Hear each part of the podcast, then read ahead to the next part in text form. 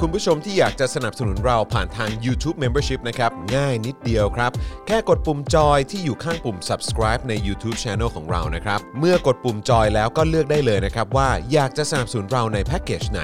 หลังจากนั้นก็เลือกวิธีในการชำระเงิน และเข้าไปกรอกรายละเอียดให้ครบถ้วนนะครับ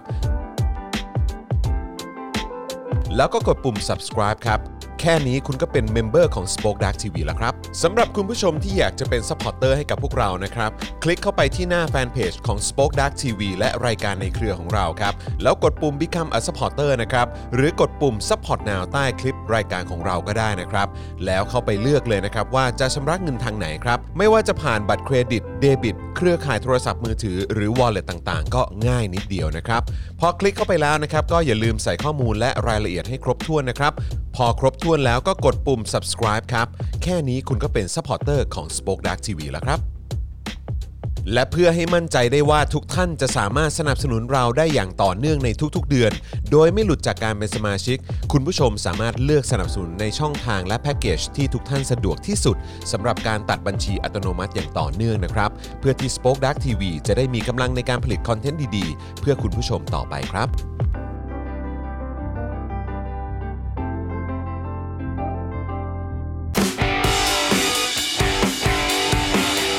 Daily Topics กับจอห์นวินยู สวัสดีครับ ต้อนรับทุกท่านนะครับ เข้าสู่ Daily Topics นะครับ ประจำวันที่ 22 พฤศจิกายนนะครับ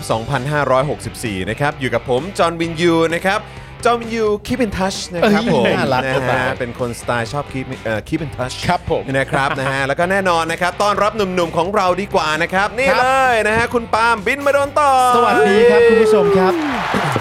สวัสดีครับ สวัสดีนะครับนะฮะหรือว่าคุณปาล์มเซอร์วิสนั่นเองนะค ค รั รั บบ ผม แล้วก็แน่นอนนะครับอยู่กับครูทอมมิสเตอร์ไฟเซอร์ สวัสดีครับผม สวัสดีครับ สวัสดีครั นะฮะ บ ครูทอมเดอะดิเวอร์นะฮะ ครับผม นักดำน้ำของเรา นักดำ แน่ น้ำขนอน องเราครับผมนะฮะแล้วก็อยู่กับอาจารย์แบงค์นะครับมองบนถอนหายใจไปพลางๆด้วยนะครับผม สวัสดีครับ สวัสดีครับอาจารย์แบงค์ ส ด้ วั วย สดี นะค ครั รับ สวัสดี นะฮะ คุณผู้ชมคุณผู้ฟังทุกท่านนะครับ ครับผม เย่ นะฮะสวัสดีทุกท่านเลยนะครับอ่ะใครมาแล้วนะครับ ก็อย่าลืมทักทายกันด้วยนะครับ คอมเมนต์กันเข้ามานะครับเซฮายกันหน่อยดีกว่านะครับ อัปเดตกันครับว่าเป็นอย่างไรบ้าง ช่วงที่ผ่านมานะครับ โดยเฉพาะช่วงสุดสัปดาห์ที่ผ่านมานะครับ มีอะไรมาอัปเดตกันก็ดีเหมือนกันนะครับนะฮะอ่ะแต่ว่าอะไรนะอะไรนะ อ่าอ่า อะไรฮะ กำลังจะถามว่าคุณปาวันนี้คุณปาไม่ทำอย่างนี้เหรอฮะ อ๋ อ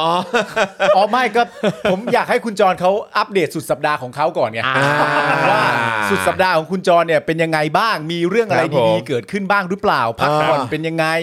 อะไรอย่างเงี้ย ครับ โดยเฉพาะช่วงเวลาประมาณสักเอ่อเที่ยงคืนครึ่งอ่ะ ฮะฮะ ของ เออ ของวันเสาร์เนี่ยเป็นเป็นยังไงบ้างหรือเปล่า เออนะฮะ เล่าให้ฟังซิมันเป็นยังไงบ้างมันเป็นยังไง คือคือคือต้องบอกเลยว่าโอ้โหช่วงช่วงนี้ ค นี่ รับ มีอะไรแบบว่าเอ่อมีอะไรให้คิดเยอะ เออใช่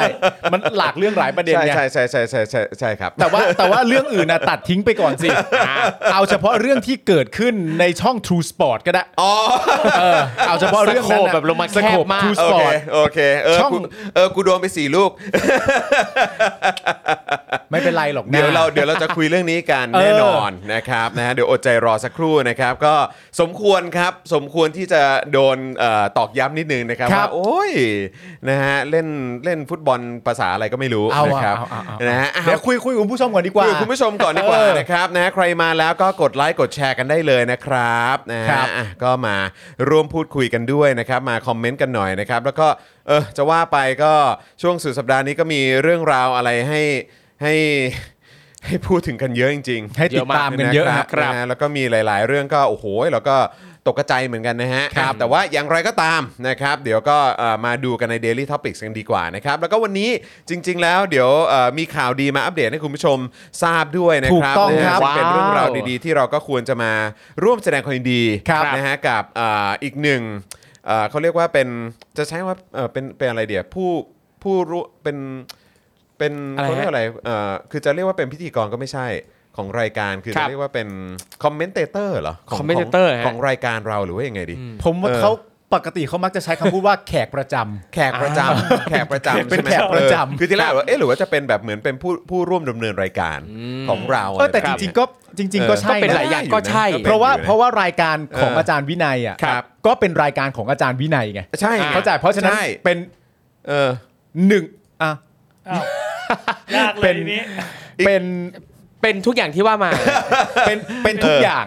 ขาประจำ เป็นขา อ่คุณ ประจำ คุ ครั ณ บ ร ผม พินบอกว่าเป็นขาประจ เออ ำนะครับคุณจูนบอกว่าก็เป็นครอบครัว Daily Topics ถูกต้องครับถูกต้อง าแบบนี้ ถูกต้อง เป๊ะ ครับ เลยครับผมนะฮะขอบคุณคุณนภัทรด้วยนะครับอ่ะถูกต้องแล้วครับนะฮะก็คือวันนี้เนี่ยก็เป็นการฉลอง ครับ มงคลสมรสเหรอฮะ อ่าใช่ เออ ผม งาน ใช่ มง ใช่ คลสมรสนะฮะของเอ่ออาจารย์วินัย ครับ นะครับนะพี่ชายผมเองนะครับนะก็เดี๋ยวเดี๋ยวเอาภาพขึ้นหน่อย โอ้ ละกัน ยหล่อ โอ้ย เชี ยิ้มวแย้มแจ่มใส นะครับอันนี้เป็นภาพบางส่วนเท่านั้นเองนะครับ ครับ นะ ผ ก็ ม ก็เอามาให้ได้ชมกันนะครับ จริงๆแล้วก็มีเยอะแยะมากมายนะครับ ก็คัดมาให้ก่อนประมาณนี้นะครับนะฮะก็จะมีภาพนี้นี่อันนี้เป็นแขกของเรา แขกของเรา นะครับ ก็คือวิลเลียมไรอันแล้วก็ทิงนั่นเอง ใช่ครับผม นะครับ นะฮะแล้วก็มีอ่อ คุณเต้นด้วย คุณเต้นนัทวุฒิมาด้วย ครับผม นะครับซึ่งเร็วๆนี้เดี๋ยวจะมาร่วมรายการเราด้วยนะ อ่า ครับ ก็รอเลย ครับผมอดใจรอนิดนึงนะค ค รั รับ บ แล้วก็อันนี้ก็แน่นอนครับสี่พี่น้อง โอ้โห นะครับ เท่มาก ที่เดี๋ยวเร็วๆนี้ก็คงจะได้ดูเทปพิเศษกัน ครับ ในเวอร์ชัน Exclusive นะครับ อืม ที่จะได้ชมกันสำหรับผู้ที่เป็นเมมเบอร์ ครับ หรือซัพพอร์เตอร์ ใช่ นะฮะเอ่อของ Spoke Dark TV หรือว่าของ Daily Topics นั่นเองนะครับ นี่ด้วย เพะ ค ฉะ วามรู้จักและคุ้นเคยเนี่ยนะ ผมไม่ได้เคยเห็นพี่วินัยยิ้มเต็มๆแบบเนี้ย จริง บ่อยเท่าไหร่นะ จริงจริง ปกติพี่วินัยเขาก็เขาเขาก็เขาไม่ได้เป็นคนเครียดหรอก ใช่ แต่ไอ้ครั้นว่าจะยิ้มเต็มๆเหมือนรูปเมื่อสักครู่2อสามรูปเมื่อกี้ก็ไม่ได้เห็นบ่อยๆนะ ใช่ แต่อย่างที่ ใช่ บอกไปมันคืองานพิธีวิวาห์นะฮะ ครับ งานแห่ ผ ง ม ความสุขจริง ใช่ ๆนะครับผมน่ารักมากเลย ใช่ครับผมนะฮะก็เอ่อวันนี้ก็เอ่อคือคือโดยเฉพาะตั้งแต่เมื่อวานนะครับ ครับ จนถึงวันนี้เนี่ยเราก็ค่อนข้างวุ่นกันแบบสุดๆเลยนะครับนะ ครั ฮะ บ แต่ว่าก็ถือว่าเป็นวันที่ที่เอ่อทุกๆคนในในครอบครัววงสุรวัตรก็มี ค ครับ วามสุขมากๆด้วยนะค ครั รับบ นะฮะแล้วก็เอิ่ม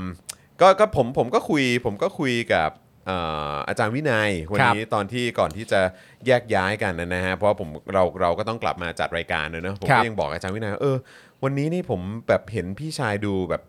ดูสบายสบา เนอะ ยดูแบบผ่อนคลา ครั ย บ อ่า ดูเป็นเนี่ยเนี่ยเนี่ยเออดูภาพภาพภาพรอยยิ้มเขานี่คือ ใช่ ผม ใช่ รู้สึกว่าเขาดูแบบเขาดูเขาดู มีความสุข เขา นั่น ดู แหละ มี ครับ ความสุขแบบเออมันดูแบบมันมันไม่ได้ต้องเกรงไม่ได้ ครับ มันมันมันมันไม่ได้เออมัน อืม มันมันโฟลว์มาก ครั อะ บ เออจนแบบว่าคือคือหลาย ๆ ครั้งเราอาจจะเห็นแบบเวลามีงานมีอะไรต่างๆเลยบางทีเราก็จะเกรงมัวแต่คิดถึงเรื่องนั้น ครั เรื่ บ องนี้แต่อันนี้คือเขาแบบธรรมชาติแล้วก็เป็นตัว อ่า ของตัวเองมาก แล้วก็ อุ๊ย แบบ ดี เออคือแบบผมดีใจที่ที่เห็นพี่ชายเราอยู่ในลุคแบบเนี้ย ครับ เออ ใช่ แล้วก็แล้วก็บรรยากาศงานก็เป็นกันเองมาก ใช่ ๆ แล้วก็แบบเออมันมันดีมากเลยอะครับเออ ครับ นะครับผมก็ดีใจแทนพี่ชายของผมมากๆเลย แล้วก็วันนี้ก็เห็นอุ้ยวันนี้คุณแม่ก็สวยมากนะ คุณแม่ คุณแม่สวยมากวันนี้คุณแม่ เป็นครั้งแรกที่เห็นคุณแม่เขาแบบว่าทัชอัพแต่งนุ่งแต่งหน้าอะไรสำหรับงานแต่งงานลูกชาย ซึ่งปกติจะไม่ค่อยเท่าไหร่นะ ม่ค่อย อ๋อ เออ โอเค แต่ว่าวันนี้มาแบบโอ้โหผมไม่เคยเห็นเลยอ่ะไม่เคยเห็น อืม ลุกแม่ครั้งนี้เลย แหม นะครับ วัน สย ดี มาก ๆ ๆ แบบนี้นะฮะ จริง มีรูปคุณแม่ให้ดูด้วยไหมครับ ไม่มีไม่มีเดี๋ยวเดี๋ยวเดี๋ยวเดี๋ยวรอเดี๋ยวรอเป็นภาพจากเออเขาเรียกว่าอะไรนะจากจากช่าง ทีม ภาพ ช่างภาพ ดีกว่ ครับผม เออนะครับอันนี้ก็แบบว่ารีบรีบแบบรวบรวบรวมกันมา เออ เท่าที่มีกันอยู่นะครับ อยากจะแชร์ให้คุณผู้ชมได้ติดตามด้วยนะครับ ครับ นะฮะ ผม อ่ะก็เดี๋ยวติดตามกันนะครับ แล้วก็เช่นเคยนะครับนะฮะก็ย้ำคุณผู้ชมหน่อยดีกว่านะครับว่า Daily t o p i c ของเราสป็อคดักทีวีนะครับนะฮะก็ยังคงอ่าอยากจะให้คุณผู้ชมนะครับมาร่วมนะฮะสนับสนุนพวกเรา ครั นะ บ ครับแบบรายเดือนกันนะครับ อันนี้ก็ดรอปลงมาอีกแล้วครับคุณผู้ชมค อ้าว รับนะฮะ ก็อย่างที่บอกไปผมคิดว่าน่าจะเป็นเพราะเอ่อคุณผู้ชมเอ่อที่สนับสนุนเราแบบรายเดือนเอ่อหลาย ๆ ท่านเนี่ยนะครับอาจจะไปพ่วงนะกับวิธีการชำระเงิน ครับ นะครับที่อาจจะไม่ได้ต่อเนื่องทุก ๆ เดือนนั่นเองนะครับนะครับ ก็อาจจะมีเอ่อหลุดจากสถานะการเป็นเมมเบอร์หรือสปอร์เตอร์ไปบ้างนะค ครั รับบ นะตอนนี้อยู่ที่ 1700 กว่าใช่ไหมฮะอาจารย์แบงค์ หนึ่งหมื่นสองพันเจ็ดร้อยสิบสี่ครับ 12,714 ครับ นะครับ ผม นะฮะเพราะฉะนั้นก็อยากจะฝากคุณผู้ชมนะครับสนับสนุนพวกเราด้วยนะครับไซเรนขึ้นแล้วนะครับ นี่อยู่นี่นะฮะ ปีปอแล้วครับ ก็ยากจะ ปีปอแล้ว ปีปอมาแล้วนะครับนะฮะ ปีปอ ก็อยากจะฝากคุณผู้ชมด้วยนะครับช่วยกันสนับสนุนพวกเรากันหน่อยละกันนะครับนะฮะไม่อยากจะหายไปแบบอ่าไม่รู้ตัวกันนะครับ ครับ นะฮะแล้วก็เมื่อกี้ก็เห็นภาพ 4 พี่น้องอยู่ร่วมกันแล้วแหม่ เออ ก็กลัวเหลือเกินว่าจะไม่ได้ดูกัน ใช่ นะ นะครับนะสำหรับคลิปพิเศษนี้นะครับหรือว่าเอ่อเนื้อหานะฮะเอ่อเอ่อเขาเรียกว่าคอนเทนต์ใหม่ๆ ที่คุณผู้ชมอาจจะมีโอกาสได้รับชมกันด้วยนะครับ ครับ แหม ผม มีคนบอกว่าไทยสีส้ม อีสเตอร์เอกหรือเปล่า เฮ้ย ว่าจริงๆไม่ใช่นะฮะเออครับผม เป็นเป็นธีมสีของงานเฉยๆน่าจะเป็นอย่างนั้นมาก อ๋อกเปล่า ว่า เปล่าเปล่าจริง ๆ แล้วก็คือเขาเขาไม่ได้ฟิกซ์ อ๋อเหรอ เขาไม่ได้ฟิกซ์เขาไม่ได้ฟิกซ์นะครับนะฮะ อ๋ออาจจะ เออ ใส่ไปให้เข้ากับอาร์ตไดอะไรอย่างนี้หรือเปล่า เอ เข้า อ เข้าเข้ากับคู่เดทใช่ไหม เออ ครับ จริงๆก็คือเข้ากับรายการ Daily Topics นี่แหละตาม ใช่แล้วก็ไป นี่ไง อ๋อ นำเสนอ ใช่ ความเป็น ใช่ Daily Topic ใช่ ในงานแต่งงานพี่ชายตัวเองครับ ความจำเป็นคืออะไร วะ แต่ดีนะครับก็ นะครับ แสดง นะฮะ ความยินดีกับพี่วินัยนะครับ ขอ ใช่ ให้เป็นครอบครัวที่เอ่อสุขกายสบายใจนะครับ แล้วก็สร้างครอบครัวไปด้วยความแข็งแรงทั้งกายใจ ใช่เลย นะครับผมโอ้โหยินดีด้วยมากๆนะครับผม ใช่ครับผมนะฮะอ่ะโอเคครับคุณผู้ชมครับเดี๋ยวอีกสักครู่เราจะมาดูเนื้อหาข่าวกันหน่อยดีกว่านะครับนะแต่ว่าเอ่อตอนนี้ก่อนที่จะเข้ารายการของเรานะครับ ก็ย้ำถึงวิธีการสนับสนุนพวกเราแบบรายเดือนกันอีกสักครั้งแล้วกันนะครับนะฮะสำหรับ YouTube Membership นะครับเมื่อสักครู่นี้ก็ต้องขอขอบพระคุณคุณผู้ชมด้วยนะครับที่สมัครเป็นเมมเบอร์เข้ามาอ่านะฮะเอ่อทันทีเลยนะครับ คขอรับบพระคุณมากๆเลยนะครับนะก็ตอนนี้ในช่องคอมเมนต์นะครับก็จะมีแถบสีไฟฟ้าเอ่อสีฟ้าฟ้าๆอยู่นะครับก็สามารถดูตรงช่องนั้นได้ นะครับนะก็กดตรงปุ่มนั้นก็ได้หรือว่าไปกดปุ่มจอยหรือสมัครที่อยู่ข้างปุ่ม subscribe ตรงนี้ก็ได้นะครับนะแล้วก็ไปดูว่าคุณผู้ชมสนเอ่อสะดวกที่จะสนับสนุนเราแบบรายเดือนในแพ็กเกจไหนนะครับนะฮะพอเจอแพ็กเกจที่โดนใจแล้วนะครับ ครับ นะก็กดไปเลือกที่แพ็กเกจนั้นนะครับอันนี้จะเป็นแพ็กเกจที่คุณจะอ่าสนับสนุนเราได้ต่อเนื่องทุกๆ เดือนนั่นเองนะครับ ครับ แล้วก็เอ่อไปเลือกวิธีการชำระเงินนะครับ ซึ่งช่องทางที่อยากจะแนะนำนะครับก็อาจจะเป็นเอ่อบัตรเครดิตบัตรเดบิตนะครับหรือว่าพ่วงไปกับค่าโทรศัพท์มือถือรายเดือนก็ได้นะครับนะฮะแล้วก็กรอกรายละเอียดให้ครบถ้วนเรียบร้อยนะครับนะฮะแล้วก็กดยืนยันนะครับนะฮะแล้วก็หลังจากนั้นก็จะเป็นเมมเบอร์กับเราทาง YouTube แล้วนะครับส่วนทาง Facebook นะครับก็ยิ่งง่ายเข้าไปใหญ่นะครับนะฮะเพราะว่าคุณผู้ชมสามารถนะฮะดูข้างใต้คลิปนี้เลยนะฮะ ครับ อ่าใต้ไลฟ์ของเราเลยนะครับ ข้างๆ กล่องคอมเมนต์นะครับจะมีปุ่มสีเขียวอยู่นะครับนะที่มีรูปหัวใจนะครับนะฮะกดปุ่มนั้นได้เลยนะครับนะฮะแล้วก็อ่าเข้าไปเลือกวิธีการชำระเงินนะครับนะฮะซึ่งก็มีบัตรเครดิตบัตรเดบิตนะครับพ่วงกับค่าโทรศัพท์มือถือก็ได้นะครับนะฮะแล้วก็ วอลเล็ตต่างๆ ก็ได้ด้วยเหมือนกันครับนะฮะเลือกช่องทางที่สะดวกที่สุดนะครับกรอกรายละเอียดให้ครบถ้วนเรียบร้อยนะครับแล้วก็กดยืนยันแค่นี้ก็เป็นซัพพอร์เตอร์ทาง Facebook แล้วนะครับนะฮะ ครับผม แล้วก็นอกจากนี้ยังสามารถสนับสนุนเราแบบรายวันได้ด้วยนะครับ คุณผู้ชมนะครับอ่าผ่านทางบัญชีกสิกรไทยนะครับ 0698975539 หรือสแกน QR Code นะครับนะฮะเติมพลังชีวิตแบบรายวันได้ ครับ นะครับหรือจะไปสนับสนุนเราผ่านทาง Spoke Dark Store ก็ได้ด้วยเหมือนกันนะครับนะฮะก็เอ่อตอนนี้ก็มีเสื้อนะฮะลายต่างๆ ให้คุณผู้ชมได้ช้อปปิ้งกันด้วยนะวัน ค นี้ รับ วันนี้มาแบบโอ้โหฟูลเลยป่ะ โอ้โห นี่ โอ้ยสวยงาม นะฮะประชาธิปไตยอันมีประชาชนในสำนึก นี่ครับ ทั้งสี ว ขาวและสีดำ จริง เท่เนาะ เท่ ออนะครับ อันนี้ก็เสื้อฝุ่น ฝุ่น อ้าว นะครับเสื้อฝุ่นนะครับ เสื้อฝุ่นมีตาด้วยนะเออ ใช่ นะครับใครชอบ Daily Topics ก็เอาเสื้อลายนี้ได้นะค ครั รับบ ผม นะหรือว่าใครที่ชอบ คน ค กี นอ่าใครเป็นคนกีนะครับ หรือว่าอยากจะสื่อสารไปถึงใครก็ใส่เสื้อคนกีได้ ได้ครับ นะครับนะแล้วมีตัวไหนอีกไหมเออนี่ นี่ เจอข่าวตื้น อ่า ออกมานะครับ แล้วก็อีกหนึ่งตัวก็คือเผด็จการจงพินาศ อ่า V2 นั่นเอง ปีสอง ะครับ เป็น ฮ โดมิโนล้มนะฮะ ใช่ อ่า นี่ก็สามารถไปช้อปปิ้งกันได้นะครับนะ ครั ฮะ บ ผ่า ผ น ม ทาง Spoke Dark Store นะครับนะฮะก็ยังไงฝากคุณผู้ชมด้วยละกันนะครับ ครับ นะฮะอ่ะส่วนวันนี้นะครับ เดี๋ยวเรามาดูหัวข้อข่าวกันหน่อยดีกว่า ครับผม นะครับ ครับ แล้วก็เมื่อสักครู่นี้เห็นคุณผู้ชมทักเข้ามาเยอะเหมือนกันนะครับ ครับ ในประเด็นที่เกิดขึ้นนะฮะที่ตอนนี้มีแฮชแท็กนานาไอซ์โดนทำร้ายอะไรแบบเนี้ยนะครับ ครับ นะก็เรื่องนี้ผมก็พยายามติดตามอยู่ ทีมงานก็พยายามติดตามอยู่นะครับ ครับ แต่ว่าก็อย่างที่บอกคุณผู้ชมนะครับก็คือว่าเอ่อเมื่อวานนี้กับวันนี้เนี่ยเราค่อนข้างเอ่อผมเองโดยเฉพาะผมเองนะครับ แล้วก็ทีมงานทุกๆ คนเนี่ยนะครับก็กำลังง่วนอยู่กับประเด็นเออของงานแต่ง ครั ข บ องอาจารย์วินัยนะครับนะฮะแล้วก็เพิ่งมาทราบรายละเอียดเมื่อช่วงเช้านี้ด้วย ครับผม นะครับแล้วก็พยายามจะติดต่อทุก ๆ ฝ่ายด้วยเหมือนกันนะครับ ผม ครั ก็ บ ทักไปทางคุณไอซ์ด้วยก็ยังไม่ได้ตอบกลับมา ทักไปทางเอ่อเอ่อพี่ต้อมก็ยังไม่มีการตอบกลับมานะครับก็เลย ครับ แบบอืมนะฮะก็เดี๋ยวอยากจะทราบรายละเอียดเพิ่มเติมกว่านี้อีกนิดนึงนะครับแล้วก็ ครับ เดี๋ยวจะเอามานำเสนอให้คุณผู้ชมอย่างแน่นอนนะครับ ครับ นะฮะตอนนี้อยากจะได้รายละเอียดเพิ่มเติมอีกสักหน่อยนะครับ ครับ นะฮะแล้วก็เดี๋ยวเราจะมาพูดคุยในประเด็นนี้แน่ๆนะครับแต่ถ้าเกิดว่ามันมีประเด็นเรื่องของการทำร้ายร่างกายเกิดขึ้น อย่างที่เป็นข่าวเนี่ยนะครับแน่นอนเราก็ไม่โอเคกันอยู่แล้ว ครับผม ใช่ครับ นะฮะ แต่ว่าก็อยากได้เอ่อเหมือนที่คุณจอบอกก็คือว่าอยากได้ประเด็นทีเดียว ครับ แล้วก็อยากได้ประเด็นที่มันชัดเจนไปเลย ใช่ถูกต้อง นะผม ครับนะฮะก็โอ้นะฮะก็ จริงๆฮะ คือไม่นึกว่าเรื่องอะไรแบบนี้จะเกิดขึ้นนะ ใช่ครับ ผมนะครั ต้องบอกไปว่าจริง ๆ แล้วเมื่อเช้าพอรับทราบข่าวนี้กันในกรุ๊ปเนี่ย ครับ ก็ก็ตกใจ ตกใจจริง ก็ตกใจกันทั้งกรุ๊ปว่าฮะ อะไรวะเนี่ย เกิดอะไรขึ้นวะ เออจริงๆ เกิดอะไรขึ้นวะข้อที่หนึ่งเกิดอะไรขึ้นแบบนี้เลยเหรอวะ ครับ ตกใจฮะ ฮะพี่เอ่อคุณต้อมไปให้สัมภาษณ์ท็อปนิวส์นะคุณมุก ใช่ค เพ รับ ราะคุณต้อมยุทธเลิศไปให้สัมภาษณ์ที่นั่น นี่ไง ครับ ครูทอมเพิ่งบอกผม ครับผม สุดจริง ซึ่งเท่าที่เท่าที่ฟังมาตามที่ ๆ เกิดอะไร ติด ขึ้น ตาม เนี่ย มา ทำไม ก็ ถึงไปสัมภาษณ์ตรงนั้นผมไม่เข้าใจ ก็เหมือนว่านี่เป็นสื่อแรกที่เลือกไป ใช่ สัม ครั ภาษ บ ณ์เลยใช่ไหม ใช่ครับผม ไม่ได้ไปสื่อใดๆก่อน ไม่ได้พิมพ์อธิบายใด ที่ ๆ แรก นั่น ท็อปนิวส์เลย เป็นที่แรกของพี่ต้อมก็คือครับ ท็อปนิวเลยเพื่ออธิบายเรื่องนี้ ใช่ครับ อ๋อเหรอฮะ ครับ แต่แต่เพื่อนผมพวกหูเทพๆมันเขาบอกกันนะว่าแบบ อืม เสียงไม่เนียน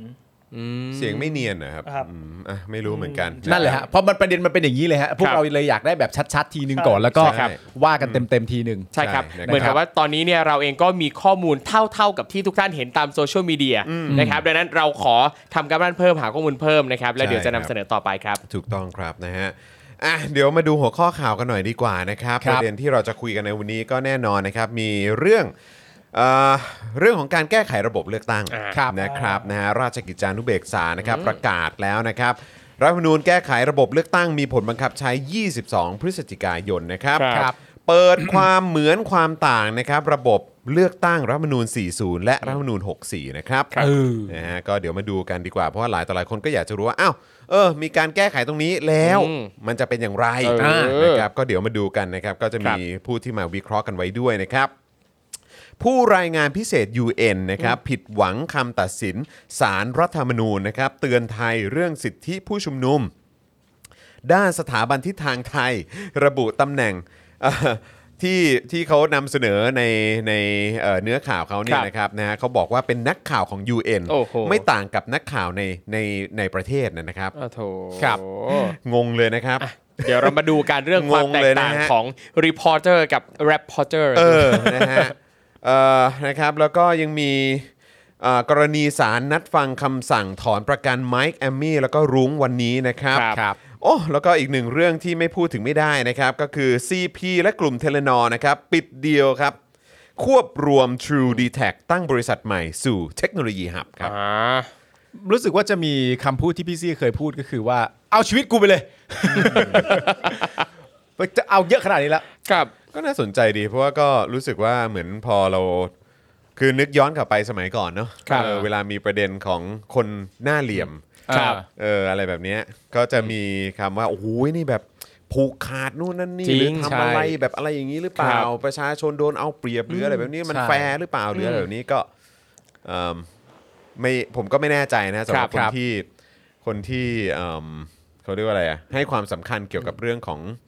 ของอะไรพวกนี้นะครับ ครับ นะฮะก็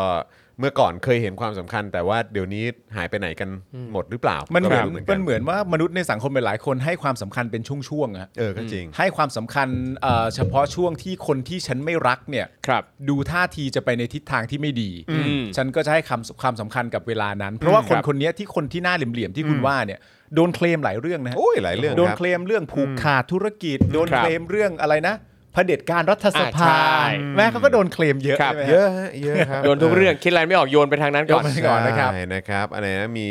อะไรนะสภาผัวเมีย สภาผัว อะไร สภาเมีย ออสภาผัวสภาเออสภาผัวสภาเมียอะไรแบบ ครับ นี้ ครับ นะครับนะก็มีอะไรพวกนี้ด้วยเหมือนกันนะครั ครับผม นะ ฮะก็ น่าสนใจดีนะครับ ครับ นะฮะอ่ะโอเคครับนะก็เดี๋ยวอีกสักครู่เราจะเข้าเนื้อหาข่าวกันแล้วนะครับ ครับครับ เอ่อก่อนเข้าเนื้อหาข่าว เออ เอ่อเอาเอาให้มันจบจบๆไป เฮ้ย ฮะสี่ ชอบตัวนี้ สี่ลูกกูนี่คือยัง เอ ไง อ คือ ยังไง นี่ ฮะ วันนี้วันนี้วันนี้ผมก็เลยไม่ได้เปิดอันนี้นะฮะ เปิดไว้ซะหน่อย เปิดไว้ซะหน่อย แบ จ ต อน หมดแบต เชื่อ หม กู ด เปิดไม่ได้ด้วยนะ ชาร์จเปิดไม่ได้ ด้วย นี่มึงเชื่อกูต่อไปเนี้ยมันจะมีแต่ดีขึ้น อืม เพราะมันยากที่จะมีอะไรที่จะเลวร้ายกว่านี้ อ๋อครับผ นะ ม ครับผมมันก็จะมีแต่สิ่งที่งดงามนั่นแหละ เหตุการณ์แบบนี้เคยเกิดขึ้นนะ เออนะฮะ เคยเกิดขึ้น เหตุการ พร้ ณ์ อม เหตุการณ์เอ่อชูสี่นิ้ว ใช่ เอ่อของผม ใช่ นะฮะ อ่ะเล่าให้ฟังเล่าให้ฟัง แต่ ก่อน วันเนี้ยมันมันมาเกิดเหตุการณ์เป็นเอ่อวันนี้มันมาเกิดเหตุการณ์เป็นเป็นน้องเอริ ใช่ ยก สี่นิ้วแทน ยกสี่นิ้ว เอาว้าว แทน ผม เพราะว่าเขาต้องการจะซัพพอร์ตลุงจรของเขา โอ้ครับ คือ ผม สิ่งที่ผมต้องการจะลงเนี่ยคน เออ ก็บังเอิญไปตีความว่าเอ้ยผมถากถางคุณจรหรือเปล่า ครับ ถากถางเพื่อนสนิท ค ห รั รื บ อเป ผ ล่าม อะไรอย่างเงี้ย ครับ แต่จริงๆที่ผมต้องการจะลงก็คือผมต้องการจะใช้ลูกสาวผมเพราะลูกสาวผมเนี่ยก็รักลุงจรของเขามาก โอ้โอ้ใช่ใช่ใช่ ผมก็เลย ใช่ ต้องการให้เอรีเนี่ยชูสี่นิ้วเพื่อจะบอกทุกคนว่าลุงจรสี่เม็ดน่ะไม่เป็นไรหรอกนะ นี่ผมต้องการจะสื่อสารแบบนี้ ครับ นะครับผมแต่ว่าจริง ๆ แล้วถามว่าประเด็นฟุตบอลในยามค่ำคืนของวันเสาร์เป็นประเด็นที่น่าแปลกใจไหมก็ต้องบอกว่าไม่น่าแปลกใจ ครับผม นะครับผมเพราะว่าถ้าคุณเปิดพจนานุกรมหรือดิกชันนารี อ่า นะครับหาคำว่าลิเวอร์พูลเนี่ย ครับ มันจะถูกเขียนว่าลิเวอร์พูลคือทีมที่มีหน้าที่เอาไว้ชนะอาร์เซนอลมันเขียนนี่เลยฮะ โอ้โห เขียนตรงๆ ขนาดนั้นเลย เออเขียนตรงๆนี้เลย โอ้ตายตายตาย ลิเวอร์พูล เออ เป็น ครับ ทีมที่มีหน้าที่เอาไว้ชนะอาร์เซนอลไปวันๆ โอ้ไปวัน ไป ๆด้วย วันๆด้วยคือ ไปวันๆ เฮ้ย ด้วย ชนะอยู่ เดี๋ยว ร่ำไปอะไรอย่าง ครั เงี้ยบเอ อัอนนี้แข่งกันหน้าบ้านเหรอครับทำไม มันเป็นอย่างนี้จริงๆมันมีคนวิเคราะห์มาตั้งมากมาย เพราะว่าฟอร์มเอ่อสองสามนัดล่าสุดของลิเวอร์พูลเนี่ยไม่ค่อยดีเท่าไหร่นะ โอ้ นะครับ ครับผม ส่วนฟอร์มอาร์เซนอลช่วงประมาณสัก 8 นัดหลังสุด ค เนี่ รั ย บ ต้องถือว่ายอดเยี่ยมมาก ครับ เมื่อมาเจอกันเนี่ยเขาก็คิดว่าเอ้ยดิกชันนารีที่เคยแปลความหมายเนี่ยจะผิดแปลกไปจาก ครับ เดิมหรือเปล่า ครับ แต่สุดท้ายจบที่ก็ ก็ซ้ำเดิมอะ เอาก็โอเค ก็ซ้ำเดิม โอ้ คุณคุณปาล์มครับเผาๆหน่อยครับ ทำไมฮะ มีคนจะยกเลิกทัพพอร์ต โอ้ยจะเอาเชียร์นอนเหรอฮะอ้าวเชียร์นอนเหรอครับงั้นงั้นเรางั้นเราต่อเนื่องไปเลยคือจ คริรับ งๆแล้วประเด็น 40 เนี่ย มันไม่ใช่ประเด็นที่ผมอยากจะจดจำสักเท่าไหร่หรอก อ่า เพราะว่าผมก็รักเพื่อนใช่ไหมฮะ อ๋อโอเค ผมก็ไม่อยากให้เพื่อนต้องเจ็บอะไรอย่างเงี้ย ครับ เพราะฉะนั้นจริง ๆ ผมผมผมคิดว่า เอ้ย แม่สามก็พอมั้ งอะไรเงี้ย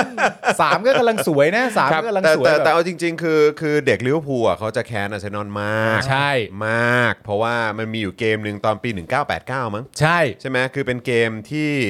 เกมสุดท้ายของฤดูกาล ใช่ เกมสุดท้ายของฤดูกาล ถูกต้อง เหมือนอารมณ์ประมาณว่าลิเวอร์พูลกับอาร์เซนอลก็ บีบีกันมา บี้กันอยู่เหมือนประมา มา ณว่าต้องตัดสินกันนะสุดท้ายแหละ ครับ อ่า อารมณ์ว่าถ้าเกิดถ้าถ้าเกิดเสมอปะถ้าเกิดเสมอ ประมาณอะนั้น ไร น่ะ สักอย่างเอ่อลิเวอร์พูลก็จะได้แชมป์ ได้แชมป์ นะครับ อ่า แต่ว่าถ้าเกิดว่าเอ่อหรือว่าถ้าเสมอหรือ หลิรือเวอร์พูล ชนะ ชนะ อ่า ก็คือลิเวอร์พูลได้แชมป์ ใช่ นะครับแต่ถ้าอาร์เซนอลชนะเนี่ย อืม เออแล้วแล้วหรือว่าต้องชนะ 2 ลูกด้วยแหละ อะไรประมาณ อะไรประมาณ อย่ง เนี้ยก็ก็จะได้แชมป์ ใช่ ก็กลายเป็นว่าอาร์เซนอลจะได้แชมป์ ใช่ แล้วแมตช์นั้นเนี่ยก็แมตช์ทุกคนก็คิดว่าเออดูท่าทางแล้วลิเวอร์พูลก็น่าจะได้แชมป์เพราะว่า ฟอร์มมันได้ เฟอร์มมันได้ เออ แล้วก็มีแบบนักเตะแบบชื่อเอ่อชั้นนำเต็มไป เออ หมดเลยใช่ไหมฮะเอียนรัชก็สมัยนั้นมั้ง ใช่ใช่ใช่ ใช่ไหม แปด ฮะ เก้าเอ็นรัชอยู่แล้ว จอห์นบาร์นอะไรแบบนี้ ใช่ ได้ป่ะ เออ นะครับ ก็ ก็คือแบบเก่งๆ ทั้งนั้นน่ะ คือปีนั้นน่าจะเป็นปีที่ลิเวอร์พูลก็น่าจะได้แชมป์ ใช่ นะครับ แต่กลายเป็นว่าอาร์เซนอลชนะไง ใช่ ชนะไป 2 ประตูต่อศูน ครับ ย์ แล้วเขาวิเคราะห์กันด้วยว่าถ้าปีนั้น ไปเยือนด้วยนะ ใช่ ถ้าปีนั้นลิเวอร์พูลได้แชมป์เนี่ยประวัติศาสตร์มันจะไม่ใช่แบบนี้ ใช่ มันจะกลายเป็นว่าลิเวอร์พูลอาจจะได้แชมป์ระหว่างทางมาเรื่อยๆ แต่ ใช่ ปีนั้นพอพลาดปุ๊บเนี่ยเหมือนดาวและดรอปแล้วยาวเลย าย วเลย ใช่ เพราะฉะนั้นก็คือแบบเนี่ยแหละครับ นะฮะ มันก็เป็น 1989 ปีเกิดเลยค่ะนะ คฮะรับ แต่ทั้งหมดที่คุณจอเล่ามันก็เป็นเรื่องราวในอดีตนะครับผมว่ามันก็เป็นเรื่องราวที่ที่ผ่านไปแล้ว ก็เหมือนกัน 40 นี่ก็ นี่ก็เป็นอดีตไปแล้ว ใช่ เออ ใช่ไหม อ่า ก็เพิ่งผ่านมาเมื่อวาน กูยังไม่จำเลย เออ มึงจะจำทำไม กูไม่ได้จำเพิ่งเห็นคุณผู้ชมพูดถึงเยอะ คุณผู้ชม กูก็เลยยกเรื่อง อย่าไปจำฮะ 1989 ขึ้นมาด้วย นี่มันเป็นฟุตบอลฮะฟุตบอลมันมีแพ้มีชนะอะไรอย่างเงี้ยมันเป็นเรื่องปกติฮะ ครับต่อแมตช์เออ แต่จริงๆ บอล อะ มันไม่ได้มีผลกับชีวิตนะฮะ ถ้าคุณผู้ชมจะโฟกัสเรื่อง 40 เนี่ย ผม ครับ แนะนำให้คุณผู้ชมโฟกัสเรื่อง 41 ดีกว่า ฮะ อ่า เออ 41 นี่ผีฮะ ผีนี่ก็ล่องลอยไม่มีตัวตนอยู่แล้วครับ เอ เดิน อ ใช่ เออ เออแล้วแล้วเป็นไงบ้างเออแมนยูเนี่ยก็คือท้ายที่สุดแล้ว ครับ ก็เป็นการจากลากัน จากลากัน ของโอเล่กุน่าโซชา อดีตตำนาน อ่า หลังจากที่แฟนทีมอื่นเนี่ยเฝ้าเซฟโอเล่มาตั้งนาน สุดท้ายแฟนแมนยูหรือบอร์ดบริหารก็ไม่ไหว ก็ปล่อยไป ครับ แต่จริง ๆ ก็มีคนวิเคราะห์ว่าเขาเนี่ยหมดความชอบธรรมในฐานะผู้จัดการทีมแมนเชสเตอร์ยูไนเต็ดมาตั้งนานแล้ว จริง ๆ หมดไปตั้งแต่นัดที่แพ้ลิเวอร์พูล50 แล้ว ครับผม แต่ผมก็เชื่อว่าสำหรับบอร์ดบริหารเนี่ยการปลดในนัดที่แพ้ลิเวอร์พูลเนี่ยมันก็เจ็บปวดเกินไป เพราะฉะนั้นเนี่ยมันก็ต้องมาปลดในนัดหลังๆตามมา อ๋อเหรอ เพราะว่ามันมันอาจจะเจ็บ คือ ปวด คิด เกินไป คิดว่าอย่างนั้นคือคิดคิดว่านั้นน่าจะเป็ คิ น ดว่าอย่าง เหตุผล นั้น ใช่ไหม แล้วในความเป็นจริงที่เขาวิเคราะห์กันหนักกว่านั้นก็คือว่า เขาคิดว่าโอเล่กุนน่าโซชาจริง ๆ แล้วเนี่ย เขาก็รู้ตัวว่าการที่จะพาแมนยูไปเถลิงแชมป์ได้อีกครั้งหนึ่งเนี่ย มันอาจจะไม่มันอาจจะไม่ตรงกับความสามารถหรือประสิทธิภาพของเขาในฐานะผู้จัดการทีม เขาก็รู้ตัว แต่มันเป็นบอร์ดบริหารมากกว่าที่ที่ทุกคนด่าโซชา จริง ๆ โซชาอาจจะรู้ตัวและอาจจะพิจารณาตัวเองไปตั้งนานแล้วก็ได้ แต่บอร์ดบริหารไม่ยอมให้ออก อ่า แล้วคนก็ไปโทษว่าโซชา มึงไม่รู้ตัวเองหรือไงวะเมื่อไหร่มึงจะไปสักทีก็กลับกลายเป็นว่าโซชาถูกด่า ทั้งทั้งที่ความเป็นจริงมันคือกลุ่มทุนเจ้าของทีมกับบอร์ดบริหารมากกว่าจะเป็นโซชาด้วยซ้ำที่เอาโซชาแบบว่าอยู่มาตลอดนั่นนู่นนี่แล้วเขาบอกว่าหลังจากแพ้วัตฟอร์ด4-1เนี่ยก่อนจะปลดเนี่ยประชุมกัน 5 ชั่วโมงนะ อ่าอ่าใช่ใช่ใช่ แล้วเขาก็แบบโอ้โหสองนาทีก็พอม าก เขาก็คงคุยกันอยู่มั้งว่าเอาว่ายังไงต่อดี แต่นี่คือสิ่งที่ผมฝันให้เกิดขึ้นนะครับ อืม เพราะว่าล่าสุดเนี่ยก่อนที่จะได้ผู้จัดการทีมคนใหม่เนี่ยรู้สึกว่าตามข่าวเนี่ยก็ต้องการจะให้ดารินเฟเชอร์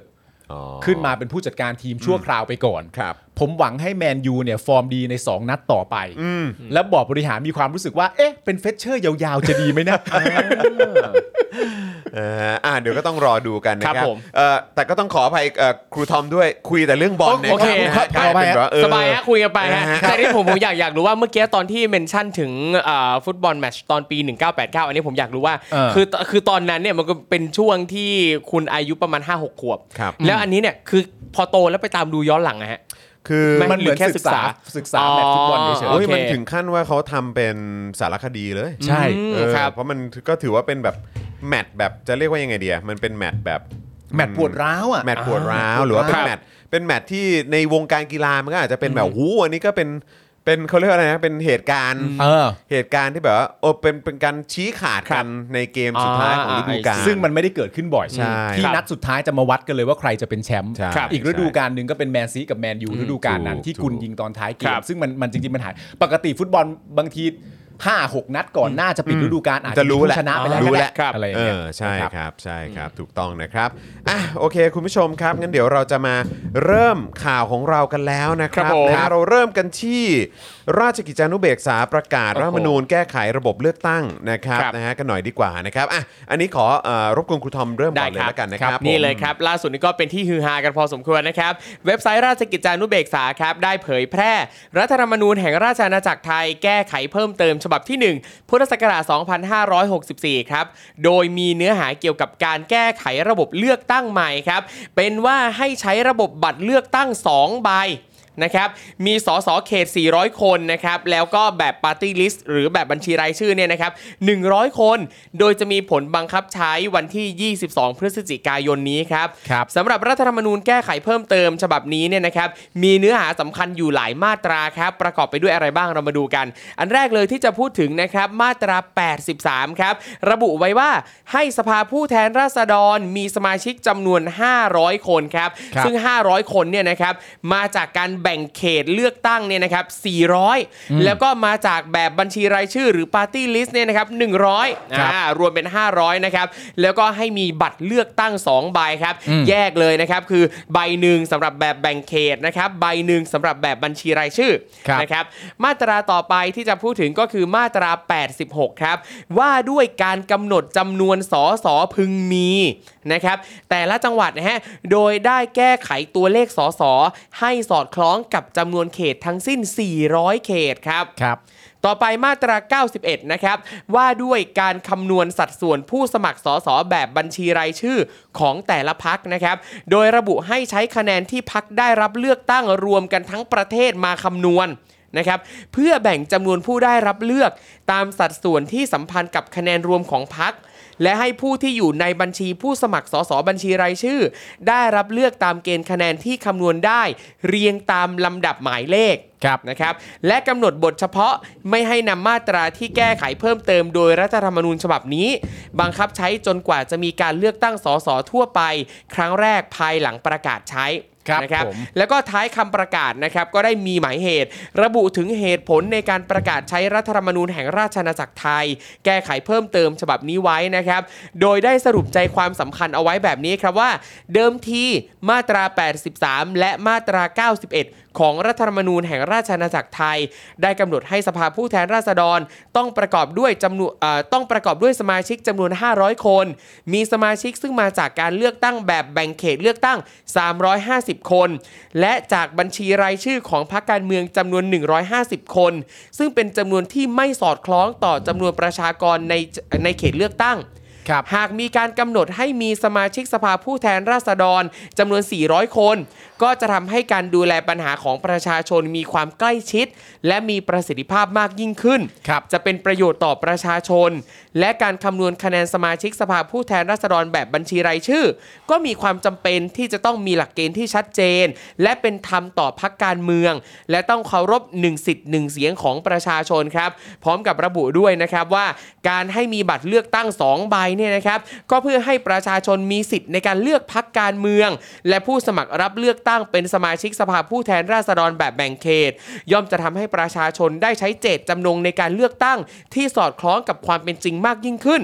จึงจำเป็นต้องตรารัฐธรรมนูญแห่งราชอาณาจักรไทย แก้ไขเพิ่มเติมฉบับทีหนึ่1 พุทธศักราช 2564 ครับ ครับผมนะ ก็ ฮะ คือการเลือกตั้งก็บัตรสองใบก็คือการเลือกคนที่ชอบเลือกพรรคที่ใช่ ใช่ ใช่ โอ ใช่ เค นะครับนะแต่ว่าก็ที่ต้องติดตามกันก็คือประเด็นเรื่องของเรื่องของวิธีการนับคะแนน ครับ อันเนี้ย การคำนวณคะแนน ใช่ เนอะอืม คือการนับคะแนนหรือการคำนวณคะแนนเนี่ยนะครับ จริง ๆ แล้วก็ต้องบอกว่า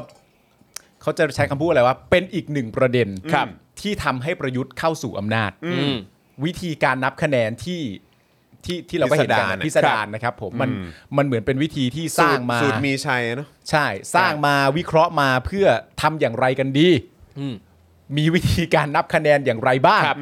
ที่จะทำให้คอสชเนี่ยสามารถจะครองอำนาจได้อย่างต่อเนื่อง ครับผม เพราะจริง ๆ เราก็เห็นกันชัดอยู่แล้วใช่ไหมว่าพักที่ได้จำนวนสสเยอะที่สุดเนี่ย ครับ มันก็ไม่ใช่พักพลังประชารัฐ ใช่ครับ อ่าใช่ ครับ มันคือสสพักมันคือสองพักเพื่อไท มัน ย ก็มีพักเล็กพักน้อยอะ ครับ เออนะฮะก็อยู่ดีๆก็มาได้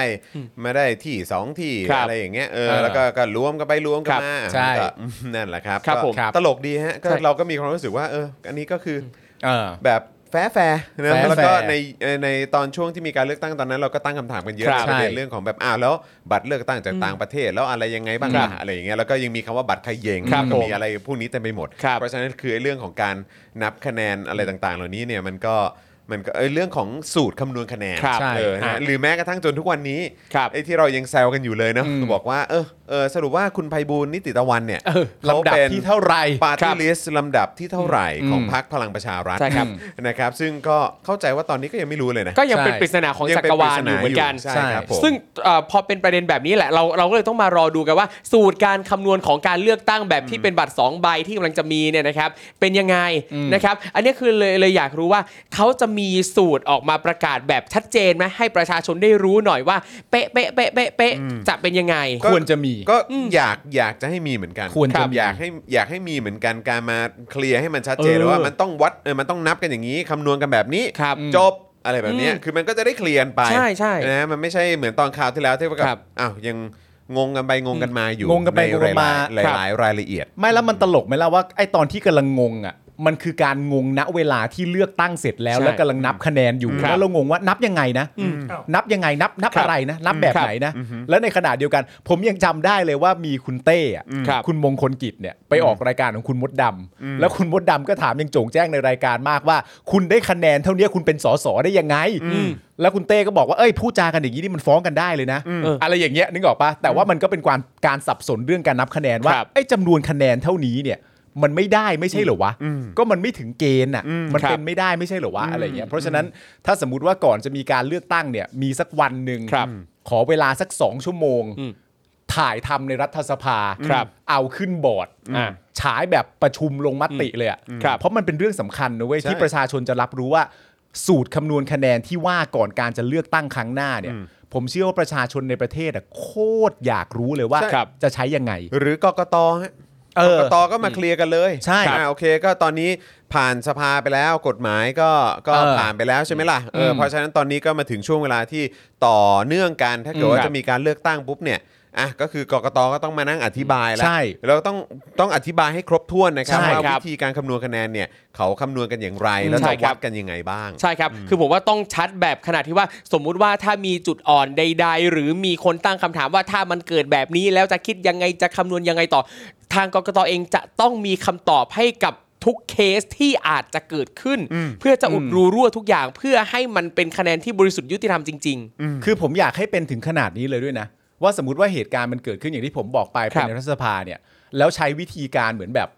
เอ่อเหมือนทำพรีเซนเทชัน อ่า เลยอะ ครับ เหมือนอารมณ์แบบเวลาสตีฟจ็อบ ทำพรีเซนเทชัน ครับ คือพรีเซนต์เลยว่ามันจะเป็นแบบนี้นะ ตั้งแต่ต้นจนจบ ครับ แต่ในที่นั่งคนดูอ่ะมีสื่ออยู่ด้วย ใช่ อ๋อ สื่อ จะต้ จาง ก มี ทุกๆช่อง คหรับลังจากทำพรีเซนเทชันเสร็จเรียบร้อยเนี่ย สื่อยื่นไมค์ถามได้เลย ครับ อืม อย่างเงี้ยจะดี ใช่มันมันควรจะเป็นแบบนี้ ไม่แล้วก็คือคือความน่าสนใจก็คือตรงที่ว่า เออเนอะมันก็แปลกดีเหมือนกันนะ คือแบบความวิธีการคิดคำนวณคะแนน ห ครับ รือวิธีการเลือกตั้งอะไรต่างๆ ก็เปลี่ยนไปเปลี่ยนมา อืม หลาย ครับ รอบเหลือเกิน อืม จนแบบมาถึงวันเนี้ยที่แบบว่าเหมือนเหมือนเราก็จะมีความรู้สึกว่า มึงมาบอกวิธีการคำนวณคะแนนนะครับ ใช่ เพราะกูแบบว่าเอาเอาตรงๆตามความรู้สึกนะ อืม คือผมผมไม่แน่ใจว่า ครับ คิดแบบผมหรือเปล่า แต่ผมเนี่ยรู้สึกว่าก็กูไม่ไว้ใจอ่ะ อ๋อมันแน่นอน ใช่ อยู่ มัน แล้ว แน่แน่นอนอยู่แล้ว ก็คงเป็นเหมือนกัน เออ ก็คือกูคือมันมาถึงจุดที่เราไม่ไว้ใจแม้ ครับ กระทั่ง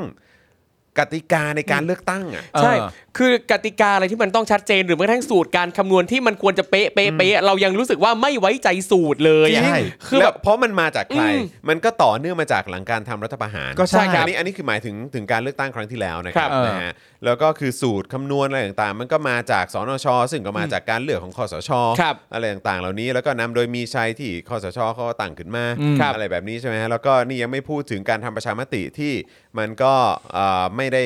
ยุติธรรมแล้วก็แฟ ครับ ร์ใช่ไหมครับเพราะว่าคนที่จะออกมารณรงค์โหวตโนอะไรต่างๆ ก็โดนดำเนินคดีโดนจับโดนอะไรต่างๆเต็มไปหมดเลย อืม ครับ ขึ้นศาลทหารก็มีด้วย ด้วยเหมือนกัน ครับใช่ นะครับเพราะฉะนั้นคือตอนนั้นเนี่ยคือมันก็ชัดเจนว่าประชาชนก็ไม่ไว้ใจ ครับ ถ้าแม้กระทั่งว่าจะมาทำรอบใหม่อย่างที่คุณปาล์มบอกเนี่ย อืม ว่าเออจัดทำเป็นแบบอีเวนต์พรีเซนเทชันขึ้นจอใหญ่มาอธิบายกันให้เคลียร์ๆ ครับ แล้วถ้าเกิดตรงไหนไม่เคลียร์สื่อก็ถามตรงนั้นเลย อืม แต่ว่าอีกหนึ่งประเด็นที่มันน่า ครับ สนใจที่ผมรู้สึกนะก็คือว่า อืม เออ เวลาฝ่ายค้านหรือประชาชนน่ะอยากจะแก้ไขอะไรก็ตาม ครั ที่ บ เป็นรายละเอียดต่างๆ ที่มันมาจากรัฐธรรมนูญนี้หรือว่า อืม เกี่ยวข้องอะไรเกี่ยวกับกฎหมายและต่างๆ เหล่านี้ ครับ ดูยากเนอะ ยาก ยากเหลือเกิน แต่ว่าไอ้เรื่องของการแก้เอ่อเรื่องของกติกาการเลือกตั้ง ครั ห บ รือว่ากฎอะไร อืม ต่างๆ เหล่านี้เนี่ยก็ดูก็ดูไวเหมือนกันนะ เอาเราก็ต้องดูว่าอันไหนที่มันน่าจะเป็นประโยชน์กับพวกไง ก็ใช่ไง เออ เพราะฉะนั้นผมว่า ก็คือคนเขาก็ดูออกกันหมดแหละ ใช่ นะค ใช่ รับ ไม่แล้วจริง ๆ ก็คือไม่ต้องมาถามเรื่องไว้ใจไหมอะครับ ใช่ เพราะว่าถามเรื่องไว้ใจไหมเนี่ยก็ตอบได้เลยว่าไม่เลย ครับ ใช่นั่นน่ะ ไม่เลย สิ สักนิดไม่เลยอย่างมีหลักฐานด้วยนะ แล้วแม้ว่าเมื่อก่อนเนี่ยนะฮะจะมีคนไว้ใจ เยอะหมายถึงไว้ใจที่เป็นกองเชียร์เขาอะ เออ เออแม้ว่าเมื่อก่อนจะมีคนไว้ใจหรือหรืออะไรพวกนี้เยอะ ครับ ในประมาณหนึงแล้วกัน อืม แต่ว่าผมเชื่อว่าจนทุกวันนี้เนี่ย มันน้อยลง มันก็น้อยลง มันน้อยลง ครับ อยู่แล้ว จริง ๆนะครับนะฮะอ่ะคราวนี้เรามาดูความเหมือนแล้วก็ความเอ่อความต่างกันหน่อยดีกว่านะครับนะฮะ ครับ สำหรับเอ่อของตอนปี 40 กับปี ครับ 64เนี่ยนะครับว่ามันต่างกันยังไงบ้างนะครับ หลังจากที่ราชกิจจานุเบกษานะครับได้เผยแพร่ประกาศรัฐธรรมนูญแห่งราชอาณาจักรไทยแก้ไขเพิ่มเติมฉบับที่หนึ่ง พศ 2564 นะครับ ให้กลับไปใช้บัตรเลือกตั้ง 2 ใบ และกำหนดให้มีสสเขต 400 คน ปาร์ตี้ลิสต์ 100 คน จากเดิมที่มีสสแบ่งเขต 350 คน และปาร์ตี้ลิสต์ 150 คนนั้นเนี่ยนะครับ กล่าวได้ว่าระบบการเลือกตั้งใหม่ที่ประกาศใช้ล่าสุดนี้เนี่ย มีความคล้ายคลึงกับระบบเลือกตั้งที่ระบุไว้ในรัฐธรรมนูญ ฉบับปี 40 นะครับ ครับ ไอลอเนี่ยก็เลยเปรียบเทียบความเหมือนและก็ความแตกต่างของระบบเลือกตั้งปี 40 แล้วก็อ่าสำหรับรัฐธรรมนูญ 60 ที่แก้ไขเพิ่มเติมสำหรับปี 64 ไว้ดังนี้นะครับ ครับ นะโดยกล่าวว่าระบบเลือกตั้งตามรัฐธรรมนูญฉบับปี 40 เนี่ยแล้วก็ระบบเลือกตั้งตามที่ราชกิจจานุเบกษาเพิ่งประกาศใช้ล่าสุดนี้เนี่ยนะครับมีหลักการนะฮะอ่าที่เหมือนกัน ครับ กล่าวคือแทนที่จะใช้บัตรใบเดียว และคิดคำนวณสสบัญชีรายชื่อจากสสที่พึงมี ตามรัฐธรรมนูญฉบับปี 60 ก็ให้กลับไปใช้บัตร 2 ใบ และคิดคำนวณสสบัญชีรายชื่อ โดยนำคะแนนที่พักการเมืองได้จากบัตรใบที่ 2 มาแบ่งตามสัดส่วน ครับ นอกจากนี้ยังมีการปรับจำนวนสสให้สสเขตเป็น 400 คน และสสบัญชีรายชื่อ 100 คนครับ ครับ ผลโดยตรงนะครับจากระบบเลือกตั้งข้างต้น คือพักที่มีขนาดใหญ่จะได้เปรียบมากขึ้น จากปริมาณสสเขตที่มากขึ้น ในขณะที่พักขนาดกลาง และขนาดเล็กที่เคยได้สสบัญชีรายชื่อ จากวิธีการคำนวณแบบรัฐธรรมนูญฉบับปี 60 ที่ชดเชยที่นั่ง ให้หากจำนวนสสของพักนั้นน้อยกว่าสสที่พึงมี ก็อาจจะต้องสูญเสียที่นั่งไปครับ ครับผม นะฮะอย่างไรก็ดีครับ ยังมีความแตกต่างหลักๆนะครับ ที่ทำให้ระบบเลือกตั้งตามรัฐธรรมนูญฉบับปี 40 และระบบเลือกตั้งที่จะใช้ในการเลือกตั้งครั้งหน้านี้เนี่ยไม่เหมือนกันทั้งหมด นั่นก็คือ เกณฑ์คะแนนขั้นต่ำครับ นี่ไงเล่า อืม ที่พักการเมืองจะได้สสบัญชีรายชื่อนะครับรัฐธรรมนูญปี5เอ่อปี 40เนี่ยกำหนดว่าพักการเมืองที่จะเข้าเกณฑ์ได้รับสสบัญชีรายชื่อนั้นเนี่ยจะต้องได้รับคะแนนรวมทั่วประเทศไม่ต่ำกว่าร้อยละ5นะครับ ครับ ก็คือต้องได้คะแนนรวมทั่วประเทศเนี่ยนะครับไม่น้อยกว่า 5% ครับ นะครับโดยกลไกนี้เนี่ยมีขึ้นเพื่อป้องกันไม่ให้พักขนาดเล็กได้ที่นั่ง และรับประกันว่ารัฐบาลนั้นจะมีเสถียรภาพในระดับหนึ่ง ครับ นะครับในทางกลับกันครับระบบเลือกตั้งใหม่นี้เนี่ยนะครับกลับยังคงหลักการนะฮะของรัฐธรรมนูญปี 60 ที่ไม่ได้กำหนดเกณฑ์ขั้นต่ำที่พักการเมืองจะได้สสบัญชีรายชื่อเอาไว้ครับ อืม หมายความว่าอะไร อืม หมายความว่าพักขนาดเล็กต่างๆเนี่ยถ้าได้คะแนนเสียงรวมทั่วประเทศอย่างน้อย 1%เนี่ยก็อาจจะได้รับที่นั่งอยู่นะครับ ใช่ อืมนะครับ ซึ่งเหมือนที่เราเคยพูดเรื่องนี้กันไป ครับ ครั้งหนึ่งว่า เอ๊ะ ถ้าเป็นอย่างเงี้ย มันแปลว่าเหมือนจริงปะวะ นั่นแหละดิ นั่นเนี่ย นะฮะดังนั้นนะครับเราอาจจะได้เห็นระบบเลือกตั้งที่ออกแบบขึ้นมา เพื่อให้ได้ผลที่ขัดแย้งกัน อืม กล่าวคือในด้านหนึ่งนะครับการคิดคำนวณสสบัญชีรายชื่อ โดยใช้จำนวนสสบัญชีรายชื่อทั้งหมด เป็นตัวหาร แทนที่จะหาสสที่พึงมีนั้น จะกีดการพักขนาดเล็ก หรือขนาดกลางออกไปจากสภา โดยที่พักขนาดใหญ่ที่มีผู้สมัครเขตมากมายนั้นจะได้เปรียบขึ้นมานะครับ แต่ในอีกด้านหนึ่งนะครับเราก็ยังคงเห็นพักขนาดเล็กที่สามารถสอดแทรกขึ้นมาได้นะฮะเอ่อสอสอบัญชีรายชื่อเนี่ยได้จากการที่ไม่ได้มีการกำหนดเกณฑ์คะแนนขั้นต่ำที่พักการเมืองจะได้สอสอบัญชีรายชื่อครับ อืม คืออันเนี้ยมันไม่มีการกำหนดเกณฑ์นะ ครับ ใช่ อันนั้น 5%นี่มันก็คือมันก็คือมันต้องคือผมว่าถ้ามันเกินถ้ามันได้ประมาณ 5%หรือ ครับ เกิน 5%เนี่ย เออ มันก็ถือว่า ได้รับเสียงจากประชาช เอน อในในระดับหนึ่งเลยอะ เออ แต่ว่าอันนี้เนี่ยคือไม่มีเกณฑ์ขั้นต่ำอ่ะ เออ แปลกดีว่ะ ครับ ใช่ มันแปลกฮะ แปลกคือคือห้าเปอร์เซ็นที่ว่าเนี่ย ครับ มันก็ในแง่ของความสมเหตุสมผลว่าพักเล็กๆเนี่ยเมื่อมีเกณฑ์ขั้นต่ำแล้วผ่านเกณฑ์ขั้นต่ำ ครับ แล้วสอดแทรกขึ้นมานั่นแปลว่าเขาก็มีสิทธิ์มีเสียงที่จะได้พูดได้อ้าปากในสภาแทนประชาชนของเขาเหล่านั้นที่เลือกเขาเข้ามา ครับผม แต่พอไม่มีเกณฑ์ขั้นต่ำปุ๊บเนี่ยก็คือเออก็ก็ใครดีอะ เออ ใครดีอะคือก็มากันเต็มเลยทีเดี ครั ว บ เพียบ นะฮะอ้าวคราวนี้เดี๋ยวเรามาดูเอ่อบทวิเคราะห์ที่น่าสนใจจาก Thai Enquirer ดีกว่านะค ครั รับบ ผม นะฮะระบบลงคะแนนเสียง 2 ใบนะครับอ่าปัญหาใหญ่ของพักเล็กที่อาจสกัดพักก้าวไกลครับ ครับ นะฮะ ผม คือหลายคนก็มองกันเนาะ ครับ ว่าเออจริง ๆ แล้วไอ้ประเด็นนี้เนี่ยเป็นประเด็นที่จะมาเอ่อสกัดดาวรุ่ง ใช่มา ของพรรค disrupt ก้าวไกล เอ่อก้าวไกลหรือเปล่า ครับผม เออนะครับ ครับ นะฮะ เป็นดาวรุ่งที่พุ่งแรงซะ โอ้ ด้วย โห แรงซะด้วยครับ ต้องสกัดไว้ซะหน่อยนะครับ Yeah นี่เลยครับสำนักข่าวไทย Enquirer นะครับ ก็ได้มีการเผยแพร่บทวิเคราะห์ เกี่ยวกับการแก้ไขระบบเลือกตั้งครั้งนี้นะครับเอ่อซึ่งก็ถือว่าน่าสนใจมาก ๆ ครับ โดยได้ระบุว่าการรับรองการแก้ไขรัฐธรรมนูญเมื่อคืนวันอาทิตย์ที่ผ่านมาเนี่ยนะครับ ที่จะส่งผลให้การเลือกตั้งครั้งหน้าของไทย ต้องกลับไปใช้ระบบบัตรลงคะแนน 2 ใบ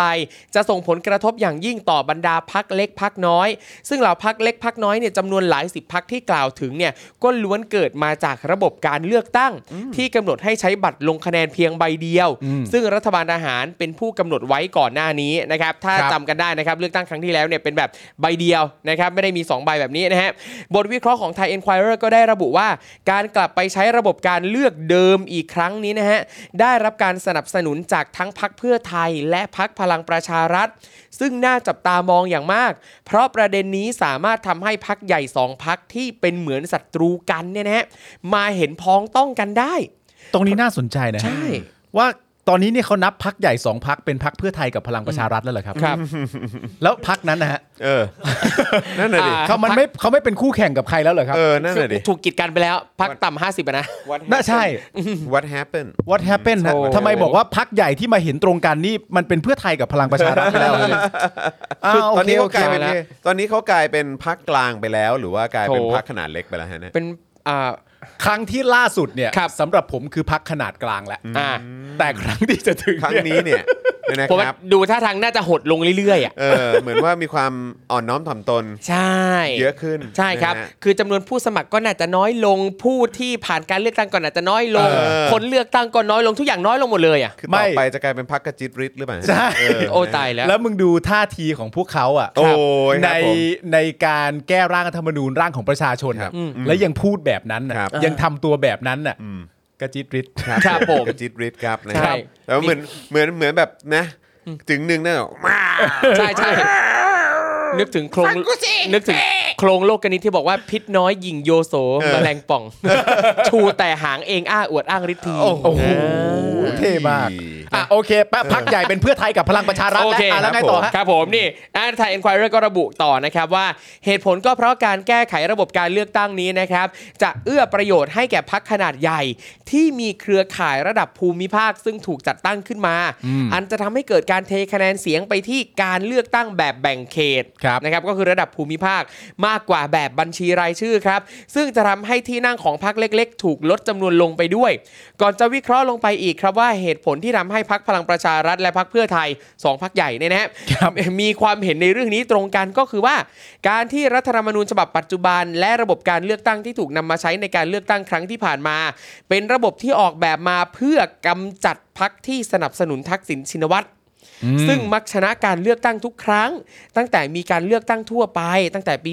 2544 โอ้โหซึ่งมักจะชนะการเลือกตั้งทุกครั้งเลย ใช่ นะ ตายแล้ว โอ้โห ทำไมนะ แย่ ทำไมนะ มันเผด็จการรัฐสภา เอ ดีกว่า อทำไมพรรคที่สนับสนุนทักษิณชินวัตรชอบชนะการเลือกตั้งงงไปหมดเลย เออแล้วไงต่อ มันต้องมีอะไรแน่ๆนะครับ รัฐบาลทหารนะฮะซึ่งต่อมาเป็นผู้นำพักพลังประชารัฐปัจจุบันเนี่ยนะครับ จึงยืนกรานที่จะเปลี่ยนแปลงสิ่งเหล่านี้ เพราะมีความพยายามที่จะกำจัดระบบทักษิณอื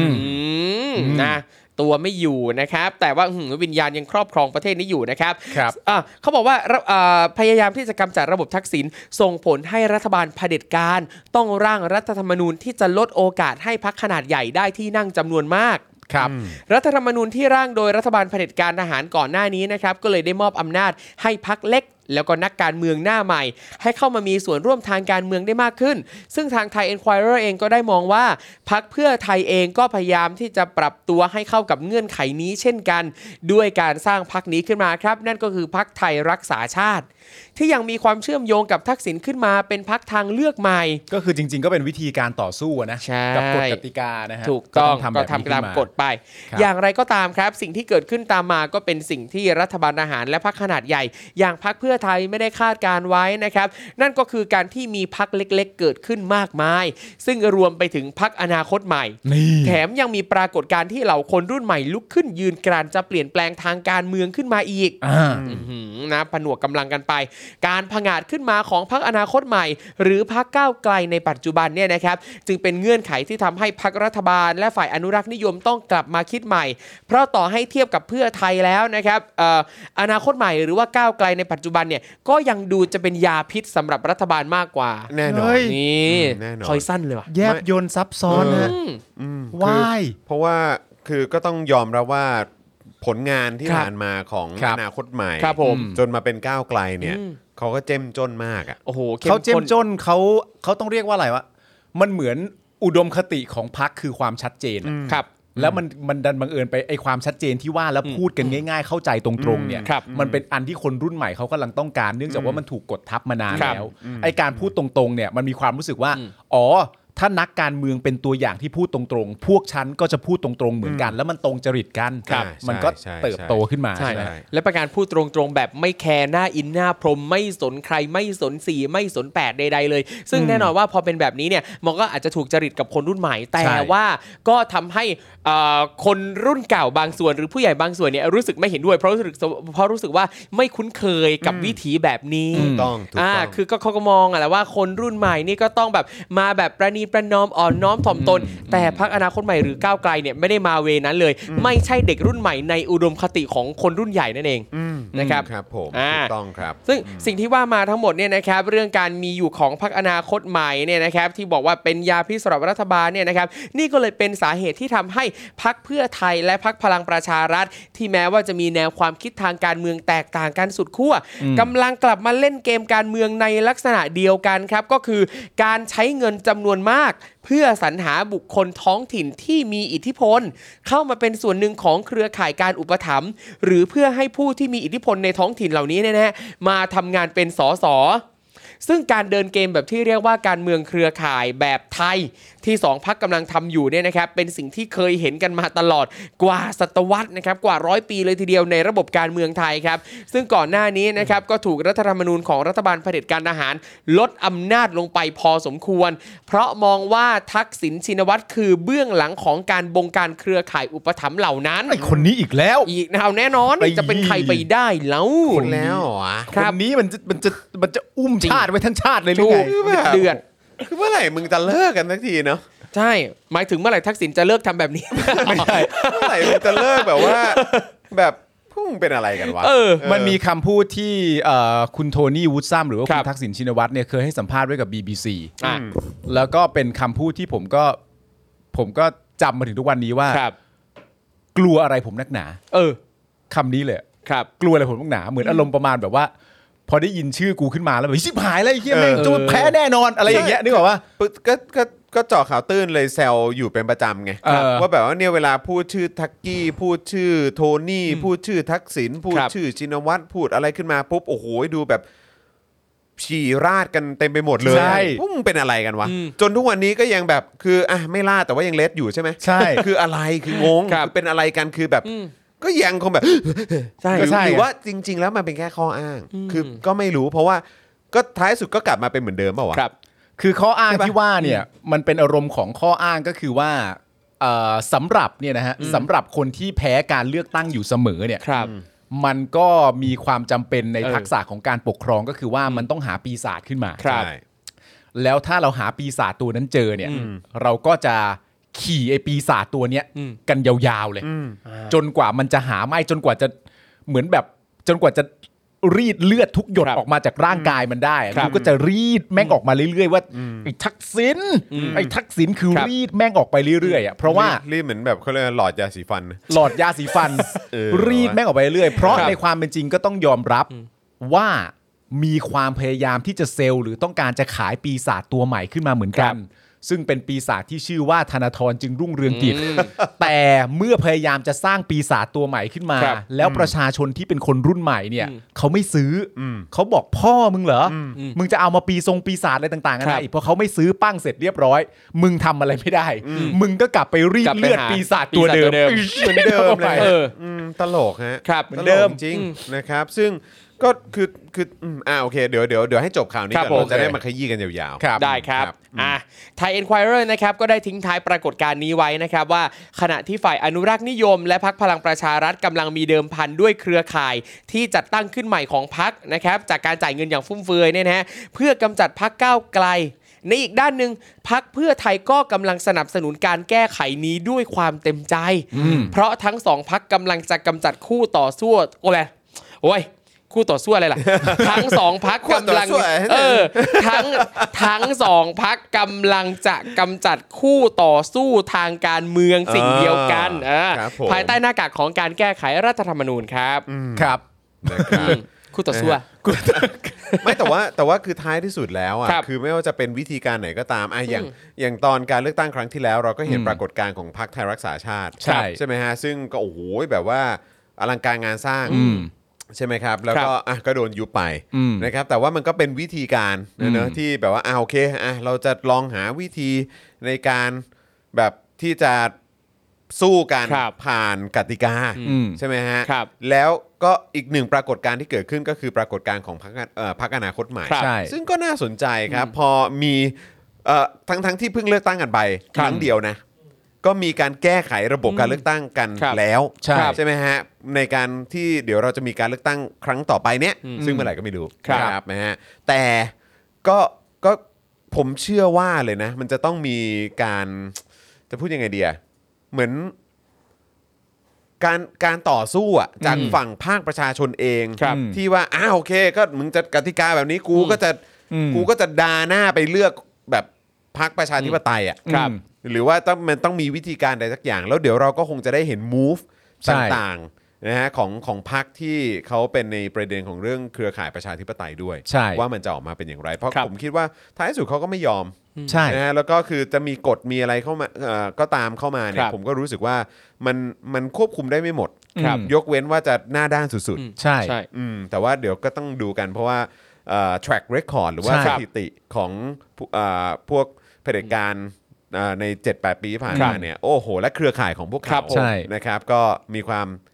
หน้าด้านขึ้นเรื่อย ใช่ ใช่ คือรู้สึกว่าประชาชนทุกคนต้องยิ่งจับตามอง จับตาดูกันอย่างใกล้ชิดเลยว่า มันจะมีรับลมคมในมีรับลวงพรางอะไรยังไงบ้างกับการเลือกตั้งนะครับกับไอ้ระบบการคำนวณต่างๆนี้ แล้วอย่างตอนนี้พอพอมีประเด็นเรื่องเกี่ยวกับบัตรเลือกตั้งหรืออะไรออกมาคอมเมนต์หนึ่งที่เจอเยอะอยู่เหมือนกันในอินเทอร์เน็ตนะครับก็คือการที่อ่าคนไทยหลายคนบอกว่าโอ้โห มันต้องไม่ยุติธรรมแน่เลยเดี๋ยวนั้นไม่ไปเลือกตั้งแหละ อ้าว เฮ้ โถ ย อัน ไม่ เนี้ย ได้สิค เย รั อะ บ มากเลยไม่ได้นะครับ ทุกคนครับ ไม่ได้ครับ ไม่ได้ครับ อืมคือคือตอนตอนนี้เรายิ่งยิ่งรู้สึกว่า ยิ่งพอมันมีอะไรที่มันไม่น่าเชื่อถือ ยิ่งไม่น่ายุติธรรมเนี่ย เรายิ่งต้องออกมากันเยอะๆออกมา ใช่ ลงคะแนนเสียง ให้มากพอที่มันจะทำอะไรไม่ได้อะ ๆ ใช่ ใช่ใช่ใช่ คือมันก็ ใช่ คืออย่างที่ผมบอกไปแล้วนะครับ คือณตอนนี้เนี่ยมันก็มีการเขาเรียกว่าอะไรมีการส่งเสียง มี ครับ การต่อสู้กันมากมาย ทั้งในโซเชียลเองก็ตามที่รายงานข้อมูลข่าวสารกันตลอด ทุกคนสามารถนำข้อมูลข่าวสารมาบอกญาติพี่น้อง ครับ ผ่านแพลตฟอร์มโซเชียลได้ มีการลงถนน ครับ มีการจัดรายการของรายการต่างๆ นานามากมาย แล้วถึงเวลาที่จะไปแสดงผลการต่อสู้นั้นจริงๆเนี่ ครั ย บ ก็คือการไปกาบัตรเลือกตั้งเนี่ย ใช่ กลับไปตัดสินใจว่าฉันจะ ครับ ไม่กาแหละ อืม มันก็มันก็ไม่ได้อะ ครับผม นก็ไม่ได้มันก็ต้องทำให้มันสุดทางไป ใช่ แต่ประเด็นแต่ประเด็นเรื่องคือจริง ๆ ถ้าไล่มาอย่างเงี้ยเสร็จเสร็จเรียบร้อยใช่ไหมก็คือ ครับ ว่าเอ่อตัวพักพลังประชารัฐเอง ซึ่งจริง ๆ แล้วก็มีที่มาจากการเป็นเผด็จการทำรัฐครับ ประหารคือเป็นกบฏเนี่ยนะฮะ ครับ ก็ได้คิดออกมาแล้วแหละ อืม ว่า เอ๊ะ ฉันจะทำอย่างไรดีเนาะ อ่า เพราะว่าไอ้พักเพื่อไทยที่ว่าที่มันปกครองโดยทักษิณชินวัตรเนี่ย ครับ แม่งชนะตลอดเลยเว้ย เพราะฉะนั้นเนี่ยกฎกติกาใด ๆวะที่มันสามารถที่จะสร้างสรรค์ให้เรามีปากมีเสียงหรือสามารถจะเป็นผู้ชนะได้บ้าง อืม ก็รังสรรค์กฎกติกาแบบนี้ขึ้นมา ครับ ครับ แต่สิ่งที่มันเกิดขึ้นตามมาก็คือว่าเมื่อคุณรังสรรค์กฎกติกาแบบนี้ขึ้นมาเสร็จเรียบร้อยพักเพื่อไทยเนี่ยเขาก็ต่อสู้ ครับ โดยการไปเหมือนเปิดมาอีกพักหนึ่งก็คือไทยรักษาชาติ ครับ ซึ่งไทยรักษาชาติที่ว่าเนี่ยตอนแรกเนี่ยมีถึงขนาดคนพูดด้วยซ้ำว่า เฮ้ยทำไมเอาตัวพูดเก่ง เออ ๆ ไปอยู่ไทยรักษาชาติหม ครั ด บ เลย ครับ ตัวที่แบบน่าจะฉายแววได้อย่างจัดเจนในสภาแน่ๆเนี่ยไปอยู่ไทยรักษาชาติหมดเลย แต่ในความเป็นจริง พอเราย้อนกลับมาดูว่าเพื่อไทยนะเพราะไทยรักษาชาติถูกยุบไป ครับ พอเป็นเพื่อไทยก็แต่ละคนก็เห็นทำหน้าที่ได้ดีกันทั้งนั้น อืมอ่าครับใช่ใช่ ไม่ว่าจะเป็นคุณสุทิน ไม่ว่าจะเป็นคุณจิรยุอะไรอย่างเงี้ยก็ ครั ทำ บ หน้าที่ทั้งนั้น แต่ว่ากฎกติกาที่ว่านี้ด้วยความน่าภาคภูมิใจในความเป็นประชาธิปไตยอะมันก็ก่อให้เกิดคำว่าอนาคตใหม่เกิดขึ้นมา ครับ ในประเทศไทยการมีตัวตนอยู่ความชัดเจนอะไรต่างๆนานานั่นนู่นนี่มันก็เป็นความสะใจในประเด็นหนึ่งก็คือว่า ไม่ว่าเผด็จการจะพยายามหนีไปทางไหนอะ ครับ หรือสร้างกฎกติกาแบบไหนขึ้นมาเนี่ย มันมีประชาธิปไตยที่พร้อมจะต่อสู้อยู่เสมอ แล้วเราต้องเรียกว่ามันมีทีเด็ด มันมี ครับ ทีเด็ดรอสวนมึงอยู่เสมออ ม ใช่ มึงจะออกซ้ายทางซ้ายอ่ะ ครับ ก็ต้องมีคนมาสวนมึง อ่ะ มึงจะออกทางขวาทางขวาก็ต้องมีคนสวนมึงเผด็จการมันจะอยู่ไม่ได้หรอกครับ ใช่เพราะมันก็โอเค เราก็ต้องยอมรับว่ามันก็คล้ายๆมีทีเด็ดเดิมอยู่แล้ว ใช่ ก็คือมีเพื่อไทยอยู่ ครับ ใช่ ใช่ไหมพอไทยรักษาชาติมาอ่ะโอเคโดนโดนสกัดไป ยุบ ก็ ครับ ว่าไปเออนะครับแต่ว่าก็กลายเป็นว่ามีทีเด็ดใหม่มาก็คืออนาคตใหม่ว่ะ ใช่ เออ แล้ แล้ว วเป็นทีเด็ดอนาคตใหม่เนี่ยถามจริง ๆ เลยเป็นทีเด็ดที่พวกมึงตั้งตัวกันทันหรือเปล่า เออใช่ แรงมากนะฮะ ครับใช่ครับ เรียกว่าอยู่กันไม่นิ่งนะ ใช่ใช่ งง แล้วก็ยังมีทีเด็ดของพเอ่อภาคประชาชนด้วย ครับใช่ ที่เกิดขึ้นโดยเฉพาะในช่วงปี 63 เป็นต้นมา ครับเออ ใช่ไหมฮะ การเอ่อดันเพดาน การออกมาเคลื่อนไหวการเอ่อเครือข่ายภาคประชาชน ครับ ในโซเชียลมีเดียรวมถึงแบบนะเอ่อบนท้องถนนหรืออะไร ค ก็ รับ ตามเนี่ย อืม ก็คือต้องบอกเลยว่า คือมันเป็นทีเด็ดใหม่ๆ ที่มันโผล่ขึ้นมาเรื่อยๆครั ใช่ แม้กระทั่งแกนนำต่างๆ คนรุ่นใหม่ต่าง อื ๆ ม ที่เพิ่มขึ้นมากรุ๊ปต่างๆวอร์ดดิ้งต่างๆที่มัน ใช่ เพิ่มขึ้นมาคือ อันเนี้ยคือมันเป็นเหล่าทีเด็ดที่มันเกิดขึ้นอยู่เสมอ ครับ เพราะคนมันไม่ยอมแล้วไง คนไม่ยอม เออ คนไม่ยอมจริง ๆ นะครับ เพราะฉะนั้นก็เอ่อจะโดนเอ่อสกัดทางไหนก็ตาม ครับเออ มันก็จะมีทีเด็ดใหม่ เออ แสบแสบ ครับ โหด ใช่ โหดนะครับที่รอรอจังหวะ อืม นะฮะ เออ ที่ที่จะขึ้นมา ใช่ ครับ แบบว่าสู้กับเผด็จการอยู่ดีอะ ใช่แล้ว ครั คุ บ ณ ผม ผู้ชมต้องอย่าลืมนะฮะว่าณตอนหนึงเนี่ยเราเคยพูดถึงอนาคตใหม่ ครับ หลังจากนั้นเราก็พูดถึงอนาคตใหม่ไม่ได้แล้ว เราต้องมาพูดถึงก้าวไกลแท อ่ะ น ถูกต้อง ซึ่งมันก็ต่อเนื่องกัน คุณผู้ชมรู้ไหมครับว่าการต่อสู้ในสภาณตอนนี้เนี่ย มันเป็นการต่อสู้ที่เราไม่ได้มีธนาธรนะฮะเราไม่ได้มีคุณช่อด้วยนะครับ และเราก็ไม่ได้มีคุณปิยบุตรด้วยนะ แต่หลังจากเหตุการณ์นั้นเกิดขึ้น เราก็เจอคุณพิธา ครับ เราก็เจอสอสอเจี๊ยบ เราก็เจอคุณวิโรธ ครับ มึงจะหนีไปไหน ใช่ คำถาม ใช่ คือมึงจะหนีไปไหน ประชาธิปไตยมันรอดักพวกมึงทุกมุมอยู่แล้ว ครับ ใช่ ไม่ต้องหนีหรอก ใช่แล้วก็อีกอย่างก็คือถ้าถ้ามองมองไปถึงอนาคตซึ่งเอ่อเท่าที่ทราบข่าวมาเมื่อเห็นเห็นมีหลาย ๆ สื่อรายงานนะครับ ก็เห็นพูดในลักษณะที่ว่า เออ เดี๋ยวต่อไปอ่ะเดี๋ยวต่อไปก็จะมีเอ่อการตั้งพักใหม่ของคุณจตุรนฉายแสงด้วย อ่าครับผม ซึ่งก็น่าสนใจ ใช่ นะค ครั รับบ ก็เป็นอีกหนึ่งตัวเลือกที่น่าสนใจมา ใช่ กๆด้วยนะครับ เพราะฉะนั้นก็คือคือเนี่ยแหละครับอย่างที่บอกจะสกัดยังไงก็ตามอ่ะ ครับ มันมี นะครั ฮะ บมันมี ใช่ มัน มันต้อง เขาต้อง มีทาง ใช้คำว่าทุกหย่อมย่าฮะ ใช่จะเป็นหน้าเก่าหน้าใหม่หรืออะไรก็ตามมีมาแน่นอนครับ เออ เพราะ ครับ คนเขาไม่เอาแล้ว ใช่ ไม่เอาเผด็จการ อืม นะครับ ไม่แล้ว นก็ ผม มีแต่ เออ จะเพิ่มขึ้นเรื่อย แล้วผมอยากรู้อีกอย่างหนึ่งด้วยนะว่า ในความเป็นจริงแล้วนะตอนนี้เนี่ยเราได้เห็นตัวตนของก้าวไกลชัดเจนแล้ว ผมยังมีความรู้สึกอยู่หน่อยหนึ่งด้วยซ้ำไปนะว่า ภายใต้กติกาใหม่เนี่ยไม่กติกาใหม่กติกาเหมือน 40 ที่นำกลับ ครับ มาใช้ใหม่เนี่ย ๆ แต่ไม่มีเกณฑ์ขั้นต่ำ แต่ไม่มีเกณฑ์ขั้นต่ำที่ว่าเนี่ย อืม ก้าวไกลเนี่ยยังอยู่ในจุดที่เสียเปรียบอยู่หรือเปล่า อืม อืม เพราะผมมีความรู้สึกเขาแข็งแกร่งพอนะครับ นึกออกไหมหรือแม้กระทั่งว่า ผมก็เชื่อว่าเขามีมูฟอ่ะ เออใช่ใช่ใช่ ผมเชื่อว่าเขามี ผม วิ ก็คิด ธี เหมือนกั อะ นผมก็รู้สึกเหมือนกั เพราะมัน ว่ คือก้าวไกลเชียวนะเว้คยรับใช่ เขาต้องมีวิธีดิ ใช่ผม ใช่ปะ ว่าต้องมีอ่ะต้องมีอะไรสักอย่างก็ไม่รู้ ใช่ แต่ตอนนี้ผมรู้สึกว่าอันหนึงที่น่าห่วงมากๆก็คือ มันจะต้องมีแบบวิธีใด ๆ ที่ทำให้คนรุ่นใหม่ไม่ได้ไปเลือกตั้งอ่ะเก็ต ก็ ปะ ไม่แน่ เออ ก็ไม่แน่ อย่างอย่างอย่างเมื่อสักครู่นี้ก็มีความเห็นหนึ่งที่บอกว่าเป็นไปได้ว่าเผลอๆเนี่ยจัดวันเลือกตั้งให้ตรงกับวันสอบเข้ามหาวิทยาลัยเออ แต่อื้อหือถ้าเกิดว่ามันขนาดนั้นนี่คือแบบ เหมือนว่าครั้งก่อนน่ะ มันก็ ก็ต้องไม่ไปสอบ กับอะไรสักอย่างนะ สอบมัธยมมั้งของมัธ ใช่ ยม ใช่ เออ ใช่ เหมือนสอบอะไรสัก สอย่อา บ ง อะไร เหมืน สั น กอย่าง อืม เออนะครับ ก็ก็พอเข้าใจ ครับ อืม ก็พอเข้าใจแต่ก็คือแบบถ้ามันเป็นขนาดนั้นนี่ ผมว่าคนไม่น่าจะอยู่นิ่งกันนะ ใช่ ไม่นิ่งฮะไม่นิ่งแน่ๆ เออถามคุณผู้ชม ครับ และการโดยเฉพาะใครที่อาจจะอยู่ ผมไม่แน่ใจว่าอ่ะมีคุณผู้ชมที่ดูรายการของเราอยู่เนี่ยที่อืมที่อาจจะเป็นน้อง ครั ๆ บ วัยวัยมัธยม ครับ ที่เดี๋ยวกำลังจะมีสิทธิ์ในการเลือกตั้งเร็วๆนี้หรือเปล่า หรือว่าคนที่อยู่ในวัยเอ่อตอนนี้กำลังเรียนมหาวิทยาลัยอ่ะ อืม เออนะครับพอพอจะแชร์ได้ไหมครับ ถ้าสมมุติว่ามันดันเป็นมันดันเป็นวันที่ ครับ คุณต้องไปสอบอะไรอย่างเงี้ย อ่า คุณคุณจะทำยังไงอ่ะ วันเลือกตั้งตรงกับวันสอบของมหาวิทยาลัย เอา เออ ง่ายๆแบบนี้ดีกว่า สอบเข้ามหาวิทยาลัย สอบเข้าเลยอะ เออ จะทำยังไงฮะ อืม อยากทราบเหมือนกันนะฮะ ครับ อันนี้อันอันนี้ไม่ได้แปลว่ามันจะเกิดขึ้นนะ อ่า แต่ ใช่ หมายถึงว่าครูทอมเขาตี if ความซึ่งแม่งก็ มันก็มีโอกาสเป็นไปได้ อะไรแบบเนี้ย ก็ก็เหมือนที่เราคุยเมื่อกี้แหละครับ ไม่ ว่า ได้เลยอ่ะ จาก track record และสถิติเนี่ยเราเห็น ครับ ความหน้าด้าน อย่า นะฮะ อย่าดูถูกความหน้าด้านของผู้มีอำนาจ ใช่ ครับ อืม เออ ถูกต้อง เมื่อกี้ผมเห็นหนึ่งคำตอบคือ ไม่ไปสอบครับ อ้าว ยอมไม่ไปสอบ ก็น่าสนใจนะ อืม อืม แล้วผมเชื่อว่า นี่ไงคุณทำมาบอกว่าไม่สอบครับไปเลือกตั้ง ครับ เออ แล้วผมเชื่อด้วยนะว่าการการไม่ไปสอบเนี่ย ครับ มันจะไม่ได้เป็นปัจเจกด้วยนะ อืม อุ้ยมาเต็มเลยสละสิทธิ์สอบค่ะ ลงคะแนนล่วงหน้า ครับ ก็ได้ อืม นะครับเออหรืออะไรแบบเนี้ยคือ ครับ หลายคนพูดหมดเลยนะ อืม ว่าก็ไม่ไปสอบ ครับ แต่นี้ผมอยากรู้ว่าอย่างพอเลือกเลือกตั้งล่วงหน้าเนี่ยเขาต้องบอกเหตุผลไหมว่าทำไมอะไรเงี้ยมีมีไหมฮะ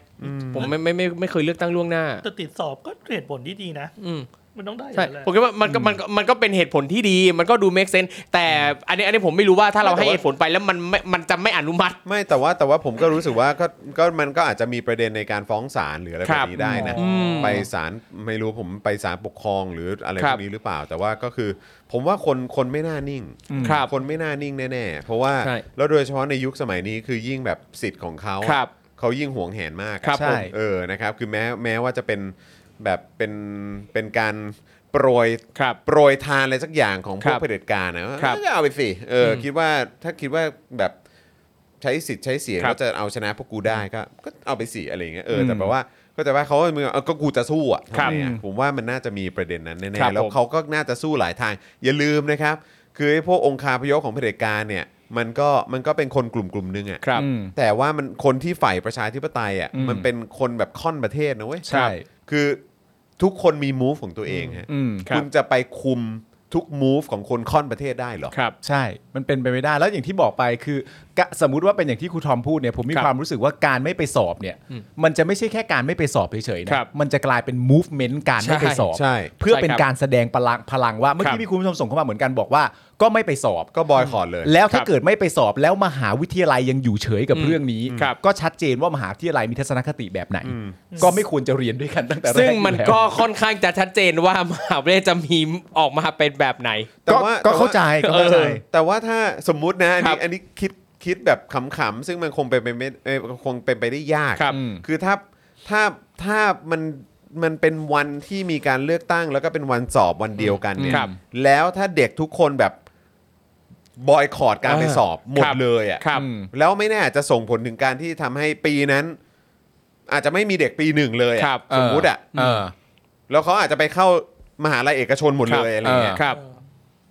ไม่ผมอยากรู้ไงเพราะว่าในความเป็นจริงแล้วเนี่ย เรากำลังพูดถึงอนาคตของเด็ก อืม ถูกปะ อืม ถ้าเกิดว่ามันตรงกันและเด็กเลือกที่จะไม่ไปสอบ ครับ แล้วความหน้าด้านของผู้มีอำนาจณตอนนี้ ไม่ทำอะไรเกี่ยวกับเรื่องนี้ ครับ รวมทั้งตัวมหาวิทยาลัย อืม ก็ไม่ทำอะไรเกี่ยวกับเรื่องนี้ด้วย ครับ อนาคตของเด็กนี่มันสำคัญมันต้องเป็นเบอร์หนึ่งอยู่แล้วแหละ ครับ แต่ในความเป็นจริงถ้าไม่มีนักศึกษาเนี่ย อืม ไอ้มหาลัยเหล่านั้นน่ะเขาก็ได้รับผลกระทบอย่างหนักด้วย แน่ อะ นอนแน่นอนก็ แล้ แล้ว ว บ แบบ อกไงว่าเออเรา คือยังไงกลืนไม่เข้าคายไม่ออก ครับ เนี่ยเหรอ คือคือถ้าสมมุติว่ามีการบอยคอรดไม่ไปสอบเลย เออ แล้วแบบอ่ะปีนี้กูไม่เข้ามหาลัย ครับ ถ้ามึงทำอย่างเงี้ย เออ คือแม่งจะเป็นไงวะ ครับ คือพ่อแม่ก็จะแบบว่าเฮ้ยมึงต้องไปเรียนอะไรเงี้ยแต่ เออ ในขณะเดียวกันก็เด็กก็แบบกูไปเรียนแต่กูไม่มีอนาคตเพราะ ครับ กูเพราะเพราะเพราะกูไม่สามารถไปใช้สิทธิ์ใช้เสียงเพื่อที่จะเลือกพักที่กูมองว่าเขาน่าจะบริหารประเทศได้ ครับ ดีกว่า เพื่ออนาคต เพื่อ ข อ อง นา ผ ค ม ต ของผมนี่ไงครับ เออใช่ ซึ่งผมก็รู้สึกว่าเฮ้ยมัน valid นะ ครับโหนี่กำลังคิดว่าสมสมมุติว่าถ้ารู้วันเลือกตั้งก่อน รู้วันสอบก่อนแล้วเด็กแบบรวมตัวกันไม่ไปจ่ายตังค์สมัครสอบเนี่ยอันเนี้ยน่าจะยิ่งส่งแรงกระเพื่อม เพราะว่าในปีหนึ่งๆเนี่ยค่าสมัครสอบเนี่ย อ๋อ เยอะมากเลยที่จะเข้าหน่วยงานที่ดูแลเรื่องการสอบอะไรเงี้ย พาะบาทีเขาคิดเป็นวิชาด้วยปะ อ๋อเหรอ เขาคิดเป็นรายวิชา แล้วแพงมากเดี๋ยวนี้แพงกว่าสมัยเราเยอะเลยเท่าตัว เอ้ามีมีพี่คนนึงก็บอกไม่แพงไม่แพงไม่ใช่เหรอ พี่พี่พี่คนไหนวะ พี่คนนั้นใส่แว่นน่ะ เออ โอ้ครับผมไม่แพง เออ ไม่แพง ใส่ เอ แว่น อ ใส่หัว พี่คนนั้นน่ะ ชื่ออะไรนะจำไม่ได้เลยแบบ ไม่แพงเลย ไม่แพง หูยไม่แพงเลย เลย แบบ เออไม่แพงเลย โอ้ยตายตายตาย จ้ะ เราเรามีสิทธิ์ไม่เชื่อเขาได้ปะ ก็มีนะ อยู่แล้ว เราก็มีสิทธิ์ไม่เชื่อเขาอะ เรา นะ เราคิดว่าที่เรานั่งส่งเสียงกันอยู่เนี่ย เออ คิดว่าเราเชื่อเขาแหละ แบบอื้อหือ จ้า ไม่แพงไม่แพง ใช่ จ้า โอ้โห แต่แคสโฟนี่ปิวกันว่อนเลย อีกค่าสอบเข้ามหาวิทยาลัยนี่แหละที่ผลักเด็กออกจากระบบการศึกษาไทยอ่ะ เออ จริงปะ เอ้ย จริง เพราะว่าค่า ถ้า เหร ค่าสอบโอ้ยพี่มันแพงมากเลย แพงกว่า อ๋อ สมัยเราเท่าตัวนะ ว้าว นอกจากค่าสอบแล้วเนี่ยอ่าพอได้คะแนนสอบแล้ว ค่าเลือกคณะที่จะเข้าอีกนะ เออ มันคือแค่ตัวนี้ก็ปาเป็นหลายพันแล้วอ่ะ อ่ะแล้วทำไมพี่เขาบอกว่าไม่แพงอ่ะ ไม่รู้แม่มัน ไม่เราเราเห็นเมื่อกี้มีคนบอกว่าเฮ้ยก็แหมเลือกตั้งตั้งแต่8ปดโมงถึงถึงกี่โมงนะ8ปดโมงถึงบ่าย แบบปกติแปดโมงถึง เดี๋ยวนี้ บ่ายสาม บ่ายสามห้า บ่ายสาม โมงแม่หลังๆครั้งหลังอ่ะ ครั้งล่าสุดห้าโมงครับ แล้วล่าสุดถึงห้า ห้า โม โมง ง อบตไอเลือกตั้งอบตที่จะถึงเร็วๆนี้ก็ห้าโมงเหมือนกัน เออ น่าจะเป็นมาตรฐานใหม่ แต่ ไป อย่างไรก็ตามถึงแม้ว่าจะบอกเฮ้ยแหมมีเวลาทั้งวัน เออ แต่คือมันก็นก็ มี ไ เวลาทั้งวัน ได้ มันก็ต้องโฟกัสกับการสอบไหม ใช่ พี่ ฮะแล้วมันแล้วมันใช่เรื่องเหรอที่จะ เอ เซ็ต อ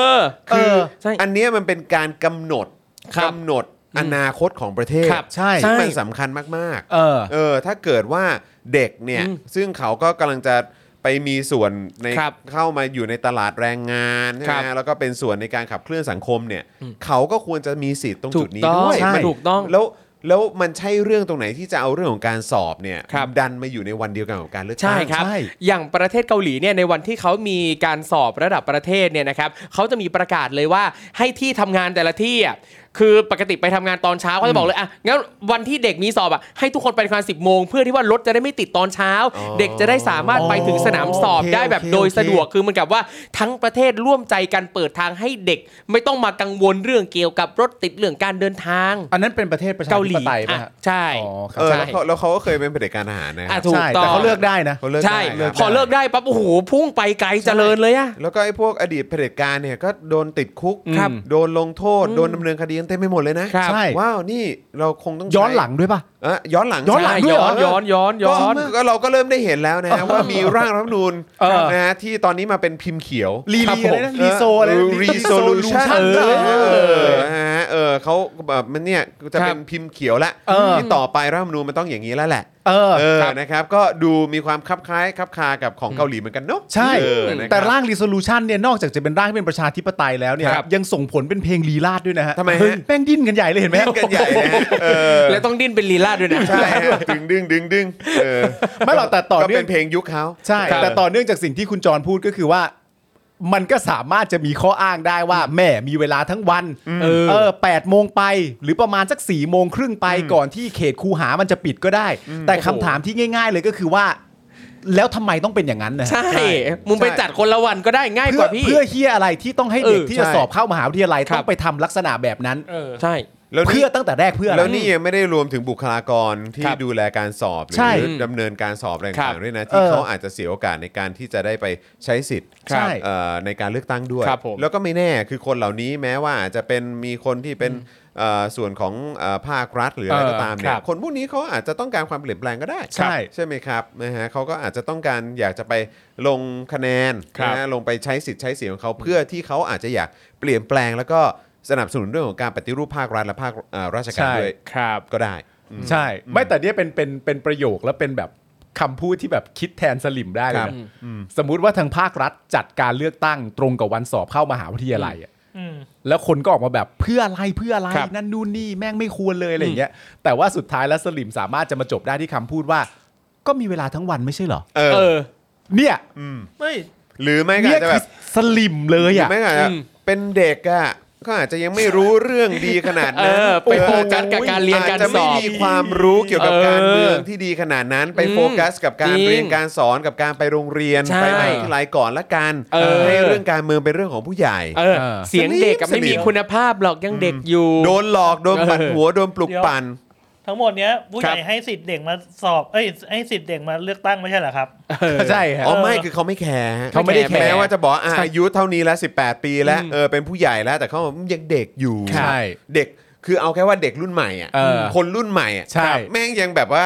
แม่งยังยังยังไม่ให้ยังไม่ให้เกียรติเลย เออ ครับ คนรุ่นใหม่อ่ะ ใช่ แล้วก็ไม่ต้องเป็นเด็กเด็กเด็กเพิ่งเข้ามหาวิทยาลัย ครับ หรืออะไรก็ได้ คนแบบเป็น first jobber แม่งก็มองว่าเป็นคนรุ่นใหม่แล้วก็แบบ เออ คนรุ่นใหม่พวกเนี้ยไม่รู้เรื่อง อืม ไม่ได้เหมือนพวกเราที่ ครับ อาบน้ำร้อนมาก่อน ใช่ โอ้โห เออ มันอาบน้ำร้อน มันจะมี ก่อ พวกนี้เยอะคือขอขออนุญาตไปเมนชั่นเรื่องเรื่องเนี่ยจุฬา ครับ ใน Facebook ผมนะตอนนั้นที่มีประเด็นเรื่องจุฬาอะไร ครั ต่าง บ ๆกันานากันเยอะแยะมากมายเรื่องพระเกี้ยวเรื่องการอัญเชิญพระเกี้ยวอะไรต่างๆกันานาผมก็เห็นใน Facebook ผมที่ที่เป็นสิทธิ์เก่าจุฬา ครับ รุ่นนาน อ่าม ากแล้วอ่ะ ครั รุ่ บ นรุ่นรุ่นป้ารุ่นอะไรแล้วอะไรเงี้ย อืม แล้วผมก็เห็นคอมเมนต์ที่เขาคอมเมนต์กันแล้วผมก็ตลกมากว่า ในฐานะสิทธิ์เก่าอย่างพวกเราพวกเรามีแนวโน้มจะทำอะไรได้บ้างไหมคะ อืม ครับ แล้วเขาอยากทำอะไรอ่ะ เนี่ยแล้วผมกำลังเปรียบเทียบกับการเปรียบเทียบของ ครั คุ บ ณจรว่าไอ้คนรุ่นใหม่พวกเนี้ยมันไม่รู้เรื่องหรอกมันไม่ เอออ อะไรต่างๆกันานาให้เป็นเรื่องของผู้ใหญ่เราดีกว่านั่น เออ นู่นนี่อะ เออ มันก็คืออันเดียวกับแบบว่าเด็กรุ่นใหม่ต้องการจะทำเอ่อพิธีต่าง ค ๆ รั นา บ นาหรือต้องการจะสร้างกฎระเบียบเป็นของตัวเอง เพราะมีความรู้สึกว่ามันเหมาะมันทันสมัยมันไม่ล้าหลัง แต่คนรุ่นเก่าที่เคยอยู่ในสถาบันเดียวกันมาก่อน ก็มองย้อนกลับมาว่า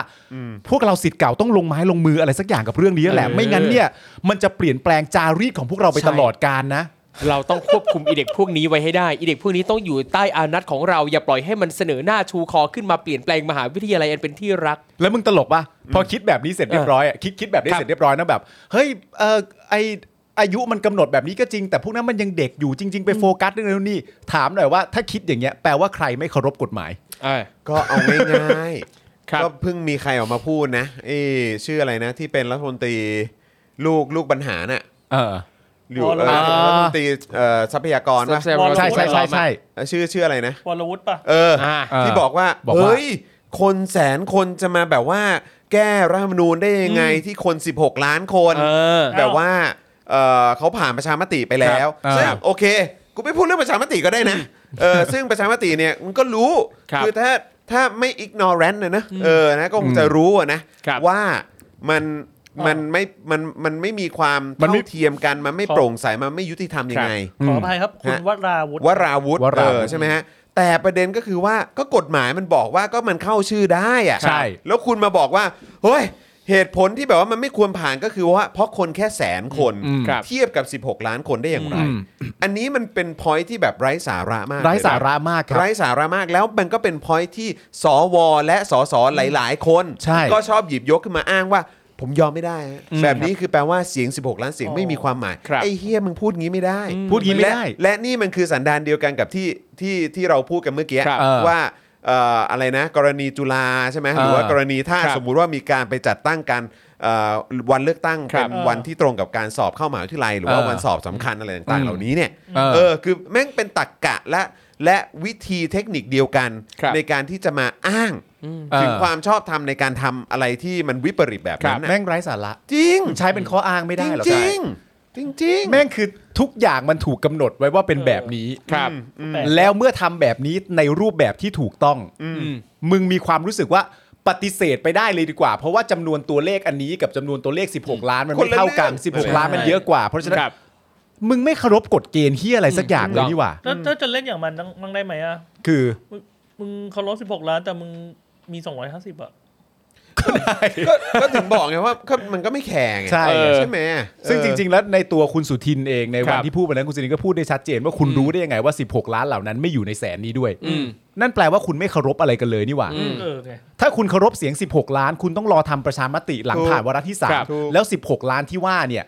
จะแสดงเจตจำนงของตัวเองเอง ถ้า ครับ คุณมาตัดตอนเขาในตอนนี้ แปลว่าคุณไม่ได้เคารพเขาจริง ใช่ ถูกต้อง ๆ ซึ่ง นั่นคือ point เลย นั่นคือ ซึ่งก็คือ point แบบ เลย คนแสนกว่าคนน่ะยื่นเข้ามา ครับ ณก็มีหน้าที่ที่จะต้องให้มันผ่าน ใช่ ครับหรือว่าอ่ะแล้วคุณก็ไปคุยกันต่อว่ารายละเอียด คณะกรรมาธิการว่ายังไงในวา ครั ระ บ ที่สอง เออ ใช่ไหมซึ่งก็ควรจะมีตัวแทนจากฝั่งทั้งอ่าฝ่ายรัฐบาล ฝ่ายค้าน อืม ใช่ไหมครับ แล้วก็ควรจะมีภาคประชาชนเข้ามาด้วย ครับ ใช่ ใช่ไหมครับ แล้วก็หลังจากนั้นอากว่ากันไปวาระสามแล้วหลังจากนั้นก็ให้มีการทำประชามติ ใช่ ใช่ไหมเพราะเราก็รู้กันอยู่ว่าเสียงคนจำนวนเยอะมากเขาต้องการจะแก้ ถูกต้อง แล้วถ้าเกิดว่าประชามติออกมา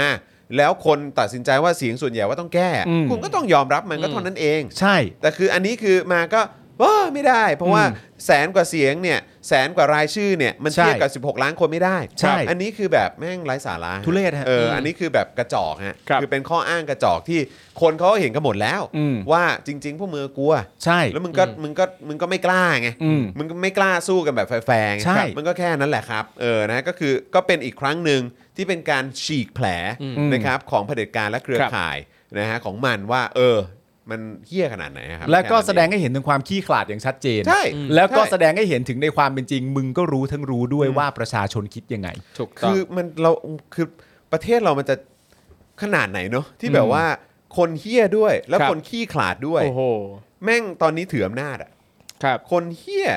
คนหน้าด้าน อืม คนขี้ขลาด อือหือ ใช่ ถืออำนาจอยู่ รวมทุกอย่างรวม รวมทุก ความ อย่าง เลวทุก เนอะ อย่างอยู่ในตัวเดียวอยู่ในแก๊งเดียว ใช่ เนี่ย แต่ว่าแต่ว่าเออที่คุณจรพูดเฮี้ยด้วยขี้ขลาดด้วยแล้ว ครั ก็ บ อะไรอีกอย่างหนึ่งนะ เออ นั่นแหละโอเค ผมพูดว่าอะไรวะ ประมาณว่าเฮี้ยกับขี้ขลาด เออ นะครับ เอาสองอย่างเหล่านี้รวมกันแล้วถืออำนาจอยู่นะตอนนี้เนี่ย แต่ว่าหลักฐานมันก็เห็นชัดเจน อ่า ถูกไหม ใช่ เพราะว่าหลักฐานมันเห็นเป็นประเทศทั้งประเทศ ครับ ว่าประเทศเราอยู่ในจุดไหน ครับ เพราะฉะนั้นเนี่ยถามว่าสอดคล้องไหมสอดคล้อง ครับ ว่า เมื่อได้คนเฮี้ยและคนขี้ขลาดเป็นผู้นำเนี่ย อืม ประเทศมันเป็นยังไงบ้าง อืม ก็ไม่ควรเปิดโอกาสให้อะไรอย่างนี้เกิดขึ้นอีก แล้ว ครับ มีอะไรที่ผลักดันได้ควรจะผลักดัน เพราะว่าเมื่อคนเฮี้ยและคนขี้ขลาดขี้ขลาดครองอำนาจเนี่ย ประเทศมันเสียหาย ถูกต้องครับ ใช่ไหม นะฮะมันก็ชิปหายแบบนี้แหละครับ ครับ นะฮะอ่ะโอเคนะครับ คราวนี้มาที่ประเด็นนะครับเอ่อที่มีสถาบันหนึ่งเขาบอกว่า Special Rapporteur นะครับเป็น Reporter ใช่ไหมฮะ ครับผม ณทอม ใช่ครับ เออนะครับ คือเมื่อวันเสาร์ที่ผ่านมาเนี่ยนะครับมีทวิตเตอร์นะครับของนายเคลมองวูลนะครับผู้รายงานพิเศษด้านเสรีภาพของสหประชาชาติ หรือ UN United Nations นะครับเขาเป็น Special Rapporteur เอ่อ Rapporteur นะครับ Freedom of Association ผมออกเสียงถูกเนาะเออนะครับถูกครับ นะฮะได้ทวีตผ่านทาง Twitter นะครับนะฮะระบุว่าขอแสดงความผิดหวังต่อคำวินิจฉัยของสารรัฐธรรมนูญ ต่อกรณีการชุมนุมทางการเมืองเมื่อวันที่ 10 พฤศจิกายนที่ผ่านมานะครับโดยคุณเคลมองเนี่ยนะครับนะฮะเขาระบุว่าประเทศไทย อันนี้แฮชแท็กนะครับ ครับ แฮชแท็กไทยแลนด์นะครับ Yes ผมรู้สึกผิดหวังอย่างยิ่งต่อการตัดสินของสารรัฐธรรมนูญ ที่ว่ากลุ่มปฏิรูปสถาบัน เป็นการล้มล้างการปกครอง น่าจะหมายถึงว่ากลุ่มที่เรียกร้องการปฏิรูปสถาบัน ครับ นะครับ เป็นการล้มล้างการปกครอง ต่อแกนนำผู้เรียกร้องประชาธิปไตยทั้ง 3 ราย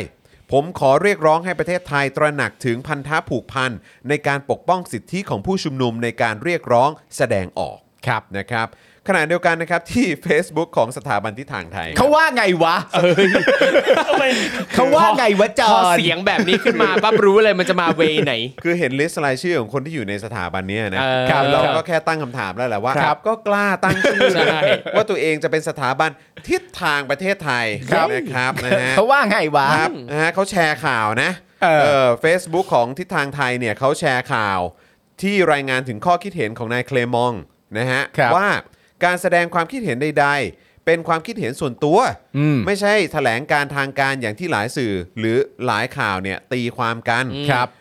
ความตอนหนึ่งเนี่ยระบุในแคปชั่นนะครับว่า ในความเป็นจริงแล้วนายเคลมองวูเป็นเพียงแค่นักข่าวในสังกัดของ UN โอ้เป็นแค่นักข่าว just a reporter อย่างเงี้ยเหรอ เขาเป็นแค่ เป็นแค่นัก เป็น ข่าว แค่นักข่าว เขาเป็นแค่นักข่าว ครับ เป็นแค่นักข่าวนั่นอาชีพ ครับ ในสังกัดของ UN อ่า ครับผม เป็นเพียงแค่นั้นน่ะ แค่นั้น ครับผม แค่ UN reporter เออ เป็น นะรับ แค่ UN reporter ใช่บอกว่าไม่ต่างกับนักข่าวในประเทศไทย ม นะเช่นเหมือนอย่างเช่น ผู้ประกาศหลาย ๆ คนที่อยู่ในสังกัดช่องดัง โอ้ เอเอ การแสดงความคิดเห็นใด ๆ เนี่ยจึงเป็นความคิดเห็นส่วนตัว เออเออ ไม่ใช่แถลงการ เอาเอาเอา หรือเป็นมุมมองของต้นสังกัดแต่อย่างใด อ่าอ่าอ่า แต่นักข่าวที่ดีต้องอยู่บนจรรยาบรรณสื่อ อ่าใครพูดฮะสถาบันที่ทางโอ ส เค ถาบันที่ทางไทยครับ เนี่ยฟังไว้นะ สอนเขาด้วย เอออย่าใช้อคติหรือความเห็นส่วนตัวมาตัดสิน เออ นี่ไงจำไว้ เอ้ย นักข่าวที่ดีต้องมีจรรยาบรรณไงเขาก็พูดถูก นี่แล้วคือคนที่แยกไม่ออกระหว่าง reporter กับเอ่อ rapper นี่คือก็นอกจากจะนอกจากจะกล้าตั้งชื่อตัวเองเป็นสถาบันที่ทางไทยแล้วเนี่ยนะครับ ครับผม ก็ยัง ครับ กล้าสอนชาวบ้านเขาเกี่ยวกับเรื่องของจรรยาบรรณสื่อด้วยนะ เอ ครับ อ นะฮะนี่เขาบอกว่าแต่นักข่าวที่ดีเนี่ยต้องอยู่บนจรรยาบรรณสื่อ อย่าใช้ อืม อคติหรือความเห็นส่วนตัวมาตัดสิน เออครับ โดยเฉพาะมาก้าวก่ายกิจการภายในประเทศอื่น อ๋อนะเป็นพวกต่างชาติก็อยู่ประเทศตัวเองไปมายุ่งทำไมกับ แม่ ประเทศไทยเรา น่าจะมีคนทำคลิปสั้นเนอะ คือหลังจากที่มีการพูดแบบนี้ออกมาปุ๊บ ครับ เอาโพสต์อันนี้ออกมาปุ๊บ แล้วก็อ่ะไหนมาดูซิว่าคนที่มีส่วนเกี่ยวข้องกับสถาบัน ที่ทางไทยเนี่ย เออนะฮะเขาแบบว่าเขามีจรรยาบรรณกันไหมนะครับ ครับ นะฮะแล้วก็เขาไปก้าวไก่ายเรื่องในประเทศอื่นบ้างหรือเปล่า เออ นะครับ อันนี้จากใจเลยนะ ครับ ครับ หน้าด้านชิบหาย ตลกตลก แล้วคือแล้วคือพอเราเห็นการแสดงความคิดเห็นแบบเนี้ย ครับ เราก็คือเราอ่ะที่รู้อยู่แล้วอ่ะนะฮะ อ่า ว่าสถาบันนี้มันแบบ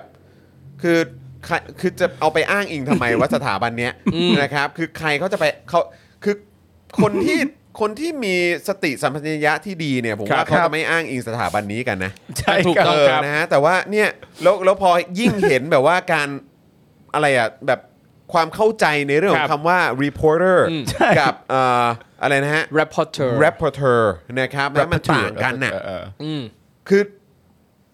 พอเห็นแบบนี้ก็คือแบบแล้วยังมีคนจะไปติดตามเพจนี้อีกเหรอวะ คือคือคือคือพอพอเห็น มีว่ะ แบบเนี้ยปั๊บ แล้ว อะ คนที่ตามแบบนี้แม่งเป็นคนประเภทไหนวะ โอ้โห เออ ไม่ ใช่ไหมฮะ คือผมก็มีเพื่อนหลายคนที่ตามเพจนี้นะ มันก็มาบอกว่า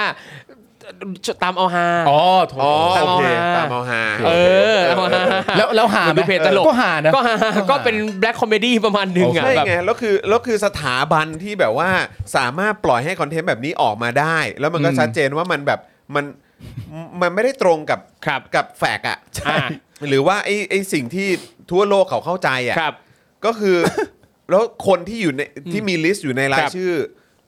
ที่เกี่ยวข้องกับสถาบันเนี้ย อืม มัน เออ มีใครคนไหนที่มันน่าเชื่อถือบ้างวะ อืม สถาบันเนี้ยเขาผลิตผลงานวิจัยหรืออะไรใด ๆ ออกมาบ้างไหมฮะ ไม่รู้เหมือนกันแต่ก็เห็นทำทำเอ่อมีคลิปมีอะไรออกมา เขา ยะนะ ทำอย่างนี้ยแหละ ประมาณนี้แหละ เออ ประมาณนี้แหละ นี่นี่อยากรู้เลยว่าพอทำออกมาแล้วเนี่ยมันมีคนที่ทำงานวิจัยคนที่แบบเป็นนักวิชาการเอาไปอ้างอิงอะไรบ้างไหมอะไรเงี้ย เออก็ต้อง อยากไปตามสืบเลยว่า ก็อยากอยากตามเหมือนกัน มี นะ นักวิชาการคนไหนที่ในอ่าในรายงานเนี่ยอ้างอิงสถาบันนี้บ้าง นั่นน่ะสิ อ่ขอไปตาม นะครับ สืบก่อนจบ เคยมองวู เออ คุณ นะครับ เนี่ยเป็นแค่นักข่าวในสังกัดของ UN นะแต่เราจะบอกคุณให้รู้ไว้ว่านักข่าวที่ดีเนี่ยต้องอยู่ในจรรยาบรรณสื่อออย่าใช้อคติหรือความเห็นส่วนตัวมาตัดสิน นี่ โดยเฉพาะมาก้าวไก่ายกิจการภายในประเทศอื่นเนี่ย จริง ตลกดีครับ จำไร ทั้งนี้นะครับด้านคุณถาไอรอว์นะครับนะฮะก็ได้กล่าวถึงคุณถานี่ก็น่าจะจำกันได้เอ่อก็เป็นอีกหนึ่งบุคคลที่ขึ้น ครับ ไป ผู้นำเสนอ ภิปรายแล้วก็ ครับ นำเสนอนะครับในประเด็น งของร่างรัฐธรรมนูญของทาง resolution ด้วย ครับ ในครั้งที่ผ่านมานะครับ ทางด้านคุณถาไอรอว์นะครับก็ได้กล่าวถึงข้อความส่วนนี้ของสถาบันทิศทางไทยเอาไว้นะครับว่า แค่ดูความเชี่ยวชาญก็เห็นแล้วว่า ไม่ใช่นักข่าวอย่างที่เขียนนะครับ แล้วก็ยกตัวอย่างนะครับว่าผู้รายงานพิเศษของไทย อย่างเช่น อาจารย์วิทิตมันตาพรนะครับ ครับ ซึ่งเป็นศาสตราจารย์กิตติคุณเออของคณะนิติศาสตร์จุฬาลงกรณ์มหาวิทยาลัยเนี่ยนะครับ ครับ นะฮะเออเอาละสิ เดี๋ยวก่อนนะ เอ่อนะครับก็คือทางทางอาจารย์เองเนี่ยก็ก็ก็ก็มีบทบาทตรงนี้ด้วยเหมือนกัน ครับผม นะครับนะฮะ ครับ เอ๊ะเดี๋ยวก่อนนะฮะเหมือนเหมือนว่าจะมีข้อมูลตกหล่นไปนะครับ ซึ่งอย่างอาอาจารย์วิทิตเองเนี่ยนะครับก็เอ่อในในในช่วงหลังๆ มานี้ก็เห็นคลิปออกมาเยอะมาก ใช่ เหมือนกันนะครับ ใช่ ที่ออกมาวิพากษ์ในประเด็นต่างๆนะซึ่งน่าสนใจมากเวลาเจอแบบเข้าไปฟังแล้วฟังเพลินแล้วคือ เวลาฟังอาจารย์วิทิตเล่าเนี่ยรู้สึกว่าฟังสนุกด้วย แล้วก็เนื้อหาเนี่ยเข้มข้น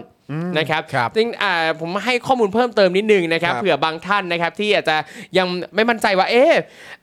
รีพอร์เตอร์กับแรปพอร์เตอร์เนี่ยนะครับต่างกันยังไงนะครับ ครับ ก็ไปเจอเอ่อข้อมูลที่อาจารย์โสรัตน์หงษ์ระดารม ครับ นะครับได้ให้ข้อมูลไว้ก็บอกว่า UN Special Reporter นะครับก็คือเจ้าหน้าที่ที่ได้รับการแต่งตั้งเป็นพิเศษ จากองค์การสหประชาชาตินะครับให้ทำหน้าที่หาข้อมูล จัดทำรายงานพร้อมกับข้อเสนอแนะต่างๆ เพื่อการตัดสินใจขององค์การ ไม่ใช่แค่นักข่าวธรรมดาทั่วไปนะครับมีแบ่งการทำงานเป็นด้านต่างๆ เช่นด้านเสรีภาพ ด้านสิทธิมนุษยชนเป็นต้น ครับผม นะครับผมซึ่งอย่างอันเนี้ยอย่างคุณถาไอรอเองนะครับก็ได้ให้ข้อมูลแบบเนี้ยครับว่าเอ่อเอ่อดูจากข้อมูลของคุณเคลมองแล้วเนี่ยก็รู้เลยว่าไม่ใช่แค่นักข่าวธรรมดาแน่นอนเป็นผู้เชี่ยวชาญมากๆ แล้วก็ ครับ ได้ยกตัวอย่างนะครับ อย่างที่คุณจอนได้อ่านไปนะครับ ว่าผู้รายงานพิเศษของไทยก็คือที่เป็น UN Special Reporter ที่เป็นคนไทยเองนะครับ ก็เช่นอาจารย์วิทิตมันตาพรนะครับซึ่งก็เป็นผู้เชี่ยวชาญด้านกฎหมายนั่นเองครับ ครับผม ซึ่งก็จริง ๆแล้วเนี่ยนะครับก็เออคือคลิปล่าสุดนี่ก็น่าสนใจนะมันจะมี ครับ คลิปเออมันจะมี 2 คลิปที่จริง ๆ แล้วผมเพิ่งรีทวีตไปด้วยนะครั ครับผม น่าสนใจมากเลยก็คือว่าเอออาจารย์ก็พูดถึงเรื่องพรกฉุกเฉิน ครับ ใช่ไหมฮะ แล้วก็ ครับ พูด ผม ถึงเรื่องของเออรายละเอียดอะไรต่างๆที่ที่เอ่อทางเอ่อจะพูดยังไงอ๋อเอ่ อ ผมผมดันลืมผมต้องขออภัยนะ วันนี้ ครับ เบอร์เบอร์นิดนึง ครับ เอ่อก็คืออันหนึงก็คือเรื่องพรกฉุกเฉินอ้อแล้วก็อีกอันหนึงก็คือว่าสิ่งที่ประเทศไทยอ่ะ ครับ เคยไปเซ็นสัญญาเอาไว้ ครับ ใช่ไหมฮะเกี่ยวเรื่องของสิทธิมนุษยชน ครับ เนี่ย ผม อาจารย์ก็พูดแบบชัดๆเลยว่าต่างครับ ชาติเขาก็รู้ อืม แล้วเขาก็มอง ใช่ไหมฮะว่าเออแบบประเทศไทยเนี่ยคือทำตามสัญญานะฮะ มากน้อหยรืว่า แค่ไหน ตามข้อตกลงเหล่านั้นนะครับ มากน้อยแค่ไหน ครับ แล้วมันก็มันมันมันสะท้อนถึงประเทศไทยแล้วก็มันก็ส่งผลกระทบกับประชาชนในประเทศด้วยเหมือนกัน ครับ นะ ผม เออกับสิ่งที่เมื่อแบบว่าสื่อสารกับต่างชาติกับสิ่งที่มันเกิดขึ้นในประเทศจริง ๆ มันเป็นอย่า ครั ง บ ไร อืม นะครับนะใครสนใจเดี๋ยวเดี๋ยวอีกสักครู่เออเดี๋ยวเดี๋ยวเดี๋ยวเราจะลองเอาคลิปนั้นมา ได้ เผย ครับ แพร่ดูนะครับแต่ว่าอันนั้นรู้สึกว่าจะเป็นคลิปของทางทางนิติจุฬา อ่าแอคอ่าเป็นแอคเคาท์ชื่อว่า ชื่ออะไรนะ นิติจุฬาจะไม่เป็นทาสคุณอีกต่อไป อ่านี่นี่นี่นี่นี่นี่ แอคเคาท์นี้ลองตามกันได้นะครับ นะฮะเอ้ยผมผมขออนุญาตฟังห คน่รัอบ ยละกันเนาะเออนะครับอาจารย์แบงค์พอพอจะเอาขึ้นมาได้ไหมฮะ อย่างประเด็นเรื่องไม่ต้องการพรกฉุกเฉิน แล้วก็อีกอันหนึง รู้สึกว่าจะอยู่ข้างล่างต่อเนื่องกันเลยนะฮะ ต่อเนื่องกันเลย ถ้าเกิดว่าเนี่ยอาจารย์แบงค์ลองกดตรง show distress อะครับ ตรงด้านล่างนั้นนะครับ ปึ๊บ โอเคครับ อ่าเลื่อนเลื่อนมาอ่าแล้วก็จะมีตรงนี้ด้วยนะครับ ก็คือเนี่ยเนี่ยเนี่ยตรงเนี้ยตรงเนี้ยเออไม่ไม่ไม่เลื่อนเลื่อนขึ้นนิดนึงที่ขออ่านข้อความได้ไหมครับเอ่อขอให้รายงานขอให้ผู้รายงานพิเศษก็คือ special rapporteur นะของ ครับ UN ว่าด้วยการทรมานการวิสามันฆาตกรรมและเติร์ดเติร์ดเติร์ดเหล่านี้เนี่ยก็คือเอ่อเขาก็เขาก็พูดถึง ครับ ตำแหน่งนี้ด้วยเหมือนกัน ครับ ข้างใน UN เนยนะครับ ครับ อ่ะผมขอฟังของตรงพาร์ทพรกฉุกเฉินนิดหนึ่งแล้วกัน ได้ครับ นะฮะปึ๊บ ใช้แต่ละยุคเนี่ยก็ไม่ปกพรกฉุกเฉิน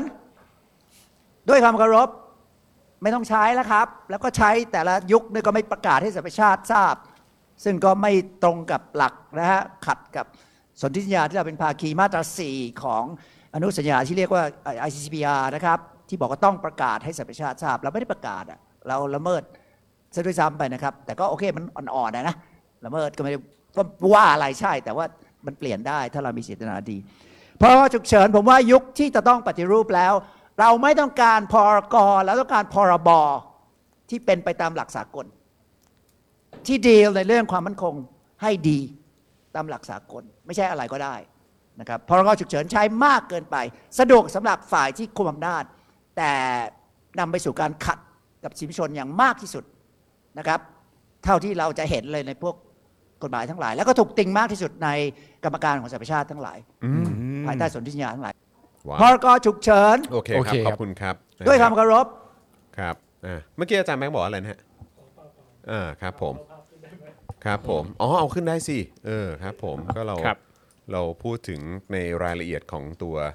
เอ่อสิ่งที่มีการเอ่อพูดคุยกันนะ ครับผม ครับ อย่างเอ่อขออนุญาตพูดถึงแอคเคาท์นี้นิดนึงนะครับ คือชื่อแอคเคาท์ว่านิติจุฬาจะไม่เป็นทาสคุณอีกต่อไป อันเนี้ยเขาเขาระบุชัดเจนว่าเขาเป็นแอคเคาท์พารูดี้นะครับ ไม่ไม่ใช่แอคเคาท์ออฟฟิเชียลของ อ่าใช่ใช่ คณะนิติจุฬา อ่า นะครับ แน่นอน ก็ แน่นอน สามารถติดตามได้นะครับอ่าชื่อแอคเคาท์ว่า at law cu not slave นะครับ คือถ้าถ้าติดตามเนี่ยก็จะเห็นว่าเขาก็จะตัดคลิปที่อาจารย์คณะนิติศาสตร์นะครับ แสดงมุมมองความเห็นต่างๆ ในประเด็นสังคมประเด็นกฎหมายนะครับเอ่อทั้งที่เอ่ออาจารย์ในคณะเนี่ยนะครับไปพูดตามสื่อต่างๆด้วย ครับ หรือว่าจะเป็นสเตตัสของ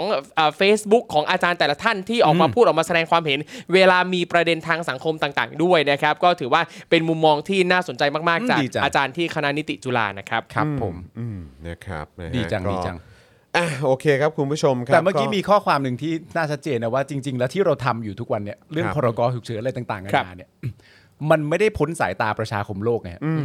ประชาชนเขาจับจ้องเสมอรวมถึงอะไรก็ตามที่ไปสัญญาเขาไว้ด้วยเนี่ย ครับ ว่ามีกี่อย่างที่มันขัด ใช่ใช่ มีกี่อย่างที่ไม่ทำตามที่พูด เขาถึ ครั ง บ ติงมาเยอะแล้วเขาก็เขารู้ไง เออ เขารู้ อืม คือมันเหมือนแบบประมาณว่าคนชาวต่างชาติคือมันคือความคิดในลักษณะที่เหมือนแบบประมาณว่าต่างชาติจะไปรู้อะไร อืม คือแบบโทษนะ แล้วอย่างไอ้พวก Google Translate อย่างเงี้ ครั ย บ อืม คือแบบหรือว่าการที่เขามีล่ามอย่างเงี้ย อืม หรือเขามีคนไทยที่สามารถพูด ครับ ภาษาอังกฤษได้สื่อสารภาษาอังกฤษได้อะไรต่าง ๆ เหล่านี้ อืม คือคุณพูดเหมือนแบบว่า โอ้ย ชาวต่างชาติไม่รู้ไม่รู้เรื่องจริงหรอก ครับ อืม ถ้ารู้เรื่องจริงอ่ะต้องคนไทย อืม คนไทยอ่ะถึงจะรู้เรื่องจริง ครับ ชาวต่างชาติไม่รู้ไอ้พวกสื่อนอกเนี่ยมันก็ไปเขียนแบบว่าเหมือนมีคนมาบอกเล่า อ่า ต่ออีกทีมันไม่รู้เรื่อง ครับ คือหนึ่งมึงรู้จักเรื่องของ journalist หใช่รือว่า journalism ไหม ครับ การทำข่าว การเป็นสื่อ การทำงานสื่อมวลชนเนี่ย ครับ คือเขาก็เป็นแบบแทบจะเป็นคนที่เริ่มต้นหรือเป็น อืม คือต่างชาติอ่ะหรือว่าแบบ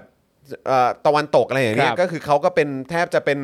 ผู้เชี่ยวชาญในการทำแบบนี้แล้ว ครับ เขาก็มีสื่อที่มีชื่อเสียง แล้วก็เก่าแก่มาเยอะแยะ คมารับกมาย ที่เขาได้พิสูจน์มาเยอะ แล้วว่าไม่ว่าจะเป็นข่าวที่เป็น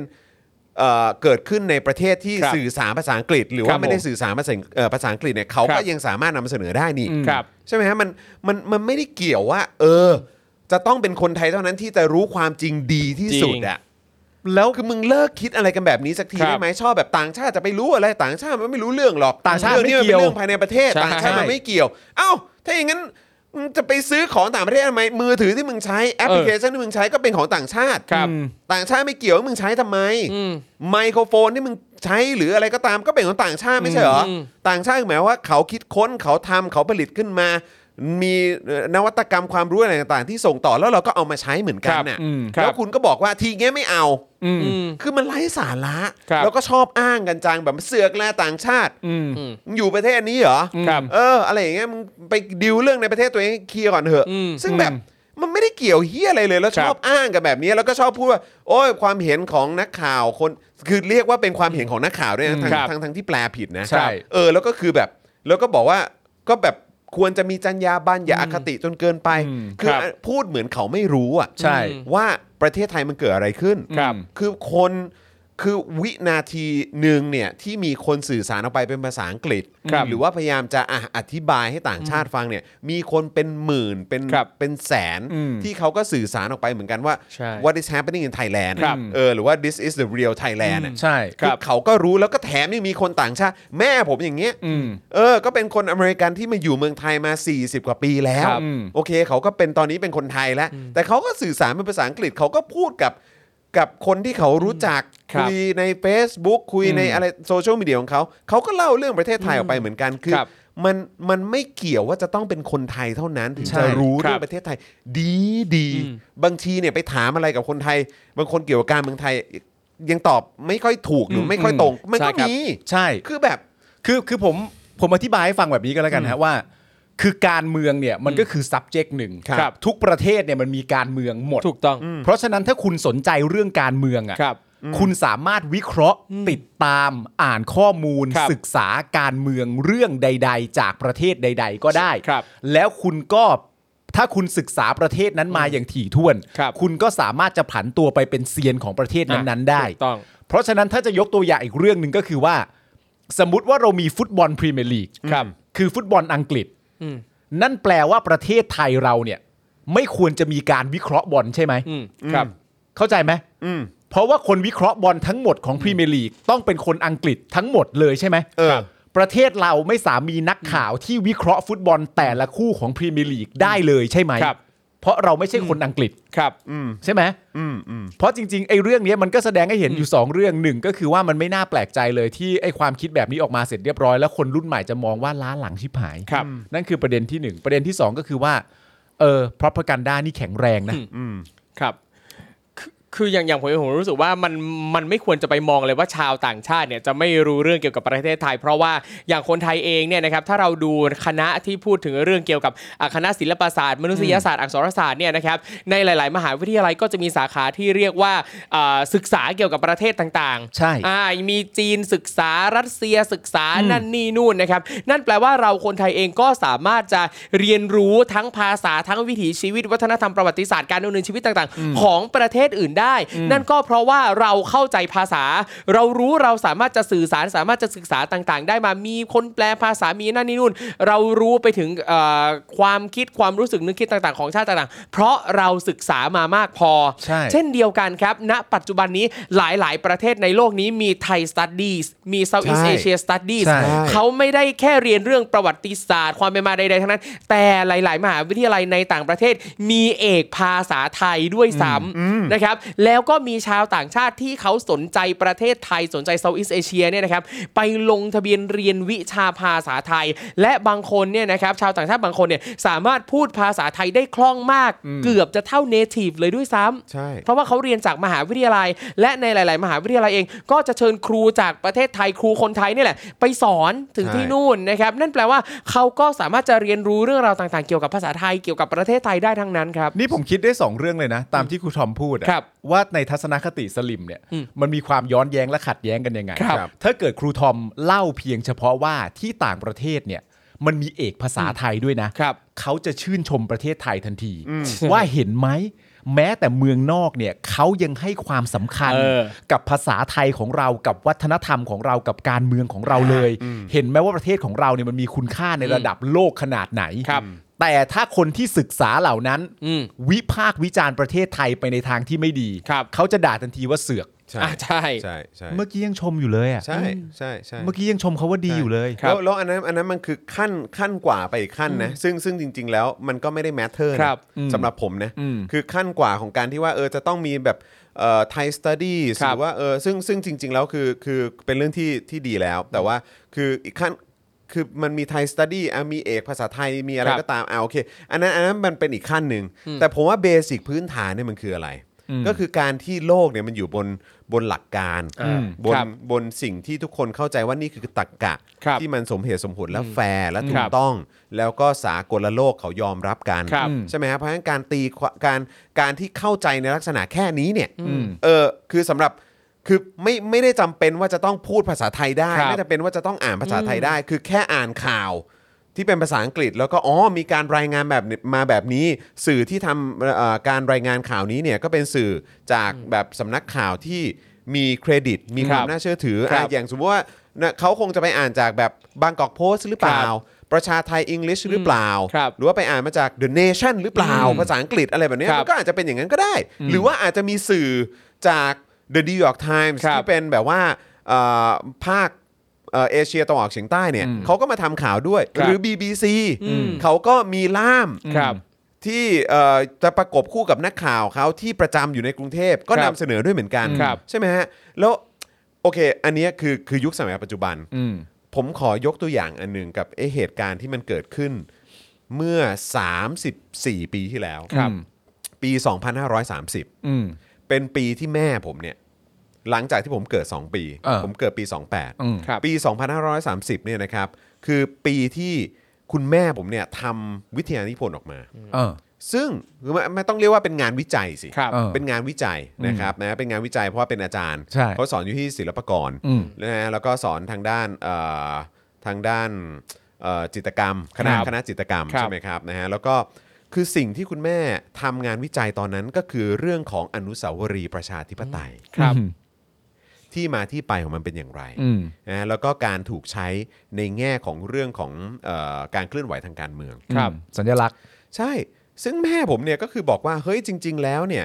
ไอสิ่งที่เราเห็นไม่ว่าจะเป็นบนบนเสาบนกำแพงหรืออะไรก็ตามที่แบบว่ามันจะมีรูปของทหาร รูปของอะไรก็ตาม อืม คือไอสิ่งที่มันเป็นเครื่องหมายของประชาธิปไตยอะ อืม ่ะหลาย ๆ ครั้งเนี่ยเราจะเห็นได้นะว่ามันก็จะมี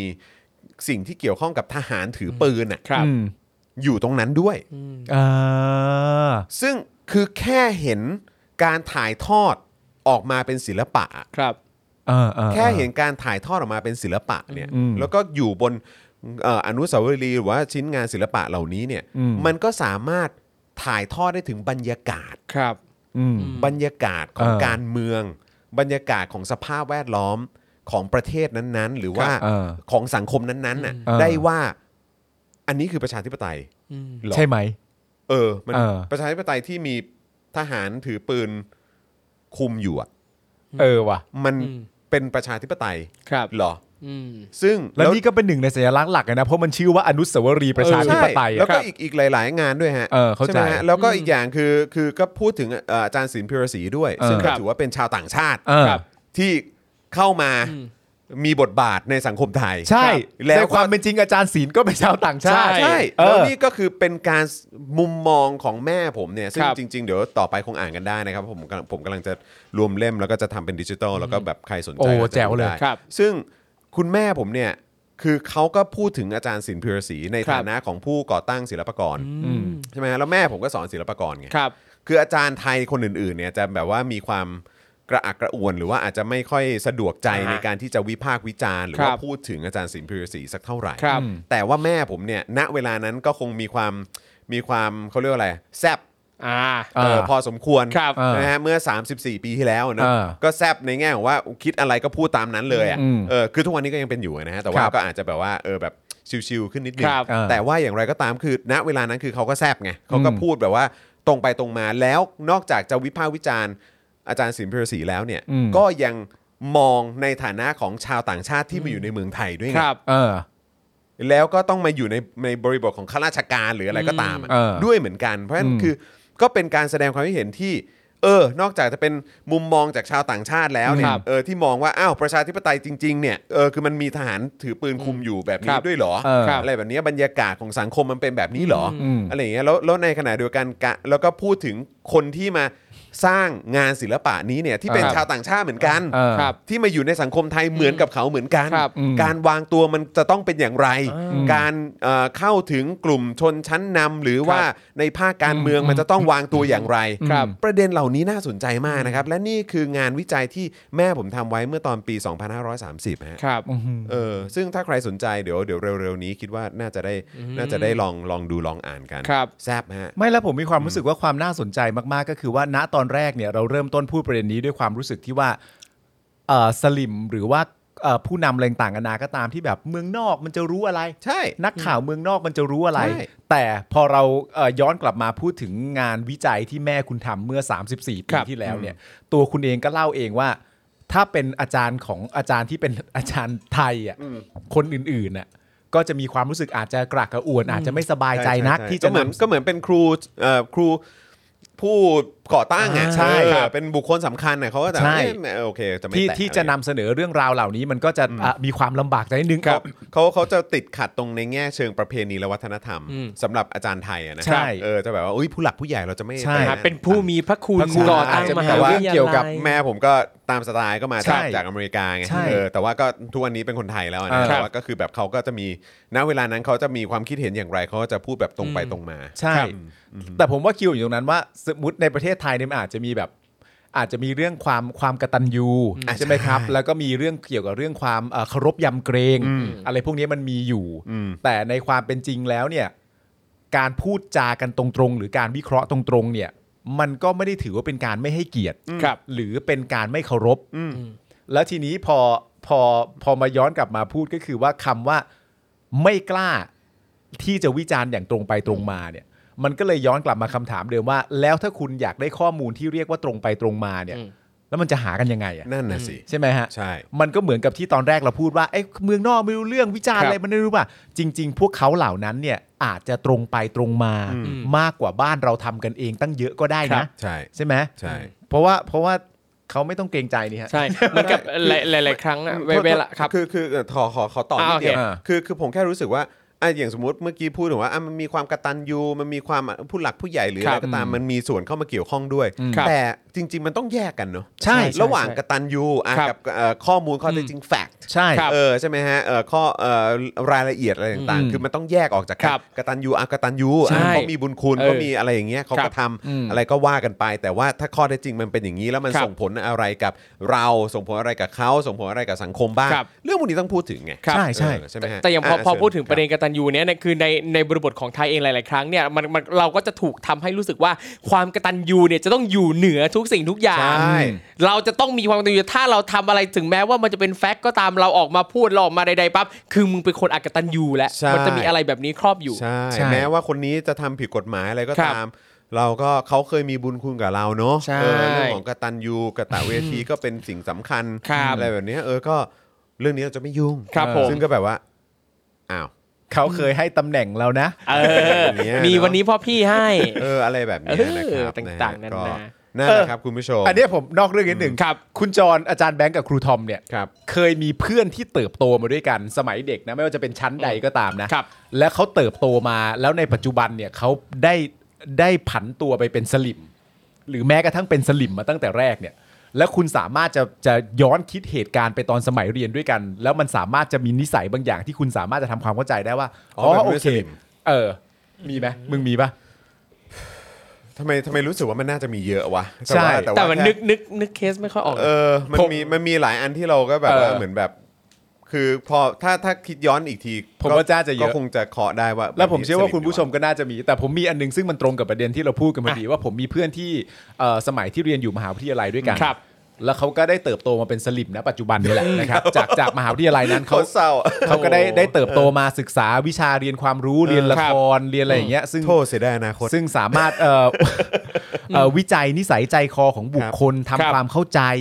มีความอะไรต่างๆนานานั่นนู่น ครั นี่ บ อะไรเขาก็เติบโตเป็นสลิมใช่ไหมครับ แล้วผมก็ย้อนกลับไปเหตุการณ์เหตุการณ์หนึ่งผมจำได้ว่ามันเป็นวิชาวิเคราะห์บทละคร ซึ่งอยู่ในเรื่องของราโชมอน อ่า นะ ครั ค บ รับ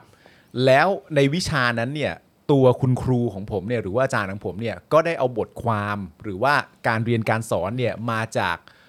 นักวิเคราะห์นิยายและงานเขียนญี่ปุ่น ซึ่งเขาเนี่ยไม่ใช่คนญี่ปุ่น ครับ เขาเป็นคนอังกฤษหรือเป็นคนอเมริกาเนี่ยผมไม่แน่ใจ และระหว่างที่ผมกำลังเรียนรู้อยู่ว่าคนคนนี้เขาวิเคราะห์เรื่องราชมอนหรือนิยายญี่ปุ่น ผ่าน ครับ การเมืองผ่านอะไรต่างๆนานานั่นนู่นนี่ หรือที่สำคัญที่สุดก็คือผ่านประวัติศาสตร์ว่ายุคสมัยแต่ละยุคสมัยเนี่ยเป็นยังไง ครับ เพื่อนผมคนเนี้ยที่เติบโตเป็นสลิมเนี่ยก็ถามขึ้นมากลางห้องว่า แล้วเราจะเชื่อเขาได้เหรอ ในเมื่อเขาก็ไม่ใช่คนญี่ปุ่นน่ะ กลางห้องอ่ะ กูหันควับเลยอะในระหว่างที่กำลังเรียนอยู่อะ แบบกำลังจดอยู่แบบเอ้ยอะไรโอ้ยที่ เออ น่าสนใจเว่าญี่ปุ่นวัฒนธรรมมันอย่างนี้ อ๋อแสดงว่าตอนที่เขาทำช้องทำวิกผมทำการแต่งกายโอ้ยเฮียมันอย่างนี้นี่เองนั่นนู่นนี่และข้างๆก็พูดขึ้นมาว่า แล้วเราจะเชื่อเขาได้เหรอคะในเมื่อเขาก็ไม่ใช่คนญี่ปุ่นน่ะ อืม กูแบบ ฮะไอ้เชี่ยแล้วพอมองย้อนกลับไปเนี่ยก็เลยแบบอ๋อโอเคเขาเติบโตมาแล้วเป็นสลิม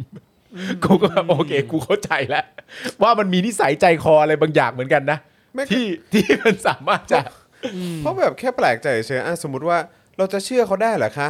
ว่าเขียนตัวเลข 1 2 ครั 3 บ 4 5 แบบเนี้ยมันถูกต้อง เขาเป็นคนอาหรับิกเหรอคะ เอ้ยเขาเป็นคนอาหรับเหรอคะ เข้าใจปะ เพราะเลขที่เราเขียนอยู่มันเป็นเลข ขา อาราบิก เป็นคน ครับ อาหระเบียนอะไรอย่างนี้หรือเปล่า เข้าใจป่ะคือแบบว่า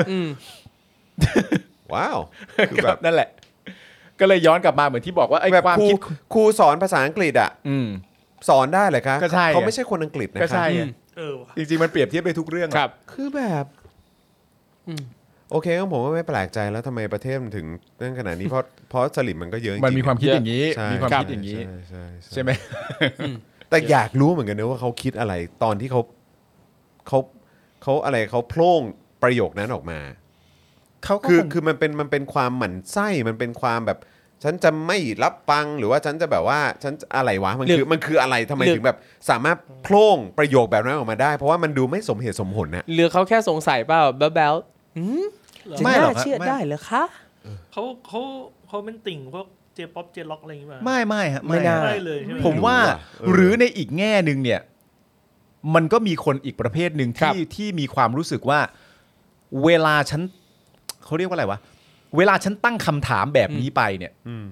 มันเป็นคำถามที่ไม่มีใครคิดคำถามนี้ อ๋อ ไม่ได้ แน่ๆเลย แน่ๆ หรอ เลย ฉันจึงเลยใส่คำถามนี้ไป มันจะได้แบบว้าวเพอร์สเปกทีฟในการตั้งคำถามของคุณแม่งชาญฉลาดมาก เป็นการคือมันเหมือนมีความรู้สึกว่าว่า ซึ่งมันเป็นเรื่องจริงนะว่า ครับ การที่เราตั้งข้อสงสัยเก่งเนี่ย มันเป็นเรื่องที่ดี เราจะได้ได้คำตอบที่เยอะ อืม ยิ่ง ครับ ตั้งข้อสงสัยเยอะอะไรต่างๆนานานู่นนี่อะไรเงี้ย ครับ แต่ในขณะเดียวกันคุณจะรู้บ้างไหมว่าที่เพื่อนในห้องคนอื่นเขาไม่ถามเนี่ยเขาคำนวณในหัวตัวเองมาเรียบร้อยแล้วว่ามันไม่ใช่คำถามที่น่าถาม เขาจึงไม่ได้ถามตั้งแต่แรก ใช่ แล้วพอคุณลั่นออกมาปุ๊บ คุณได้สังเกตบ้างไหมว่าเพื่อนในห้อง ก็ไม่ได้มีใครสักคนที่แบบ เช็ดโจคมสัตว์ก็ไม่มี นึกออกไหมและอาจารย์ก็ต้องมอ เรี ง ยกจากอาจารย์ยังไงฮะ อาจารย์ก็ต้องมองแล้วแบบปุ๊บอะไรอย่างเงี้ยแล้วก็ต้องอธิบายให้ฟัง อ่า ตั้งแต่ต้นว่าถึงประวัติการศึกษาของเขาว่าอะไรต่างๆนานานั้น ครั นู่ บ นนี่แล้วพอรายงานการศึกษาประวัติอะไรต่างๆนานาทั้งหมด เทียบเคียงเสร็จเรียบร้อยแล้วเนี่ย มันก็มีคนญี่ปุ่นจริงๆอ่ะไม่กี่คนด้วยซ้ำที่ศึกษาเท่ากับคนนี้ เข้าใจไหมมนุษย์มันศึกษากันได้ไงนั่นแปลว่าคุณจะมีความรู้สึกว่าสื่อต่างชาติศึกษาประเทศไทยน้อยกว่าคนในชาติตัวเอง คุณก็ลองวิเคราะห์ตัวเองก่อนเลย ว่าคุณศึกษาเรื่องราวที่เกิดขึ้นในประเทศเราเองอ่ะจริงๆ ครับ ว่าคุณศึกษามากแค่ไหน ใช่ ก็แค่นั้นเอง จริง มันต้องเริ่มต้นจากเพอร์สเปกทีฟของมึงก่อนสิใช่ไหม จริงจริงจริงคือแบบเหนื่อยใจฮะเออเวลาเจออะไรแบบเนี้ยเนาะเออ ใช่ครับ อย่างจริงๆอย่างอย่างของไทยเองพวกประวัติศาสตร์ของไทยต่างๆอ่ะจำนวนไม่น้อยนะครับที่เวลาเราจะศึกษาเราต้องศึกษาจากจดหมายเหตุที่ทูตต่างประเทศเข้ามาไทยแล้วเขาบันทึกไว้อ่ะ ใช่ ไม่ว่าจะเป็นจดหมายเหตุลาลูแบร์หรือทูต ใช่ อะไรใด ๆ ก็แล้วแต่ อืม เพราะคืออย่างแน่นอนว่าบางช่วงบางยุคบางสมัยเองอ่ะของไทยเราเราก็ไม่ได้บันทึกไว้เรายังไม่ได้จะสนใจเรื่องการบันทึกประวัติศาสตร์อะไรขนาดนั้น อืมครับ เราก็ต้องอาศัยศึกษาจากของต่างประเทศด้วย ใช่ เหมือนกับที่หลาย ๆ ครั้งเนี่ยเราก็จะในเอ่อในฐานะที่เราเป็นปัจเจกชนเราก็จะจะมองว่า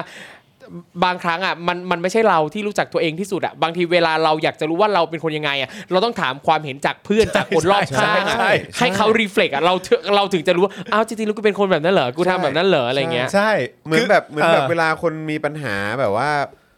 แบบเอาง่ายๆอะคน ครับ ไปคนไปพบแบบเทอราปิสอะ เออ ครับ เออแบบไปปรึกษาหมอว่าผมเครียดมากเลยครับมันเกิดอะไรขึ้นเออผมเป็นซึมเศร้าผมอะไรยังไง ครับ ก็คือการที่แบบไปคุยไปสนทนากับหมอ แล้วก็เออ ครับ สะท้อนกลับมาว่าอ๋อแนวคิดทัศนคติของคุณเวลาแสดงความคิดเห็นแบบนี้ออกมา มันมันเป็นเพราะอย่างนี้อย่าง ครั นี้ บ อย่างนี้เราได้เห็นภาพชัดคุณอาจจะมองไม่เห็นแต่ว่า ใช่ จากการฟังและจากการวิเคราะห์มันเป็นอย่างนี้นะ ตามหลักการที่เป็นอย่างนี้ตึ๊ดตึ๊ดตึ๊ดตึ๊ดตึ๊ดว่าลงมา สะท้อนกลับมา นี่ไง ใช่ ก็เหมือนไปหาหมออ่ะ ใช่ เขาบอกว่าเออถ้าเราถ้าเรามีถ้าเราไม่สบายอ่ะ ครับ เออแล้วหมอจะรู้ได้ไงหมอไม่ใช่ผม เออ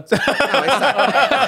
มึงไม่เคารพใครเลยนี่หว่า เออ มึงไม่เคารพวิชาความรู้ของใครเลยนี่หว่า ใช่ เนี่ย แล้วก็แบบว่าเออก็เอาเลือดไปตรวจไง ครั เอา บ เลือดไปตรวจแล้วตรวจผลมันก็มีอย่างนี้ อืม จากการศึกษาที่มีมาเป็นร้อยปีแล้วก็เป็นอะไร คอบรัย่างนี้ เออ มีสถิติอะไรมันเป็นอย่างนี้อย่างนี้อย่างนี้ ค ที่ รับ แบบว่าคือการแบบว่าไม่รู้หรอกคุณไม่รู้หรอกเพราะ เออ คุณเป็นชาวต่างชาติคุณไม่ใช่คนไทย เอ โอ้โห อ หมอ ผมจะไปเชื่อวิทยาศาสตร์ได้ยังไง วิทยาศาสตร์มันไม่ใช่ผม เออซึ่งซึ่งก็อยากจะย้อนกลับไปว่าอ้าวคุณบอกว่าอ้าวพวกนี้ไม่ใช่คนไทย แล้วคนไทยจริงๆคืออะไร ก็ต้องมาจากเทือกเขาอันไต เออ ไทยแท้ไทยแท้เป็นยังไง เออไทยแท้เป็นยังไง ไทยแท้เป็นยังไง เออ ในโลกนี้มีอะไรเป็นไทยแท้ เออ เออ ไทยแท้ร้อยเปอร์เซ็นต์ คือแบบ what the fuck ฮะ ไม่แต่มันเป็นประเด็นนะที่ที่ครูทอมพูดกับคุณจอมพูดก็คือว่าเหมือนแบบการศึกษาตัวเองแล้วบางทีต้องรอให้คนอื่นมาบอกอะที่ผม ครับ เคยเล่าไอ้ stand up comedy อะ อ่ะ ที่แบบว่ามันแบบสมมติว่ามีคนมาด่าคุณว่า ครับ you are an asshole Yeah มาด่าใช่ไหมแล้วหลังจากนั้นไอ้คนนี้ก็ตอบว่า no I'm not แล้วแบบไอ้คนนี้ก็บอกว่า well maybe it's not for you to say อะนึกออกปะสิ่งที่มึงควรจะถามมากกว่าว่าเฮ้ยกูว่ามึงเฮี้ยว่ะไม่ ครั นะ บ กูไม่ไม่ใช่หน้าที่มึงตอบ ใช่ มั้งสิ่งสิ่งที่มึงควรจะถามว่า สมมติว่าสมมติว่ามึงถามกูดิปาล์มปาล์มกูกูว่ามึงเฮี้ยเอามึงพูดกูดิ เฮ้ยปาล์มกูว่ามึงเฮี้ยวอ่ะ มันเกิดขึ้นเมื่อไหร่วะ กูต้องถามแบบนี้ ไม่ใช่ว่ากูปฏิเสธมึงว่าแบบ อ่า ว่าแบบ ใช่ใช่ใช่ เออ ใช่ใช่ใช่ กูต้องถามมึงว่า อ๋อ กูเฮีย โอเค เอ้ยเฮียกู เออ ไม่รู้ตัวมาก่อนเลย อ๋อตอนไหนวะ มันมันเกิดขึ้นตอนไหน เหตุการณ์ไหนที่ทำให้กู เออ ที่ที่ทำให้กูแบบ แบบ ทำให้มึงรู้สึกว่ากูเฮี้ย กูเฮีย ครับ กูจะได้อธิบายให้ฟัง อ่ใช่ใช่ใช่ใช่ แต่ว่า โอเค มันไม่ใช่ว่าเฮ้ยมึงเฮียนะไม่นะ ไม่ได้ ไม่มึงพูดเองไม่ได้ ไม่ได้ไม่ได้ พูเองไม่ได้ ใช่ ถามกูนี่ ใช่ใช่ กูยืนยันอีกเสียง ครับผมนะฮะอ่ะกูแหมไปซ้ำเออเสียงอ่าโอเคครับ คุณจะรู้ได้ยังไงเออแต่คุณต้องรู้แหละ ใช่ใช่ต้องรู้ นะฮะอ่ะคุณผู้ชมครับเดี๋ยวเราจะกลับมานะครับกับข่าวประเด็นของไมค์แอมมี่รุ้งวันนี้นะครับ แล้วก็เดี๋ยวจะมาคุยในประเด็นของเรื่อง CP กับเทเลนอปิดดีลนะฮะ ครับ ควบรวม True กับ d t แทนะครับ alright เดี๋ยวจะมาคุยกันในประเด็นนี้ด้วย ครับ นะครับนะฮะก็เดี๋ยวอีกสักครู่จะกลับมานะครับ แต่ผมขอวิ่งเข้าห้องน้ำก่อนนะ เชิญครับ ได้เหรอ Hoff นะครับนะฮะวันนี้ดื่มน้ำเยอะ ได้เลยครับได้เหรอ ได้เลยครับ นะฮะวันนี้วันนี้มีเกมไหม มีเดี๋ยวมีก็ได้มีก็ได้ พร้อมพร้อมเสมอ ชอบ อะ ตรงกันว่าเอ้ยมีมีได้ มีก็ได้ เกมหมดแล้ววันนี้ชื่อเกม 40 เฮ้ย ก็ไหนบอกจบแล้วไง เอาจบแล้วจบแล้วจบแล้วไม่พูดละไม่พูด ค ละ รับ เฮ้ยอยากคาบ้านซะหน่อย เฮ้ยขอคาปากก่อนแล้วกัน เฮ้ย เฮ้ย หมายถึงกินข้าวแล้วไม่ได้กิน ใช่ถูกต้อง โอเค โอ้เป็นเด็กอมข้าวกันเลยฮะ ใช่ครับผม ใช่ครับ นอกจากเป็นเด็กอมข้าวแล้วเนี่ยนะครับ ก็ต้องหา หาอะไรมาเล่นกันดีกว่า เอ้ย มามามามามามามา เดี๋ยวมีคำถามอะไรมาเล่นไหมเนี่ย ครับ เฮ้ยคำถามนี้ดีกว่าน่าสนใจมา ครั ก บผม เป็นคำถามอาจจะเป็นแบบ perspective ของอาจจะไม่ได้มีมีเรื่องราวเหล่านี้โดยตรง หรือว่ามุมมองเหล่านี้โดยตรง อืม นะครับผมอาจจะไม่ใช่ประสบการณ์ที่ยังเคยเจอแต่อยากรู้ว่ามุมมองเป็นยังไง ครับ ถ้าสมมติว่าครูทอมต้องการจะให้ความสัมให้ให้ให้คำแนะนำเรื่องความสัมพันธ์ของคู่รักคู่หนึ่ง อืม จะให้จะให้คำแนะนำว่าอะไร หมายถึงว่าถ้ามีคนมาถามแบบเฮ้ยครูทอม ถ้าอยากรักกันดีๆ รักกันให้ยาวนานอย่างเงี้ย ควรจะทำตัวกันยังไง ครูทอมในฐานะผู้ที่มองเข้ามาเนี่ย จะมีคำตอบให้กับเรื่องนี้ไหม อยากทำอะไรก็ทำไม่แล้วทำไมผมจะรู้สึกว่าอันในในในทุกความสัมพันธ์น่ะ เออ ปัญหาใดๆมันจะเกิด เดี๋ยวนะ ขึ้น คุณผู้ชมคุณผู้ชมลองตอบมาด้วยนะฮะถ้าสอ่ะมมติมีคนมาถามคุณผู้ชมว่า อุ๊ย ฉันอยากรักกับแฟนฉันนานๆน่ะแกมีคำแนะนำไหมวะ อืม คุณคุณต้องจะให้คำแนะนำว่าอะไร คืออย่างผมผมรู้สึกว่าทุกๆปัญหาเนี่ย อืม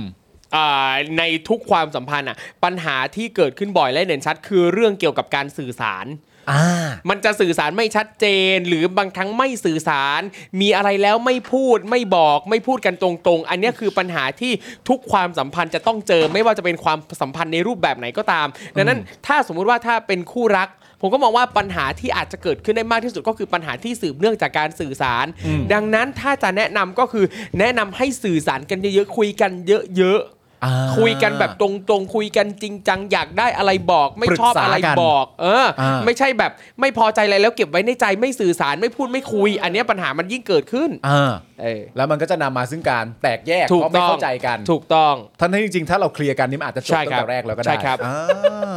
น่า เรื่ ส องอะนไร ใจ ฮะ ไหมฮะ คุณผู้ชมตอบมาก่อน อ๋อคุณผู้ชมบอก ให้คำแนะนำก็หมาสิครับ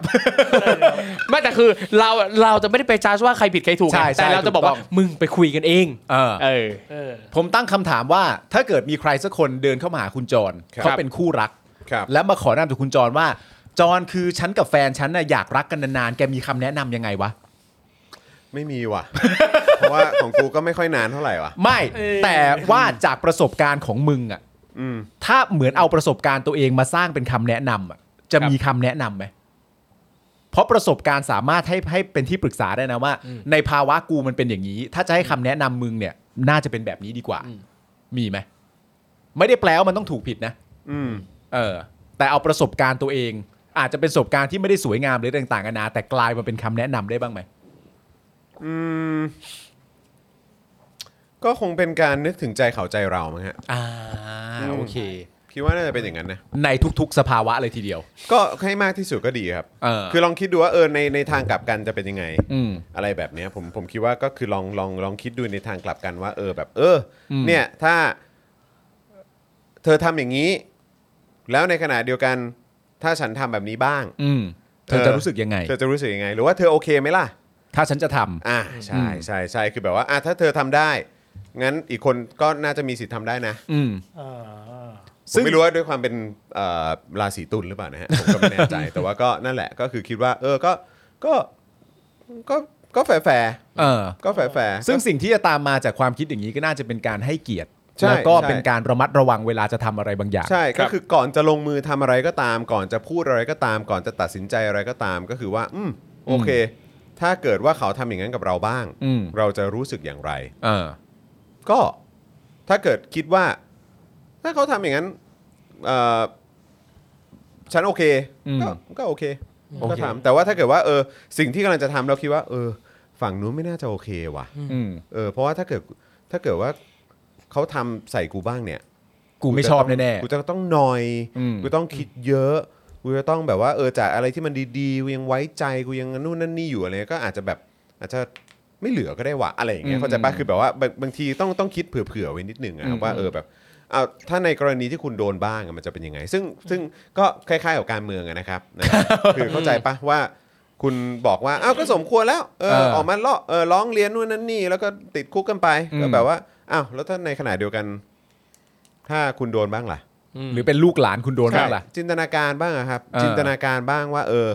ถ้าคุณโดนกระทำแบบนั้นบ้างอะ อืม ไม่ว่าจะเป็นเรื่องเล็กเรื่องน้อยนะ อืม เรื่องเล็กเรื่องน้อยคือ ด้วยคำพูดเราพูดอย่างนั้นออกไป ครับ เขาจะรู้สึกยังไงเฮ้ย อืม หรือว่ามันมีเหตุการณ์แบบเฮ้ยคุณทำ